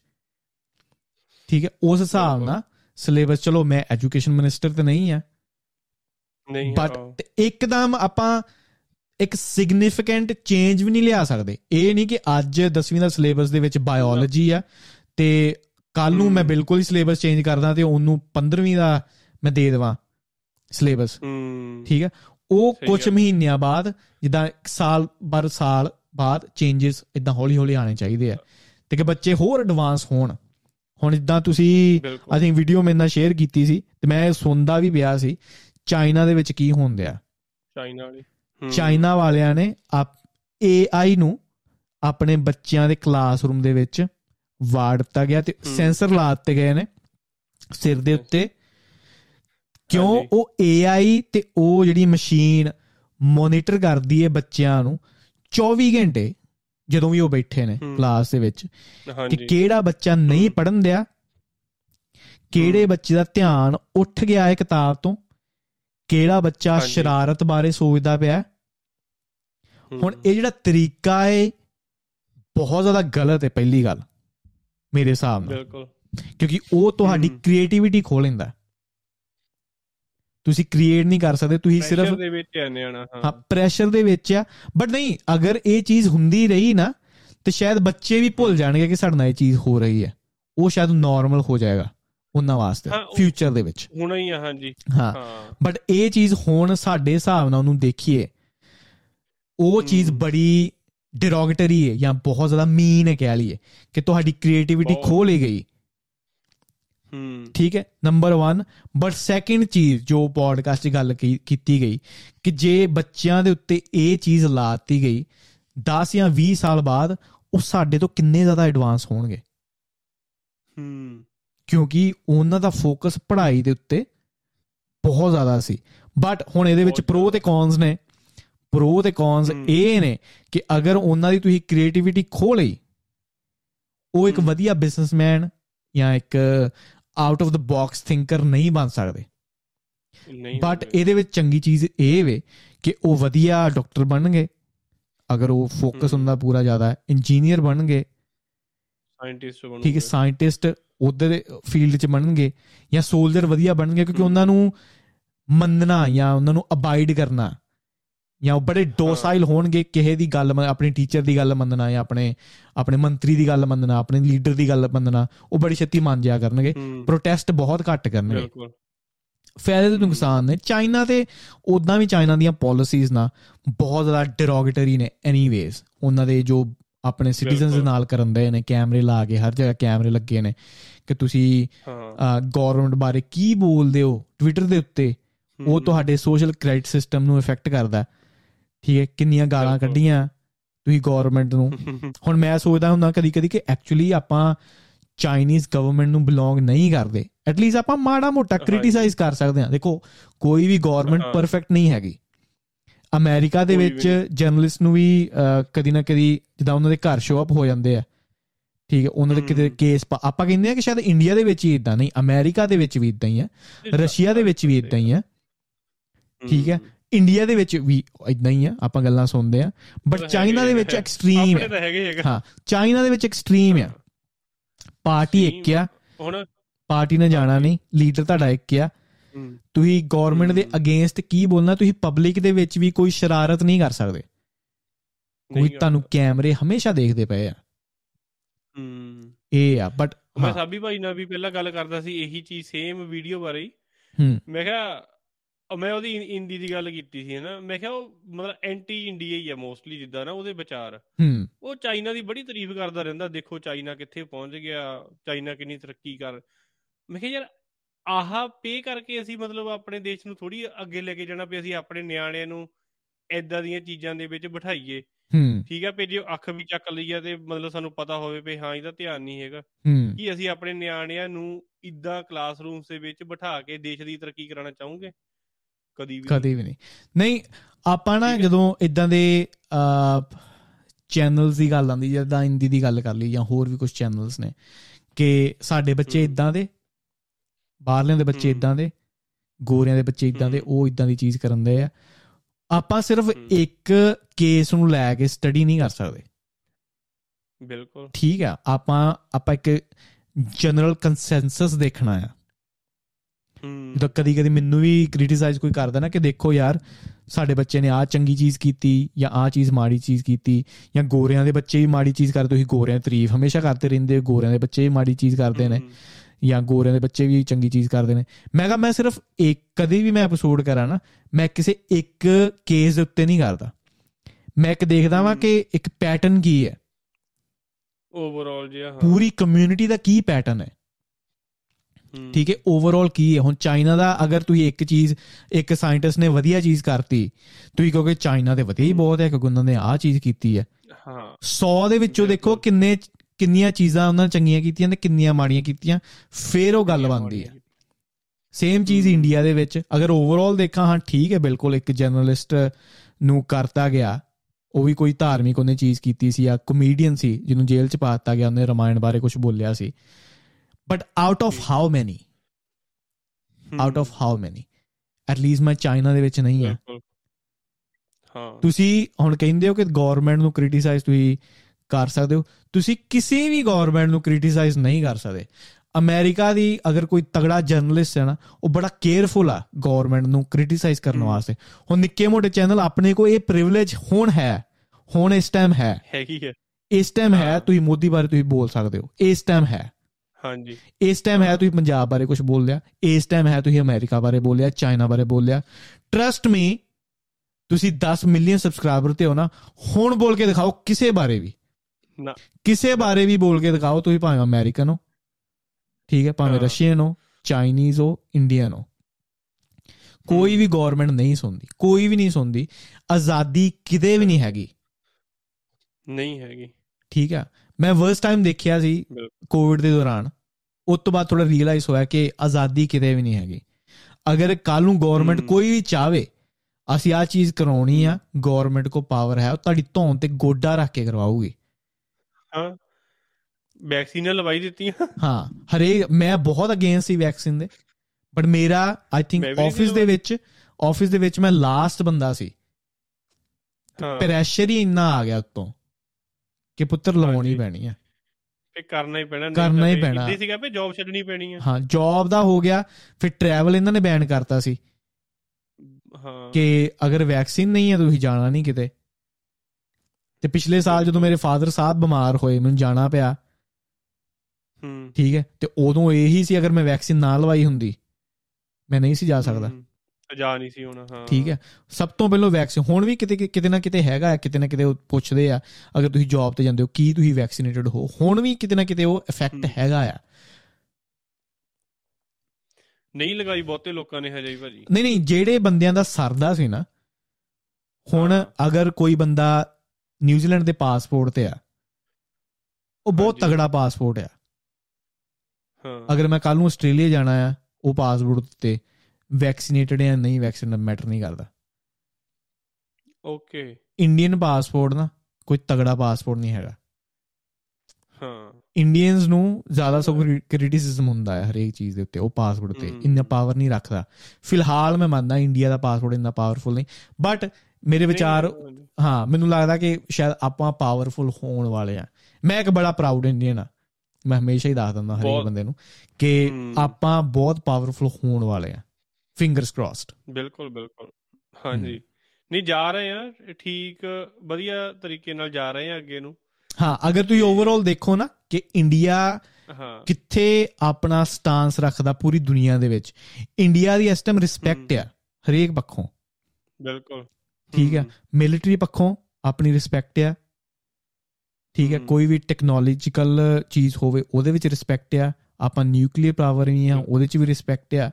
ਆਪਣੀ ਮਾਰਕੀਟ ਆਪਣੀ ਲੇਬਰ ਮਾਰਕੀਟ ਆਪਣੇ ਬਹੁਤ ਜ਼ਿਆਦਾ ਵਿੱਚ ਬਹੁਤ ਆ ਹਾਂ ਸਪੇਸ ਦੇ ਵਿੱਚ ਆਪਣੀ ਯੰਗਸਟਰਸ ਬਹੁਤ ਮਿਹਨਤੀ ਨੇ। ਉਸ ਪੱਖੋਂ ਆਪਣੀ ਬੜੀ ਰਿਸਪੈਕਟ ਆ ਹਰੇਕ ਪੱਖੋਂ ਬਿਲਕੁਲ ਇੰਡੀਆ ਕਦੇ ਵੀ ਤਗੜਾ ਵੀ ਕੋਈ ਕਾਨਫਰੰਸ ਹੁੰਦੀ ਹੋਵੇ ਨਾ ਇੰਡੀਆ ਦਾ ਨਾਮ ਹਮੇਸ਼ਾ ਹਮ। ਵੱਜਦਾ ਆ ਕਿ ਆਹ ਮੁਲਕ ਇੰਡੀਆ ਦਾ ਫਰੈਂਡ ਆ ਜਾਂ ਇੰਡੀਆ ਉਹ ਮੁਲਕ ਦਾ ਫਰੈਂਡ ਆ ਹਾਂ। ਇੰਡੀਆ ਕਿਸੇ। ਵੀ ਗੱਲ ਕਿਸੇ ਵੀ ਕਨਵਰਸੇਸ਼ਨ ਦੇ ਵਿੱਚ ਪਿੱਛੇ ਨਹੀਂ ਆਂਦਾ ਇੰਡੀਆ ਦਾ ਹਮ। ਹਮੇਸ਼ਾ ਨਾਮ ਟੌਪ 5 ਜਾਂ ਟੌਪ 6 ਜਾਂ ਟੌਪ 10 ਕੰਟਰੀਜ਼ ਦੇ ਵਿੱਚ ਆਪਣਾ ਨਾਮ ਗਿਣਿਆ ਜਾਂਦਾ ਹੈ ਹੈਗਾ ਹੀ ਹੈਗਾ ਆ ਹਾਂ ਤੇ ਜੇ। ਹਿਸਾਬ ਨਾਲ ਪੋਪੂਲੇਸ਼ਨ ਜਾਂਦੀ ਪਈ ਆ ਆਈ ਥਿੰਕ ਆਪਾਂ ਕ੍ਰਾਸ ਕੀਤਾ ਚਾਈਨਾ ਨੂੰ ਹੁਣੇ ਰੀਸੈਂਟਲੀ ਪੋਪੂਲੇਸ਼ਨ ਦੇ ਵਿੱਚ ਹਾਂਜੀ ਹਾਂਜੀ ਤੇ ਮੈਂ। ਵੀਡੀਓਜ਼ ਵੀ ਬੜੀਆਂ ਦੇਖੀਆਂ ਕਿ ਉਹ ਮਾੜੀ ਗੱਲ ਵੇ ਮਾੜੀ ਗੱਲ ਪੋਪੂਲੇਸ਼ਨ ਦਿਸ ਐਂਡ ਦੈਟ ਬਹੁਤ ਟਾਈਮ ਪਹਿਲਾਂ। ਬਹੁਤ ਟਾਈਮ ਪਹਿਲਾਂ ਮੈਂ ਕੀਤਾ ਐਪੀਸੋਡ ਕਿ ਪੋਪੂਲੇਸ਼ਨ ਆਪਣੀ ਪੂਰੀ ਦੁਨੀਆ ਥੱਲੇ ਜਾ ਰਹੀ ਹੈ ਵਧੀਆ। ਪੇਸ ਤੇ ਜਾ ਰਹੀ ਹੈ ਆਪਣੀ ਇੰਡੀਆ ਦੀ ਬੈਸਟ ਹੈ ਠੀਕ ਜਾ ਆਪਣੀ। ਬੈਸਟ। ਪਰਫੈਕਟ 2 ਪੁਆਇੰਟ ਸਮਥਿੰਗ ਆਪਣਾ ਫਰਟੀਲਿਟੀ ਰੇਟ ਹੈ। ਹਾਂਜੀ। ਠੀਕ ਹੈ। ਅਗਰ ਪੋਪੂਲੇਸ਼ਨ ਨੂੰ ਅੱਗੇ ਵਧਾਣਾ ਤੇ 2 ਦੇ ਅੱਗੇ 2 ਹੀ ਹੋਣੇ ਚਾਹੀਦੇ ਆ। ਤਾਂ ਕਿ 2 ਦੇ ਅੱਗੇ ਜਿਹੜੇ 2 ਹੋਏ ਨਾ ਉਹ ਵੀ ਮੇਟ ਹੋਣ। ਕੁੜੀ ਨੂੰ ਇੱਕ ਮੁੰਡਾ ਚਾਹੀਦਾ ਹੀ। ਚਾਹੀਦਾ ਆ। ਅਗਰ ਫਰਟੀਲਿਟੀ ਰੇਟ 2 ਤੋਂ ਥੱਲੇ ਆ ਗਿਆ ਦੈਟ ਮੀਨਸ 2 ਤੋਂ ਅੱਗੇ 2 ਪ੍ਰੋਪਰ ਨਹੀਂ ਹੁੰਦੇ ਪਏ। ਦੈਟ ਮੀਨਸ ਅੱਗੇ ਫਿਊਚਰ। ਦੇ ਵਿੱਚ ਸਟਰਗਲ ਹੋਊਗੀਆਂ ਜੋ ਤੁਸੀਂ ਆਪਣਾ ਪਾਰਟਨਰ ਲੱਭਣਾ ਆ।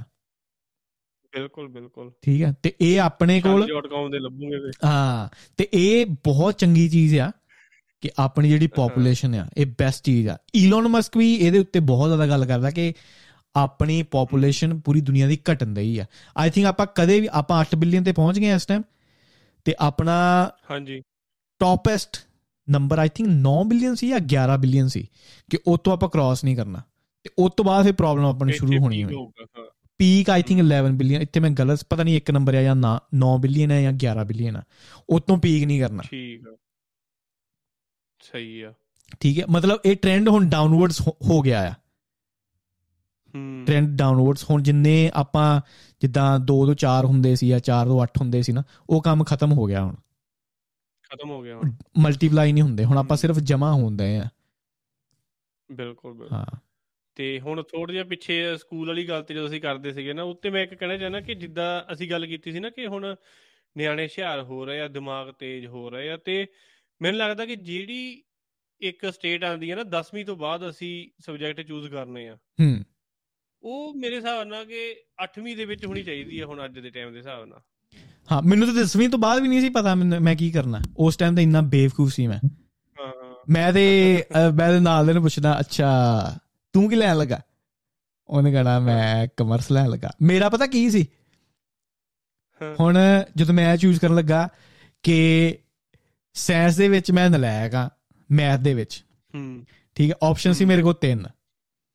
ਕਿ ਇੱਕ। ਸੀ ਸਾਇੰਸ ਜਿਹਨੂੰ ਨਾਨ ਮੈਡੀਕਲ ਮੈਡੀਕਲ ਜਾਂ ਨਾਨ ਮੈਡੀਕਲ ਕਹਿ ਲਈਏ। ਮੈਡੀਕਲ ਨਾਨ ਮੈਡੀਕਲ ਤੇ ਇੱਕ ਸੀ ਕਮਰਸ ਤੇ ਇੱਕ ਸੀ ਆਰਟਸ ਤਿੰਨ ਆਪਸ਼ਨ ਸੀ ਮੇਰੇ ਕੋਲ। ਪਹਿਲਾ ਆਪਸ਼ਨ। ਸੀ ਮੈਡੀਕਲ ਨਾਨ ਮੈਡੀਕਲ ਅੱਛਾ ਉਹਦੇ ਵਿੱਚ। ਮੈਥ ਆ। ਮੈਥ ਤੋਂ ਮੈਨੂੰ ਨਫ਼ਰਤ ਆ। ਸਾਇੰਸ ਵਧੀਆ ਮੇਰੀ। ਬਟ ਮੈਥ ਤੋਂ ਮੈਨੂੰ ਨਫ਼ਰਤ ਆ। ਅੱਛਾ ਮੈਂ ਇਹ ਨਹੀਂ ਕਰਨਾ। ਕਿਉਂਕਿ ਉਹਦੇ ਵਿੱਚ ਮੈਥ ਆ। ਹੂੰ। ਆਰਟਸ ਉਹ ਯਾਰ ਨਲਾਇਕ ਬੰਦੇ ਲੈਂਦੇ ਆ। ਇੱਜ਼ਤ ਨਹੀਂ ਹੈਗੀ। ਠੀਕ ਹੈ ਉਹਦੀ ਉਹਦੇ ਚ ਇੱਜ਼ਤ ਨਹੀਂ ਮੈਨੂੰ ਮਿਲਣੀ। ਠੀਕ ਹੈ ਉਹ ਆਰਟਸ ਹੀ ਮੈਂ ਠੀਕ ਹੈ ਉਸ ਇਸ ਲਈ ਆਪਸ਼ਨ ਬਚਿਆ ਕਮਰਸ ਨਾ ਉਹਦੇ ਮੈਨੂੰ ਪ੍ਰੋ ਪਤਾ ਆ ਨਾ ਮੈਨੂੰ ਉਹਦੇ ਕੌਣ ਪਤਾ ਨਾ ਉਹਦੇ ਫਾਇਦੇ ਨਾ ਨੁਕਸਾਨ। ਕਮਰਸ ਮੈਂ ਇਸੇ ਲਈ ਲਈ ਤਾਂ ਕਿ ਥੋੜੀ ਜਿਹੀ ਇੱਜ਼ਤ ਮੇਰੀ ਬਣੀ ਰਹੇ ਪਿੰਡ ਦੇ ਵਿੱਚ। ਦੈਟਸ ਇਟ ਮੈਨੂੰ ਕੋਈ ਆਈਡੀਆ ਨਹੀਂ ਕਮਰਸ ਦੇ ਵਿੱਚ ਕੀ ਹੁੰਦਾ ਸੀ ਉਦੋਂ। ਉਹ ਮੈਂ ਮੈਂ ਚੁਣ ਲਈ ਫਿਰ ਅਕਾਊਂਟਿੰਗ ਦੇ ਵਿੱਚ ਪੈ ਗਿਆ। ਦੈਟਸ ਇਟ ਇਹ ਉਸ ਟਾਈਮ ਮੇਰੀ ਮੈਂਟੈਲਿਟੀ ਇੰਨਾ ਬੇਵਕੂਫ ਸੀ ਮੈਂ। ਹੁਣ ਵੀ ਬੇਵਕੂਫ ਆ ਬਟ। ਉਸ ਟਾਈਮ ਤੇ ਕੁਝ ਜ਼ਿਆਦਾ ਹੀ ਕੰਮ ਖਰਾਬ ਸੀ ਮੇਰਾ। ਤੇ ਹਾਂ 8ਵੀਂ ਤੱਕ ਆਈ ਥਿੰਕ ਸ਼ਾਇਦ ਹੁਣ ਪੇਰੈਂਟਸ ਥੋੜੇ ਜ਼ਿਆਦਾ ਐਕਸਪੋਜ਼ਰ ਹੈ ਉਹਨਾਂ ਦਾ ਦੁਨੀਆ ਵੱਲ। ਜਿੱਦਾਂ ਹੁਣ ਆਪਣੇ ਹੈ। ਹੁਣ ਪਿੰਡ ਦੇ ਵਿੱਚ ਮੈਂ ਚਲੋ ਆਪਣੇ ਪੇਰੈਂਟਸ ਨੂੰ ਬਲੇਮ ਨਹੀਂ ਕਰਦਾ ਕਿਸੇ ਵੀ ਪੱਖੋਂ। ਹੁਣ ਮੈਨੂੰ ਨਹੀਂ ਸੀ ਪਤਾ ਅਗਰ ਮੈਂ ਸ਼ਹਿਰ ਜਾਂਦਾ ਵਾਂ ਤੇ ਮੇਰੇ ਪੇਰੈਂਟਸ ਨੂੰ ਜੋ ਨਾਰਮਲ ਖੇਤੀਬਾੜੀ ਕਰਨ ਵਾਲੇ ਆ ਨੇ ਉਹਨਾਂ ਨੂੰ ਕੀ ਪਤਾ ਹੋਵੇਗਾ? ਕਮਰਸ ਕੀ ਹੈ ਨਾਨ ਮੈਡੀਕਲ ਕੀ ਹੈ ਵਗੈਰਾ ਵਗੈਰਾ। ਮੈਨੂੰ ਤਾਂ ਹੁਣ ਵੀ ਨਹੀਂ ਪਤਾ ਨਾ। ਤੇ ਹੁਣ ਅਗਰ ਪੇਰੈਂਟਸ ਪੜ੍ਹੇ ਲਿਖੇ ਹੁੰਦੇ ਪਏ ਨੇ ਹੁਣ ਮੇਰੀ ਜਨਰੇਸ਼ਨ ਦੇ ਜਦੋਂ ਮੇਰੇ ਬੱਚੇ ਵੱਡੇ ਹੋਣਗੇ ਜਾਂ ਮੇਰੇ ਨਾਲ ਦਿਆਂ ਦੇ ਬੱਚੇ ਵੱਡੇ ਹੋਣਗੇ ਸਾਨੂੰ ਥੋੜਾ ਬਹੁਤਾ ਸ਼ਾਇਦ ਪਤਾ ਹੋਏਗਾ ਆਪਾਂ ਗਾਈਡ ਕਰ ਸਕਦੇ ਆ ਤੇ ਕੁਛ ਹੱਦ ਤੱਕ ਹਾਂਜੀ। ਕੁਝ ਹੱਦ ਤੱਕ ਬਟ ਟੈਕਨੋਲੋਜੀ ਵਧਣ ਦੇ ਨਾਲ ਨਾਲ profession ਵੀ ਬਦਲਦੇ ਪਏ ਨੇ।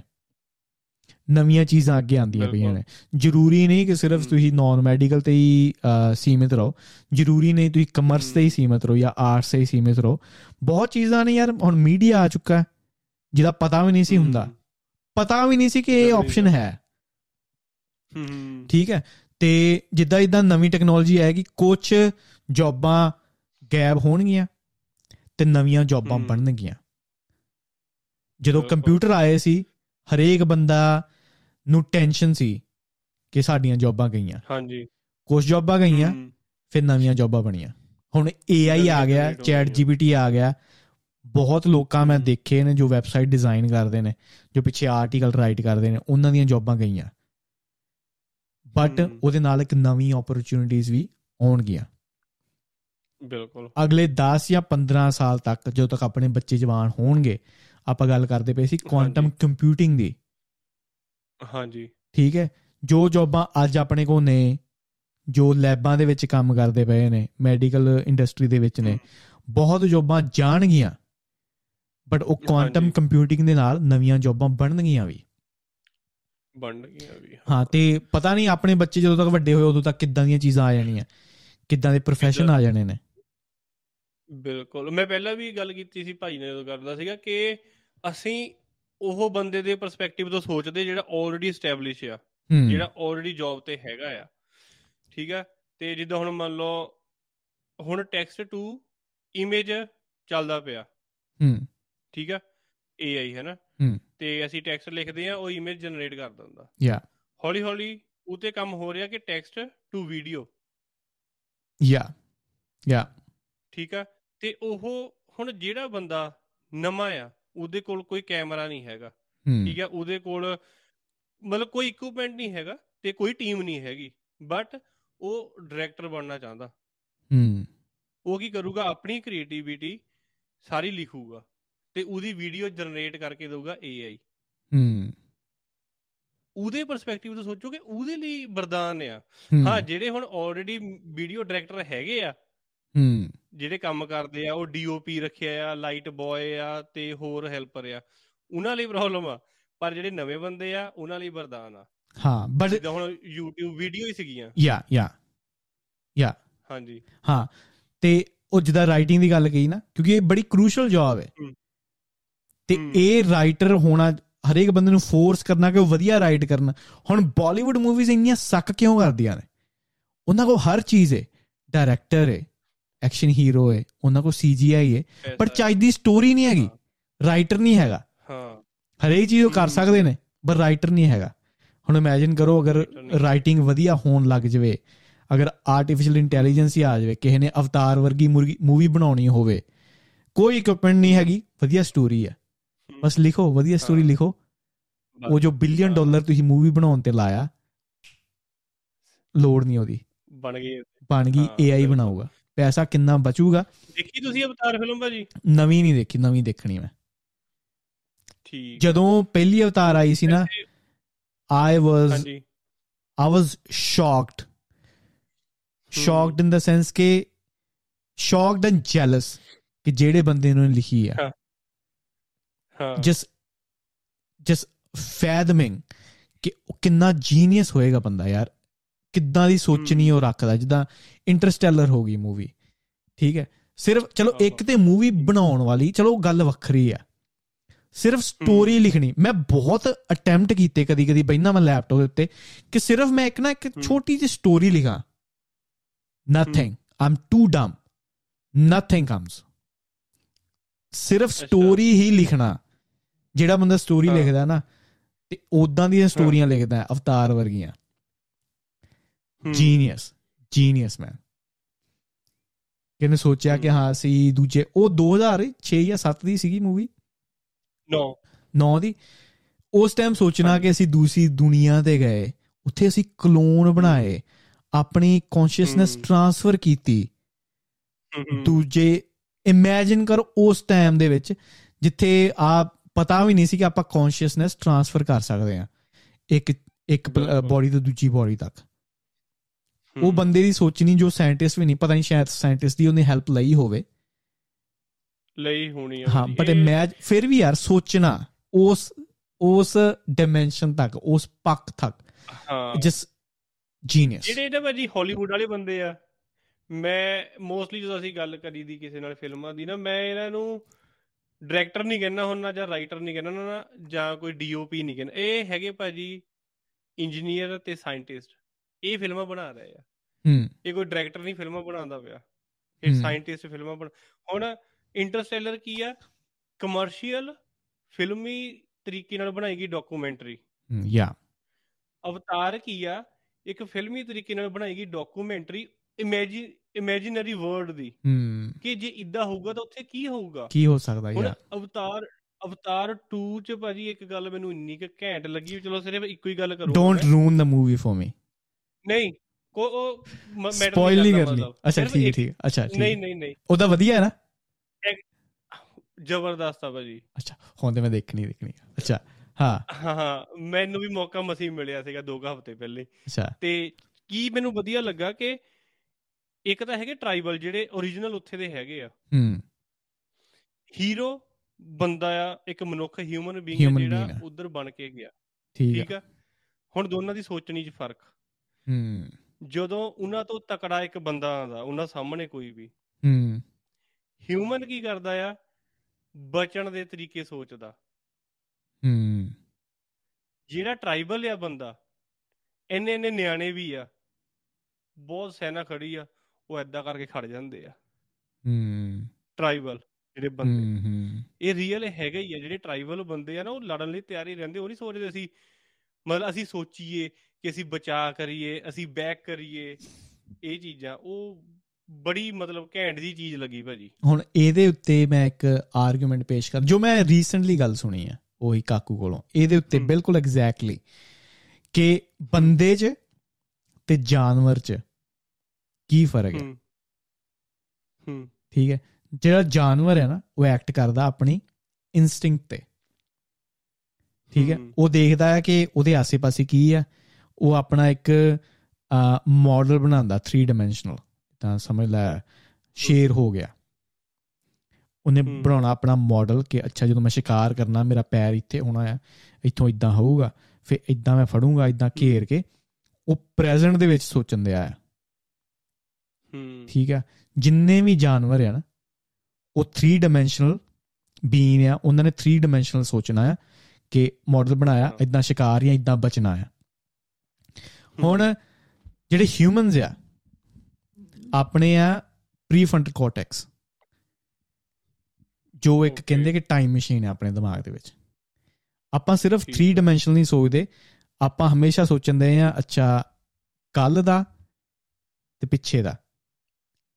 ਹਾਂ ਜੋ ਉਹਨਾਂ ਦਾ 3 ਡਾਈਮੈਂਸ਼ਨਲ ਸੀ ਨਾ ਕਿ ਮੈਂ ਇਦਾਂ ਸ਼ਿਕਾਰ ਕਰਨਾ ਆ ਆਪਾਂ। ਉਹਦੇ ਨਾਲ ਨਾਲ ਇਹ ਵੀ ਸੋਚਣਾ ਆ ਕਿ ਜੇ ਇਦਾਂ ਨਾ ਹੋਇਆ ਇਹਦੀ ਪੋਸਿਬਿਲਿਟੀ ਕੀ ਹੋ। ਸਕਦੀ ਹੈ ਆਪਾਂ। ਇਹ ਵੀ ਸੋਚਦੇ ਆ and that's why we are more advanced than animals ਉਹੀ ਜਿਹੜੀ ਤੁਸੀਂ ਅਵਤਾਰ ਦੀ ਗੱਲ ਕਹੀ ਨਾ ਜਿਹੜੇ ਟ੍ਰਾਈਬਲ ਲੀਡਰ ਆ ਸ਼ਾਇਦ। ਉਹ ਇੰਨੇ ਸਮਾਰਟ ਨਹੀਂ ਇਨ ਦਾ ਸੈਂਸ ਕਿ ਉਹ ਹਿਊਮਨ ਨਹੀਂ ਉਹਨੂੰ ਆਪਣੀ ਇਨਸਟਿੰਕਟ ਤੇ ਗੱਲ ਕਰਦੇ ਪਏ ਆ। ਉਹਦੀ ਇਨਸਟਿੰਕਟ ਆ ਕਿ ਹਾਂਜੀ। ਆਪਾਂ ਨੂੰ ਹਮਲਾ ਹੋਇਆ ਆਪਾਂ ਕਰਨਾ ਅਟੈਕ ਖਤਰਾ ਆ ਪੈ ਜਾਓ। ਹਾਂ। ਠੀਕ ਹੈ? ਬਸ। ਤੇ ਹਿਊਮਨ ਨੇ ਕੀ ਸੋਚਣਾ ਆ ਕਿ ਕੱਲ ਨੂੰ ਮੈਨੂੰ ਖਤਰਾ ਹੋ ਸਕ ਆਪਾਂ ਕੱਲ ਤੱਕ ਸੋਚ ਸਕਦੇ ਆ। ਆਪਾਂ ਪਰਸੋਂ ਤੱਕ ਸੋਚ ਸਕਦੇ ਆ। ਆਪਣਾ ਜਿਹੜਾ ਪਿਛਲਾ। ਡਾਟਾ ਸੀ ਉਹਨੂੰ ਐਕਸੈਸ ਕਰਕੇ ਪਾਸਟ ਦਾ ਆਪਾਂ ਫਿਊਚਰ ਵਿੱਚ ਸੋਚ। ਸਕਦੇ ਆ ਕਿ ਆਪਾਂ ਅਟੈਕ ਹੋਣ ਤੋਂ ਪਹਿਲਾਂ ਹੀ ਆਪਾਂ ਪਹਿਲਾਂ ਹੀ possible plan A plan B plan C plan D ਕਿ ਜੇ ਖਤ ਇਹ ਆਪਾਂ ਵੇਟ ਨਹੀਂ ਕਰਨੀ ਹਮਲੇ ਦੀ। ਆਪਾਂ ਪਹਿਲਾਂ ਹੀ ਸਰਜੇ ਹਾਂ, ਹੋਣੇ ਹੈ। ਰਿਜ਼ਲਟ ਕਿ ਜੇ ਹੋਇਆ ਤਾਂ ਆਪਾਂ ਟਾਈਮ ਮਸ਼ੀਨ ਆਪਣੇ ਦਿਮਾਗ 'ਚ ਰੱਖਦੇ ਆ ਹੂੰ। ਹਾਂਜੀ। ਇਹ ਆ ਫ਼ਰਕ ਟ੍ਰਾਈਬਲ ਤੇ ਹਿਊਮਨ ਦਾ। ਉਹੀ ਜੋ ਸੋਚਣੀ ਦਾ ਤੁਸੀਂ ਫ਼ਰਕ ਕਿਹਾ ਨਾ। ਹਾਂ।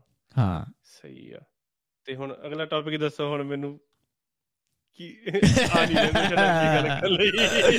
ਨਹੀਂ ਸਹੀ ਆ ਬਟ ਹਾਂ ਆਪਾਂ ਸਾਰੀ ਗੱਲ ਆਲਮੋਸਟ ਐਲਜੀਬੀਟੀਕਿਊ ਦੀ ਵੀ ਕੀਤੀ ਫਿਰ ਆਪਣਾ ਅੰਮ੍ਰਿਤ ਅੰਮ੍ਰਿਤਪਾਲ। ਅੰਮ੍ਰਿਤਸਰ ਕਹਿੰਦੇ ਆ। ਅੰਮ੍ਰਿਤਪਾਲ ਦੀ ਅੰਮ੍ਰਿਤਪਾਲ। ਦੀ ਵੀ ਗੱਲ ਕੀਤੀ ਤੇ ਹੁਣ ਕਾਕੂ ਦੀ ਵੀ ਗੱਲ ਕੀਤੀ ਜਿਹੜੇ ਉਹਦੀ ਨਵੀਂ ਬੁੱਕ ਹੈ ਨਾ ਉਹ ਆਪਣੀ ਪ੍ਰਮੋਟ ਕਰਨ ਦਿਆ ਆ ਕਾਕੂ। ਓਕੇ। ਹਾਂ ਤਾਈਓ ਉਹ ਵੱਖਰੇ ਵੱਖਰੇ ਪਲੇਟਫਾਰਮ ਤੇ ਅਪੇਅਰ ਹੁੰਦਾ ਪਿਆ ਹੈ। ਜਿਹਦਾ ਮੈਂ ਜੋ ਰੋਗਨ ਨੂੰ ਬਹੁਤ ਸੰਦਾ ਉਹਨੇ ਮਤਲਬ ਹੁਣ ਨਵੀਂ ਨਵੀਂ ਗੱਲ ਕੀਤੀ ਹੈ ਜਿਹੜੀ ਉਹਨੇ ਜੇਮਸ ਵੈਬ ਦੀਆਂ ਫੋਟੋਆਂ ਨਵੀਆਂ ਆਈਆਂ ਉਹਦੇ ਤੇ ਥਿਊਰੀ ਬਣਾਈ ਆ ਉਹਨੇ ਕੁਝ ਨਵੀਂ? ਨਹੀਂ ਉਹਨੇ ਆਈ ਥਿੰਕ ਕੁਆਂਟਮ ਕੰਪਿਊਟਰ ਦੇ ਉੱਤੇ ਕੀਤੀ ਆ. ਬੁੱਕ ਲਿਖੀ ਆ। ਬਟ ਜਦੋਂ ਵੀ ਉਹ ਕਿਸੇ ਪਲੇਟਫਾਰਮ ਤੇ ਜਾਂਦਾ ਆ ਜਿੱਦਾਂ ਪੋਡਕਾਸਟ ਤੇ ਜਾਂਦਾ ਆ ਕਿਸੇ ਸ਼ੋਅ ਤੇ ਜਾਂਦਾ ਆ ਫਿਰ ਲੋਕੀ ਉਹ ਬਹੁਤ ਜੀਨੀਅਸ ਬੰਦਾ ਆ। ਉਹਨੂੰ ਕੋਈ ਵੀ ਸਵਾਲ ਪੁੱਛ। ਲਾ ਬਹੁਤ genius one of the geniusest guy geniusest guy hmm. ਫਕ genius ਠੀਕ ਹੈ? ਜੀਨੀਅਸ ਕਰ ਹਾਂ ਉਹਨੂੰ ਹਾਂ। ਕੋਈ ਵੀ ਪੁੱਛੇ ਨਾ ਉਹਦੇ ਕੋਲ ਆਨਸਰ ਹੁੰਦਾ ਕਿ ਉਹਨੇ ਸ਼ੁਰੂਆਤ ਆਪਣੀ ਕਿੱਦਾਂ ਕੀਤੀ ਸੀ ਕਿ ਜਦੋਂ ਕਹਿੰਦਾ ਕਿ ਮੈਂ ਬੱਚਾ ਸੀ ਨਾ ਤੇ ਐਲਬਰਟ ਐਲਬਰਟ ਆਇਨਸਟਾਈਨ ਦੀ ਡੈਥ ਹੋਈ। ਤੇ ਆਇਨਸਟਾਈਨ ਇੱਕ ਜੀਨੀਅਸ ਜੀਨੀਅਸ ਬੰਦਾ ਜੀਨੀਅਸ ਸੋਚ ਵੀ ਨਹੀਂ ਸਕਦੇ ਕਿ ਕਿੰਨਾ ਜੀਨੀਅਸ ਬੰਦਾ। ਸਭ ਤੋਂ ਦੁਨੀਆ ਸਮਾਰਟੈਸਟ ਮੈਨ ਮੰਨਿਆ ਗਿਆ ਹੁਣ ਤੱਕ ਦਾ। ਤੇ ਹਮ। ਕਹਿੰਦੇ ਕਿ ਜਦੋਂ ਮਰਿਆ ਤੇ ਆਈ ਥਿੰਕ ਨਿਊਜ਼ਪੇਪਰ ਤੇ ਆਇਆ ਸੀ ਕਿ ਇੱਕ ਸਾਇੰਟਿਸਟ ਆਪਣੀ ਥਿਊਰੀ ਫਿਨਿਸ਼ ਕਰਨ ਤੋਂ ਬਿਨਾ ਮਰਿਆ। ਠੀਕ ਹੈ? ਕਹਿੰਦਾ ਆਪਣੀ ਉਹਨੇ ਆਇਨਸਟਾਈਨ ਥਿਊਰੀ ਕੰਪਲੀਟ ਨਹੀਂ ਸੀ ਕੀਤੀ।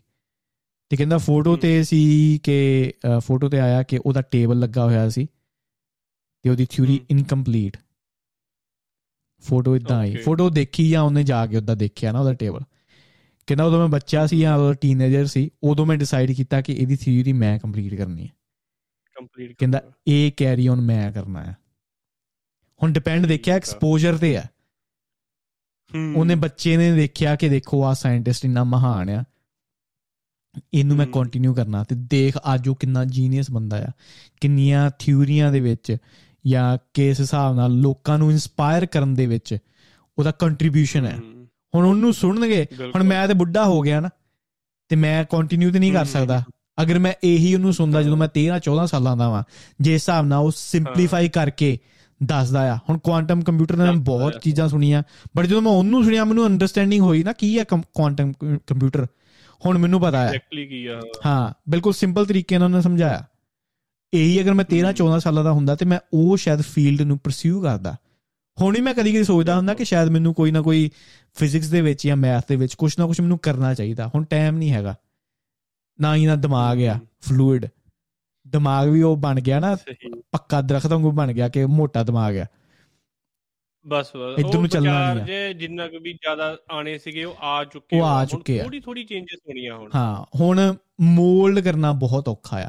ਬਟ ਮੈਂ ਸੋਚਦਾ ਕਿ ਉਹਨੂੰ ਜਿਹੜੇ ਬੱਚੇ ਸੁਣਨਗੇ ਠੀਕ ਹੈ ਉਹ। ਕਿੰਨੇ ਇਨਸਪਾਇਰ ਹੋ ਅਗਰ ਮੇਰੇ ਬੱਚੇ ਹੁੰਦੇ ਤੇ ਮੈਂ ਉਹਨਾਂ ਨੂੰ ਫੋਰਸ ਕਰਦਾ ਕਿ ਆਹ ਬੰਦੇ ਨੂੰ ਸੁਣ। ਸੁਣੋ। ਆਹ ਬੰਦੇ ਨੂੰ। ਸੁਣੋ। ਠੀਕ ਹੈ ਤਾਂ ਕਿ। ਉਹ ਵੀ ਇਨਸਪਾਇਰ ਹੋਣ ਅੱਗੇ ਕਿ ਇਦਾਂ ਚੀਜ਼ਾਂ ਵੀ ਹੋ ਜਾਂਦੀਆਂ ਆ ਜਾਂ ਹੁੰਦੀਆਂ ਆ। ਕਿੰਨੇ ਐਡਵਾਂਸ ਆਪਾਂ। ਬਣ ਸਕਦੇ ਆ ਫਿਊਚਰ ਦੇ ਵਿੱਚ। ਬਿਲਕੁਲ ਬਿਲਕੁਲ। ਠੀਕ ਹੈ ਬਹੁਤ ਨਾ ਪ੍ਰੈਡਿਕਸ਼ਨ ਇੱਕ ਹੁਣ ਰੀਸੈਂਟਲੀ ਜਿਹੜੀ ਮੈਂ ਉਦੋਂ ਗੱਲ ਹਾਂਜੀ। ਹਾਂਜੀ ਨਹੀਂ ਬੋਲੋ ਬੋਲੋ। ਜਿਹੜੀ ਮੈਂ ਗੱਲ ਕਰਦਾ ਸੀਗਾ ਉਦੋਂ ਵੀ ਹੁਣ ਜਿਹੜੀਆਂ ਫੋਟੋਆਂ ਆਈਆਂ ਨਾ ਨਵੀਆਂ ਤਾਂ ਉਹਨੇ ਕਿਹਾ ਕਿ ਜਿਹੜੀ ਸਾਡੀ ਗੈਲੈਕਸੀ ਹੈ ਨਾ ਉਹਨੂੰ ਬਣਨ ਨੂੰ ਬਹੁਤ ਬਿਲੀਅਨ ਸਾਲ ਲੱਗ ਗਿਆ ਮਤਲਬ ਹਨਾ? ਹੂੰ। ਪਰ ਸਾਡੇ ਤੋਂ ਵੱਡੀ ਗੈਲੈਕਸੀ ਹਾਫ ਬਿਲੀਅਨ ਸਾਲ ਪਹਿਲਾਂ ਦੇਖੀ ਗਈ ਆ ਬਿਗ ਬੈਂਗ ਤੋਂ। ਤੇ ਇਹ ਕਿੱਦਾਂ ਹੋ ਸਕਦਾ ਆ? ਇੰਪੋਸੀਬਲ ਆ। ਉਹ ਕਹਿੰਦਾ ਮਤਲਬ ਇਹ ਸਾਰੀਆਂ ਥਿਊਰੀਆਂ ਚੇਂਜ ਕਰਨੀਆਂ ਪੈਣੀਆਂ ਤੁਹਾਨੂੰ ਹਾਂ।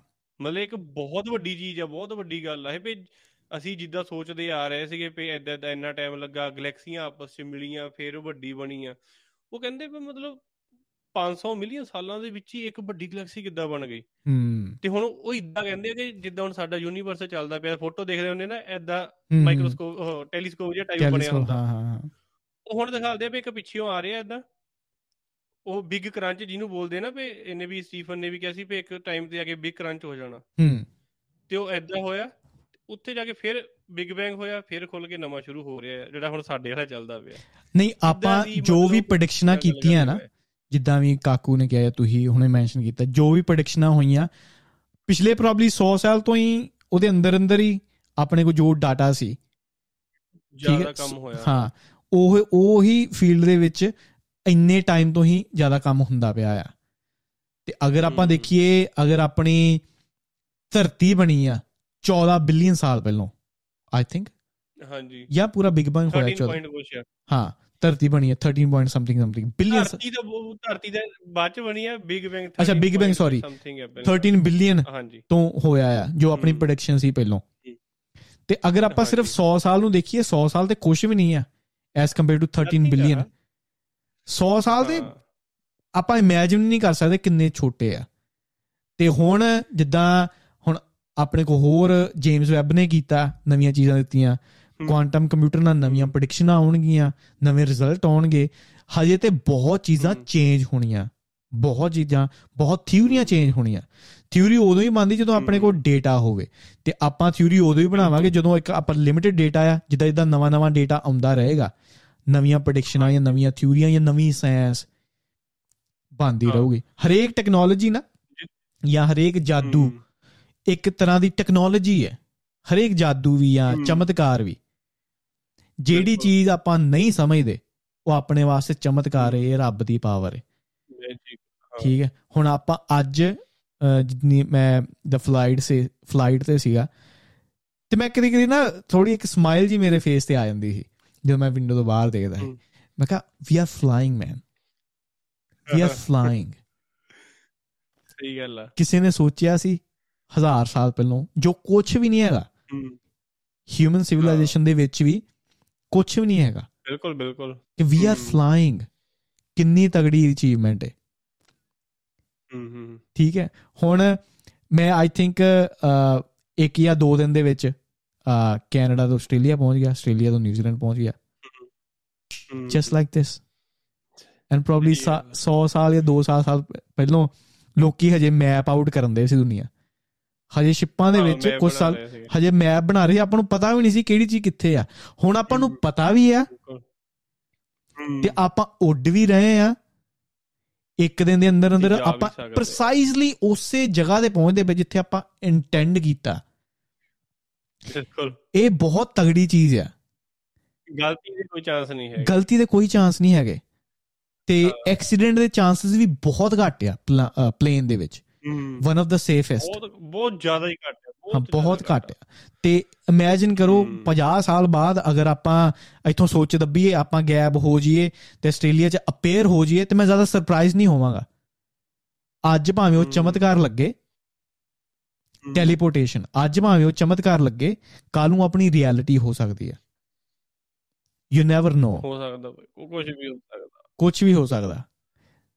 ਜਿੱਦਾਂ ਇਦਾਂ ਨਵੀਆਂ ਚੀਜ਼ਾਂ ਮੈਂ ਪੜ੍ਹਦਾ ਵਾਂ ਜਾਂ ਸਾਇੰਟਿਸਟ ਨੂੰ ਸੁਣਦਾ ਵਾਂ ਜਿੰਨੇ ਕੰਮ ਹੋਣਦੇ ਨੇ ਇਹ ਫੀਲਡ ਦੇ ਵਿੱਚ ਸਾਇੰਸ ਦੇ ਫੀਲਡ ਦੇ ਵਿੱਚ ਐਵਰੀਥਿੰਗ ਇਜ਼ ਆਸਮ ਬਿਲਕੁਲ। 10 ਜਾਂ 20 ਸਾਲ ਬਾਅਦ ਕੁਝ ਵੀ ਚੀਜ਼ਾਂ ਪੋਸੀਬਲ ਹੋ ਸਕਦੀਆਂ ਜੋ ਅੱਜ ਚਮਤਕਾਰ ਲੱਗਦੀਆਂ ਆਪਾਂ ਨੂੰ। ਬਿਲਕੁਲ ਬਿਲਕੁਲ। ਹੁਣ ਜਿਹੜੀ ਤੁਸੀਂ ਗੱਲ ਕੀਤੀ ਨਾ ਵੀ ਆਪਾਂ ਆਹ 100 ਸਾਲ ਕੁਛ ਨਹੀਂ ਹੈਗੇ ਜਾਂ 1000 ਸਾਲ ਹਨਾ ਇੱਕ ਕੈਲੰਡਰ ਬਣਿਆ ਹੈ ਭਾਜੀ। ਹੂੰ। ਜਿੱਦਾਂ ਜਿੰਨੀ 13.8 ਬਿਲੀਅਨ ਦੀ ਜੋ ਵੀ ਆਪਣੀ ਹੈਗੀ ਹੈ ਨਾ ਉਹਨੂੰ 1 ਹਮ। ਸਾਲ ਦੇ ਵਿੱਚ ਜੇ ਅਸੀਂ ਦੇਖੀਏ ਤਾਂ। ਹੂੰ। ਤੇ ਜਿਹੜੀ ਸਾਡੀ ਹੀ ਜਾਤੀ ਹੈ ਨਾ ਬੰਦੇ ਹਿਊਮਨ ਹੋਮੋਸੇਪੀਅਨ ਹੂੰ। ਉਹ 4 ਸੈਕਿੰਡ ਪਹਿਲਾਂ ਜੰਮੀ ਆ। 4 ਸੈਕਿੰਡ ਵਿਚ ਇਜ਼ ਨਥਿੰਗ ਇੱਕ ਸਾਲ ਦੇ ਵਿੱਚ। ਹਾਂ। 4 ਸੈਕਿੰਡ ਇਜ਼ ਨਥਿੰਗ 4 ਸੈਕਿੰਡ ਹਾਂ।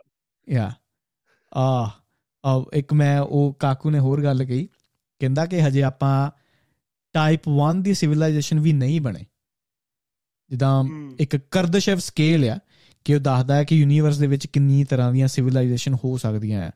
ਇੱਕ ਹੈ ਟਾਈਪ 1 ਦੀ ਸਿਵਲਾਈਜੇਸ਼ਨ ਜੋ ਆਪਣੇ ਪਲੈਨਟ ਦੇ ਉੱਤੇ ਆਪਣੇ ਮਾਸਟਰ ਆ। ਆਪਣੇ ਪਲੈਨਟ ਨੂੰ ਕੰਟਰੋਲ ਕਰ ਸਕਦੇ ਪੂਰੀ ਤਰ੍ਹਾਂ। ਉਹਦੇ ਰਿਸੋਰਸਸ ਨੂੰ ਚੰਗੀ ਤਰ੍ਹਾਂ ਐਫੀਸ਼ੀਐਂਟਲੀ ਕੰਜ਼ਿਊਮ ਕਰ ਸਕਦੇ।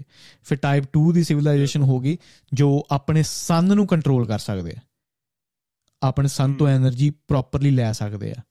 ਫਿਰ ਟਾਈਪ 3 ਦੀ ਹਾਂਜੀ। ਹੋ ਗਈ ਜੋ ਆਪਣੀ ਪੂਰੇ ਗੈਲੈਕਸੀ ਨੂੰ ਕੰਟਰੋਲ ਕਰ ਸਕਦੇ ਆ। ਗੈਲੈਕਸੀ ਹਾਂ। ਕਹਿੰਦਾ ਉਹ ਸਕੇਲ ਦੇ ਉੱਤੇ ਆਪਾਂ ਹਜੇ ਟਾਈਪ 1 ਵੀ ਨਹੀਂ ਬਣੇ। ਨਹੀਂ ਹੋਏ। ਠੀਕ ਹੈ ਆਪਾਂ ਹਜੇ ਪੱਤਿਆਂ ਤੋਂ ਆਪਣੀਆਂ ਆਪਣੇ ਜਿਹੜੇ ਪੁਰਾਣੇ ਫੋਸਿਲ ਆ ਉਹਨਾਂ ਤੋਂ ਆਪਣੀਆਂ ਗੱਡੀਆਂ ਚਲਾਉਂਦੇ ਆ। ਹਜੇ ਵੀ ਫਿਲਹਾਲ ਆਪਾਂ ਲੜਨ ਦੇ ਆ। ਹਜੇ ਆਪਾਂ ਲੜਨ ਦੇ ਆ ਵੈਪਨਸ ਦੇ। ਨਾਲ। ਕਹਿੰਦਾ ਟਾਈਪ ਬਿਲਕੁਲ। 1 ਦੀ ਸਿਵਲਾਈਜੇਸ਼ਨ ਆਪਾਂ ਉਦੋਂ ਹੋਵਾਂਗੇ ਜਦੋਂ ਆਪਾਂ ਹਰੇਕ ਚੀਜ਼ ਨੂੰ ਇੱਥੇ ਪਲੈਨਟ ਦੇ ਉੱਤੇ ਮਾਸਟਰ ਕਰ ਲਿਆ ਕਿ ਪਲੈਨਟ ਤੇ ਆਪਾਂ ਨੂੰ ਕੋਈ। ਡਿਫੀਟ ਨਹੀਂ ਹੋ ਸਕਦੀ। ਬਿਲਕੁਲ। ਜਦੋਂ ਆਪਾਂ ਸਨ ਤੇ ਪਹੁੰਚ ਗਏ ਫੇ ਆਪਣੀ ਇੱਕ ਰੀਸੈਂਟਲੀ ਨਾ ਹਾਂਜੀ ਰੀਸੈਂਟਲੀ ਇੱਥੇ ਕੈਲੀਫੋਰਨੀਆ ਦੇ ਵਿੱਚ ਇੱਕ ਮਤਲਬ ਇਹਨਾਂ ਨੇ ਐਕਸਪੈਰੀਮੈਂਟ ਕੀਤਾ ਸੀ। ਕਰਦੇ ਕਰਦੇ ਆ ਰਹੇ ਤੇ ਹੁਣ ਕਾਮਯਾਬ ਹੋਇਆ ਵੀ ਆਪਣਾ ਫਿਊਜ਼ਨ ਵਾਲਾ। ਤੁਸੀਂ ਸੁਣਿਆ ਹੋਣਾ ਨਾ? ਐਟੋਮਿਕ ਫਿਊਜ਼ਨ ਜਾਂ ਨਿਊਕਲੀਅਰ ਫਿਊਜ਼ਨ ਕਹਿੰਦੇ ਉਹਨੂੰ। ਹਾਂ ਹਾਂ। ਪਹਿਲਾਂ ਜਿਹੜੇ ਐਟਮ ਸੀ ਉਹਨਾਂ ਨੂੰ ਤੋੜ ਕੇ એનર્ਜੀ ਬਣਾਉਂਦੇ ਸੀਗੇ। ਜੇ 100 ਸੀਗੀ ਤਾਂ ਮਤਲਬ 80 ਜਾਂ 75 ਮਿਲਦੀ ਸੀਗੀ। ਹੁਣ ਜੋੜ ਕੇ ਬਣਾਉਂਦੇ ਆ ਤੇ ਉਹ ਜਿੰਨੀ ਦੋਨਾਂ ਦੀ ਆਪਸ ਹੈਗੀ ਉਸ ਤੋਂ ਵੀ ਜ਼ਿਆਦਾ એનર્ਜੀ ਕ੍ਰੀਏਟ ਹੋ ਰਹੀ ਆ। ਫਿਊਜ਼ਨ ਤੇ ਫਿਜਨ ਆਈ ਥਿੰਕ ਹਾਂ। ਫਿਜਨ ਤੋੜਨਾ ਫਿਊਜ਼ਨ ਜੋੜਨਾ। ਫਿਊਜ਼ਨ ਜੋੜਨਾ ਹਾਂ। ਫਿਜਨ ਤੋੜਨਾ। ਤੇ ਹੁਣ ਜੋੜ ਕੇ ਇਹਨਾਂ ਨੇ ਸਿੱਖ ਲਿਆ ਜੋੜ ਕੇ ਬਣਾਉਣਾ। ਵੇਸਟੇਜ ਨਹੀਂ ਹੁੰਦੀ ਹੈਗੀ। ਹੂੰ। ਆਈ ਥਿੰਕ ਇਹ ਜਦੋਂ ਹਾਂਜੀ। ਬੋਲੋ ਬੋਲੋ। ਤੇ ਇਹ ਜਦੋਂ ਸਾਡੀਆਂ ਗੱਡੀਆਂ ਦੇ ਵਿੱਚ ਆ ਗਈ ਪਾਵਰ ਹਮ ਨਿਊਕਲੀਅਰ ਦੀ ਨਿਊਕਲੀਅਰ ਦੀ। ਕਿੱਥੇ ਚਲ ਜਾਣਾ? ਜਹਾਜ਼ਾਂ ਦੇ ਵਿੱਚ ਸਪੇਸ ਦੇ ਵਿੱਚ ਯੂਜ਼ ਹੋਣ ਲੱਗ ਪਈ। ਇੱਕ ਪੋਸਿਬਿਲਿਟੀ ਇੱਕ ਥਿਊਰੀ ਜਿੱਦਾਂ ਕਈ ਜਣੇ ਪ੍ਰਪੋਜ਼ ਕਰਦੇ ਕਿਉਂਕਿ ਨਾ ਆਪਣਾ ਫਿਲਹਾਲ ਨਿਊਕਲੀਅਰ ਦੇ ਨਾਲ ਜਿਹੜਾ ਰਿਸ਼ਤਾ ਹੈ ਕਾਈਂਡ ਆਫ ਉਹ ਬੜਾ ਡਰਾਵਨਾ ਹੈ ਜਦੋਂ ਆਪਾਂ। ਸੋਚਦੇ ਹਾਂ ਹੂੰ। ਨਿਊਕਲੀਅਰ ਦੇ ਨਾਲ। ਇੱਕ ਤੇ ਰੇਡੀਏਸ਼ਨ ਹੋ ਗਈ ਤੇ ਦੂਜਾ ਆਪਾਂ ਨਿਊਕਲੀਅਰ ਨੂੰ ਐਜ਼ ਅ ਵੈਪਨ ਹੀ ਵਰਤਿਆ। ਪਹਿਲਾ ਜੋ। ਹਿਰੋਸ਼ਿਮਾ ਤੇ ਨਾਗਾਸਾਕੀ ਦੇ ਵਿੱਚ ਸੁੱਟਿਆ ਠੀਕ ਹੈ? ਉਸ ਤੋਂ। ਬਾਅਦ ਤੇ ਹੁਣ ਜੋ ਆਪਣੇ ਤਗੜੇ ਹਥਿਆਰ ਨੇ ਨਿਊਕਲੀਅਰ ਨਾਲ ਬਣੇ ਹੋਏ ਨੇ ਤੇ ਜਿਹੜੀ ਨਿਊਕਲੀਅਰ ਦੀ ਰੇਡੀਏਸ਼ਨ ਹੈ ਉਹ ਆਪਣੀ ਬਾਡੀ ਵਾਸਤੇ ਸਹੀ ਨਹੀਂ ਆਪਾਂ ਨੂੰ ਖਰਾਬ ਕਰ ਸਕਦੀ ਹੈ। ਬਟ ਜੇ ਆਪਾਂ ਨਿਊਕਲੀਅਰ ਇੰਪਲੀਮੈਂਟ ਕਰ ਲਈਏ ਆਪਣੀ ਟੈਕਨੋਲੋਜੀ ਦੇ ਨਾਲ ਆਪਾਂ ਨੂੰ ਕਦੇ ਵੀ ਕਿਸੇ ਵੀ ਚੀਜ਼ ਤੋਂ ਪਾਵਰ ਲੈਣ ਦੀ ਲੋੜ ਨਹੀਂ। ਜਿੱਦਾਂ। ਆਪਣੇ ਲੈਪਟਾਪ ਦੇ ਵਿੱਚ ਮੈਂ ਨਿਊਕਲੀਅਰ ਸੈੱਲ ਪਾਤਾ ਨਾ ਸੋਚੋ ਛੋਟਾ ਜਿਹਾ ਆਪਾਂ ਬਣਾ ਲਿਆ ਕਦੇ ਵੀ ਇਮੇਜਿਨ ਕਰੋ ਪੂਰੀ ਦੁਨੀਆ ਜਿੰਨਾ ਤੱਕ ਰਹਿੰਦੀ ਹੈ। ਉਹਦੀ ਬੈਟਰੀ ਹੀ ਨਹੀਂ ਖਤਮ ਹੋਣੀ ਤਾਰਾਂ ਖਤਮ ਆਪਣੀ ਗੱਡੀ ਦੇ ਵਿੱਚ ਮੈਂ। ਨਿਊਕਲੀਅਰ ਸੈੱਲ ਪਾ ਲਿਆ ਕਦੇ ਵੀ ਉਹਨੂੰ ਪੈਟਰੋਲ ਦੀ ਲੋੜ ਨਹੀਂ ਪੈਣੀ unlimited. You can run it. ਇੰਨੀ ਪਾਵਰ ਰੱਖਦਾ ਨਿਊਕਲੀਅਰ ਜੋ ਫਿਊਚਰ ਦੇ ਵਿੱਚ ਜ਼ਰੂਰ ਹੋਏਗਾ ਬਟ ਉਹਦੇ ਆਸ-ਪਾਸ ਉਹਦੀ ਰੇਡੀਏਸ਼ਨ ਨੂੰ ਕਿੱਦਾਂ ਆਪਾਂ ਮੈਨੇਜ ਕਰਨਾ ਹੈ ਉਹ ਉੱਥੇ ਤੱਕ ਆਪਾਂ ਇਹ ਨਹੀਂ ਪਹੁੰਚੇ। ਮੈਨੂੰ ਲੱਗਦਾ ਹੁਣ ਹੋ ਜਾਊਗਾ ਕਿਉਂਕਿ ਅਸੀਂ ਪਹਿਲਾਂ ਜਦੋਂ ਬ੍ਰੇਕ ਕਰਦੇ ਸੀ ਉਸ ਲਈ ਰੇਡੀਏਸ਼ਨ ਫੈਲਦੀ ਸੀ ਹੁਣ ਜੇ ਜੋੜਨ ਲੱਗ ਪਏ ਆ ਤੇ ਉਹਦੇ ਵਿੱਚ ਆਈ ਥਿੰਕ ਵੇਸਟੇਜ ਘੱਟ ਹੋ ਰਹੀ ਹੈ ਸ਼ਾਇਦ ਇਹ ਵੀ ਚੀਜ਼ ਕੰਟਰੋਲ ਹੋਊਗੀ। ਹਾਂ ਨਹੀਂ ਕੋਈ ਵੀ ਚੀਜ਼। ਜਿੱਦਾਂ ਰੇਡੀਏਸ਼ਨ ਇਨ ਦਾ ਸੈਂਸ ਕਿ ਜਦੋਂ ਉਹਦੇ ਆਪਾਂ ਸ਼ਾਇਦ ਇੱਥੇ ਮੈਂ ਗਲਤ ਹੋਵਾਂ ਜਿੱਦਾਂ ਕੋਈ ਨਿਊਕਲੀਅਰ ਕੋਈ ਚੀਜ਼ ਪਈ ਵੀ ਹੈ ਨਾ ਸਮਝ ਲਓ ਮੇਰੇ ਸਾਹਮਣੇ ਕੋਈ। ਇੱਕ ਡੱਬਾ ਪਿਆ ਜਿਹਦੇ ਵਿੱਚ ਨਿਊਕਲੀਅਰ ਵੇਸਟ ਪਿਆ ਆ ਨਿਊਕਲੀਅਰ ਕੋਈ ਵੀ ਚੀਜ਼ ਪਈ ਆ ਉਹਦੇ ਉਹਨੂੰ ਉਹਦੇ ਆਸ-ਪਾਸੇ ਰੇਡੀਏਸ਼ਨ ਹੁੰਦੀ ਆ ਉਹ ਮੈਨੂੰ। ਹਾਂ ਰੇਡੀਏਸ਼ਨ ਜਿੱਦਾਂ ਚਰਨੋਬਿਲ ਦੇ ਵਿੱਚ ਉਹ ਨਿਊਕਲੀਅਰ ਦਾ ਹੋਇਆ ਸੀ ਕਿ ਉਹਨਾਂ ਕੋ ਕੰਟਰੋਲ ਖੋ ਗਿਆ ਸੀ ਤੇ ਉੱਥੇ ਬੜਾ ਤਗੜਾ ਆਈ। ਥਿੰਕ ਕੋਈ ਬਲਾਸਟ ਬਲਾਸਟ ਹੋਇਆ ਸੀ ਚਰਨੋਬਿਲ ਦੇ ਵਿੱਚ ਵਿਸਫੋਟ ਹੋਇਆ ਸੀ ਵਿਸਫੋਟ ਹੋਇਆ। ਸੀ ਤੇ ਉੱਥੇ ਆਈ ਥਿੰਕ 50000 ਸਾਲ ਜਾਂ ਕੁਝ ਉਹਨਾਂ ਨੇ ਦੱਸਿਆ ਸੀ ਕਿ ਕੋਈ ਚੀਜ਼ ਉੱਥੇ ਐਂਟਰੀ ਵੀ ਕਰਨਾ ਸਹੀ ਨਹੀਂ ਹੈਗਾ ਉੱਥੇ ਜਿਹੜੇ ਜਾਨਵਰ ਵੀ। ਹੋਏ ਆ ਉਹਨਾਂ ਦੀ ਮਿਊਟੇਸ਼ਨ ਹੋ ਜਾਂਦੀ ਆ ਜਿੱਦਾਂ ਜਾਪਾਨ ਦੇ ਵਿੱਚ ਬੱਚੇ ਹੁੰਦੇ ਸੀ ਨਾ ਹਿਰੋਸ਼ਿਮਾ ਨਾਗਾਸਾਕੀ ਹੁਣ ਵੀ। ਸ਼ਾਇਦ ਹੁੰਦੇ ਹੋਣਗੇ ਜਿੱਦਾਂ ਕਿਸੇ ਦੀਆਂ ਤਿੰਨ ਬਾਹਾਂ ਹੋ। ਗਈਆਂ ਜਾਂ ਉਹਨਾਂ ਦੀਆਂ ਬਾਡੀਜ਼ ਹਾਂ ਸਹੀ ਉਹ ਮਿਊਟੇਸ਼ਨ ਹੋ ਜਾਂਦੀ ਬਾਡੀ ਦੀ ਉਹ ਹੈ ਰੇਡੀਏਸ਼ਨ ਹੂੰ। ਤੇ ਅਗਰ ਤੁਸੀਂ ਆਸੇ-ਪਾਸੇ ਉਹ ਨਿਊਕਲੀਅਰ ਕਿਸੇ ਵੀ ਚੀਜ਼ ਦੇ ਉਹਦੀ ਰੇਡੀਏਸ਼ਨ ਤੁਹਾਡੀ ਬਾਡੀ ਵਾਸਤੇ ਬਹੁਤ ਜ਼ਿਆਦਾ ਘਾਤਕ ਆ। ਤੇ ਆਪਾਂ ਠੀਕ ਹੈ ਅਗਰ ਆਪਾਂ ਕੰਟਰੋਲ ਵੀ ਕਰ ਲੈਨੇ ਆ ਆਪਾਂ ਨਿਊਕਲੀਅਰ એનર્ਜੀ ਨੂੰ ਜਾਂ ਪਾਵਰ ਨੂੰ ਜੋ ਫਟੇ ਨਾ ਫਿਊਚਰ ਦੇ ਵਿੱਚ ਬਟ ਇਹ ਚੀਜ਼ ਨੂੰ ਆਪਾਂ ਕਿੱਦਾਂ ਕੰਟਰੋਲ ਕਰਨਾ ਕਿ ਉਹ ਉਹਦੀ ਰੇਡੀਏਸ਼ਨ ਆਪਾਂ ਨੂੰ ਇਫੈਕਟ ਨਾ ਕਰੇ। ਜਾਂ ਆਪਾਂ ਕੋਈ ਇਦਾਂ ਦਾ ਬਾਕਸ ਡਿਜ਼ਾਈਨ ਕਰੀਏ ਜਿਹਦੇ ਵਿੱਚੋਂ ਰੇਡੀਏਸ਼ਨ ਨਿਕਲੇ ਹੀ ਨਾ। ਜੋ ਫਿਊਚਰ ਦੇ ਵਿੱਚ ਹੋ ਸਕਦਾ ਅਗਰ ਆਪਾਂ ਹੋਰ ਐਲੋਏ ਲੱਭਦੇ ਆ। ਜਿਹਦਾ ਕੰਬੀਨੇਸ਼ਨ ਹੋ ਗਿਆ ਨਾ ਮੈਟਲਸ ਦਾ। ਕਿਸੇ ਤਰ੍ਹਾਂ ਦਾ। ਐਲੋਏ ਲੱਭੀਏ ਜੋ ਉਹਦੇ ਆਸੇ-ਪਾਸੇ। ਲਾਈਏ। But I don't know I'm not a scientist ਇੰਨਾ ਜ਼ਿਆਦਾ ਕਰ ਨੌਲੇਜ ਲੈਣਾ ਕੁਝ ਨਾ ਕੁਝ ਭਾਜੀ ਨਾਲ ਕੋਈ ਨਾ ਕੋਈ ਹਾਂ। ਬਟ ਫਿਊਚਰ ਇਜ਼ ਔਸਮ ਤੇ ਚੀਜ਼ਾਂ। ਹੋਰ ਆਉਂਦੀਆਂ ਰਹਿਣਗੀਆਂ। ਤੇ ਕਹਿੰਦੇ ਨੇ ਕਿ ਹਰੇਕ 18 ਮਹੀਨੇ ਬਾਅਦ ਆਪਣੀ ਟੈਕਨੋਲੋਜੀ ਡਬਲ ਹੋ ਜਾਂਦੀ। ਜੋ ਆਪਣੀ ਟੈਕਨੋਲੋਜੀ ਹੈ ਨਾ ਇਸ ਟਾਈਮ ਹਰੇਕ 18 ਮਹੀਨੇ ਬਾਅਦ ਡਬਲ ਹੋ ਜਾਂਦੀ। ਡਬਲ ਹੋ ਜਾਂਦੀ। ਸੋ 18 ਮਹੀਨੇ ਲਾਈ ਜਾਓ। ਟੈਕਨੋਲੋਜੀ ਆਪਣੀ ਡਬਲ ਹੋਈ ਜਾਣੀ ਹੈ ਹੋਈ ਜਾਣੀ ਹੈ ਹੋਈ ਜਾਣੀ ਡਬਲ। ਹੋਈ ਜਾਂਦੀ ਹੈ। ਹਰੇਕ ਚੀਜ਼ ਦੇਖੋ। ਹਰੇਕ ਚੀਜ਼ ਤੁਹਾਡੇ ਆਸੇ-ਪਾਸੇ ਹੈ ਨਾ ਅੱਜ। 18 ਮਹੀਨੇ ਬਾਅਦ ਜੋ ਉਹਦਾ ਨਵਾਂ ਵਰਜ਼ਨ ਹੋਊਗਾ ਉਹ ਤੋਂ ਦੁੱਗਣਾ ਹੋਊਗਾ। ਉਹ ਭਾਵੇਂ ਤੁਹਾਡਾ ਲੈਪਟਾਪ ਹੋਵੇ ਤੁਹਾਡਾ ਆਈਫੋਨ ਹੋਵੇ ਤੁਹਾਡੀਆਂ ਲਾਈਟਾਂ ਹੋਣ ਠੀਕ ਹੈ ਤੁਹਾਡੇ ਮਾਈਕ੍ਰੋਫੋਨ ਹੋਣ ਤੁਹਾਡਾ ਟੀਵੀ ਹੋਵੇ ਠੀਕ ਹੈ ਤੁਹਾਡੇ ਸੌਫਟਵੇਅਰ ਹੋਣ 18 ਮਹੀਨੇ। ਬਾਅਦ ਜੋ ਚੀਜ਼ ਤੁਹਾਡੇ ਕੋਲ ਹੈ ਉਹ ਪੁਰਾਣੀ ਹੋ ਜਾਏਗੀ। ਹਮ ਮੇਰਾ ਲੈਪਟਾਪ ਮੈਨੂੰ ਲੱਗਦਾ ਹੁੰਦਾ ਯਾਰ ਐਵੇਂ ਹੀ ਇੰਨੇ ਪੈਸੇ ਲਾਏ ਮੈਂ ਵੇਟ ਕਰ ਲੈਣੀ ਸੀ। ਫਿਰ ਮੈਂ ਜੇ ਮੈਂ ਅੱਜ ਕੋਈ ਲੈਪਟਾਪ ਆਪਣਾ ਤਗੜਾ ਲੈਣਾ ਪ੍ਰੋ 18 ਮਹੀਨੇ ਬਾਅਦ ਉਹ ਤੋਂ ਹਾਂ। ਵਧੀਆ ਆ ਜਾਣਾ। ਫਿਰ ਉਹਨੂੰ ਕਹਿਣਾ ਸੀਗਾ। ਹਾਂ। ਹਾਂ। ਤੇ ਇਹ ਚੀਜ਼ ਇਦਾਂ ਹੀ ਚੱਲੀ ਜਾਣੀ ਹੈ। ਟੈਕਨੋਲੋਜੀ। ਵਧੀ ਜਾਣੀ ਹੈ।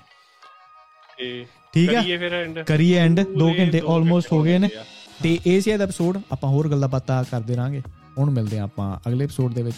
ਮੈਂ ਤੁਹਾਡਾ ਆਪਣਾ ਕਾਕਾ ਬੁੱਲੀ, ਨਾਮ ਮੇਰਾ ਗਗਨਦੀਪ ਸਿੰਘ। ਸਤਿ ਸ਼੍ਰੀ ਅਕਾਲ।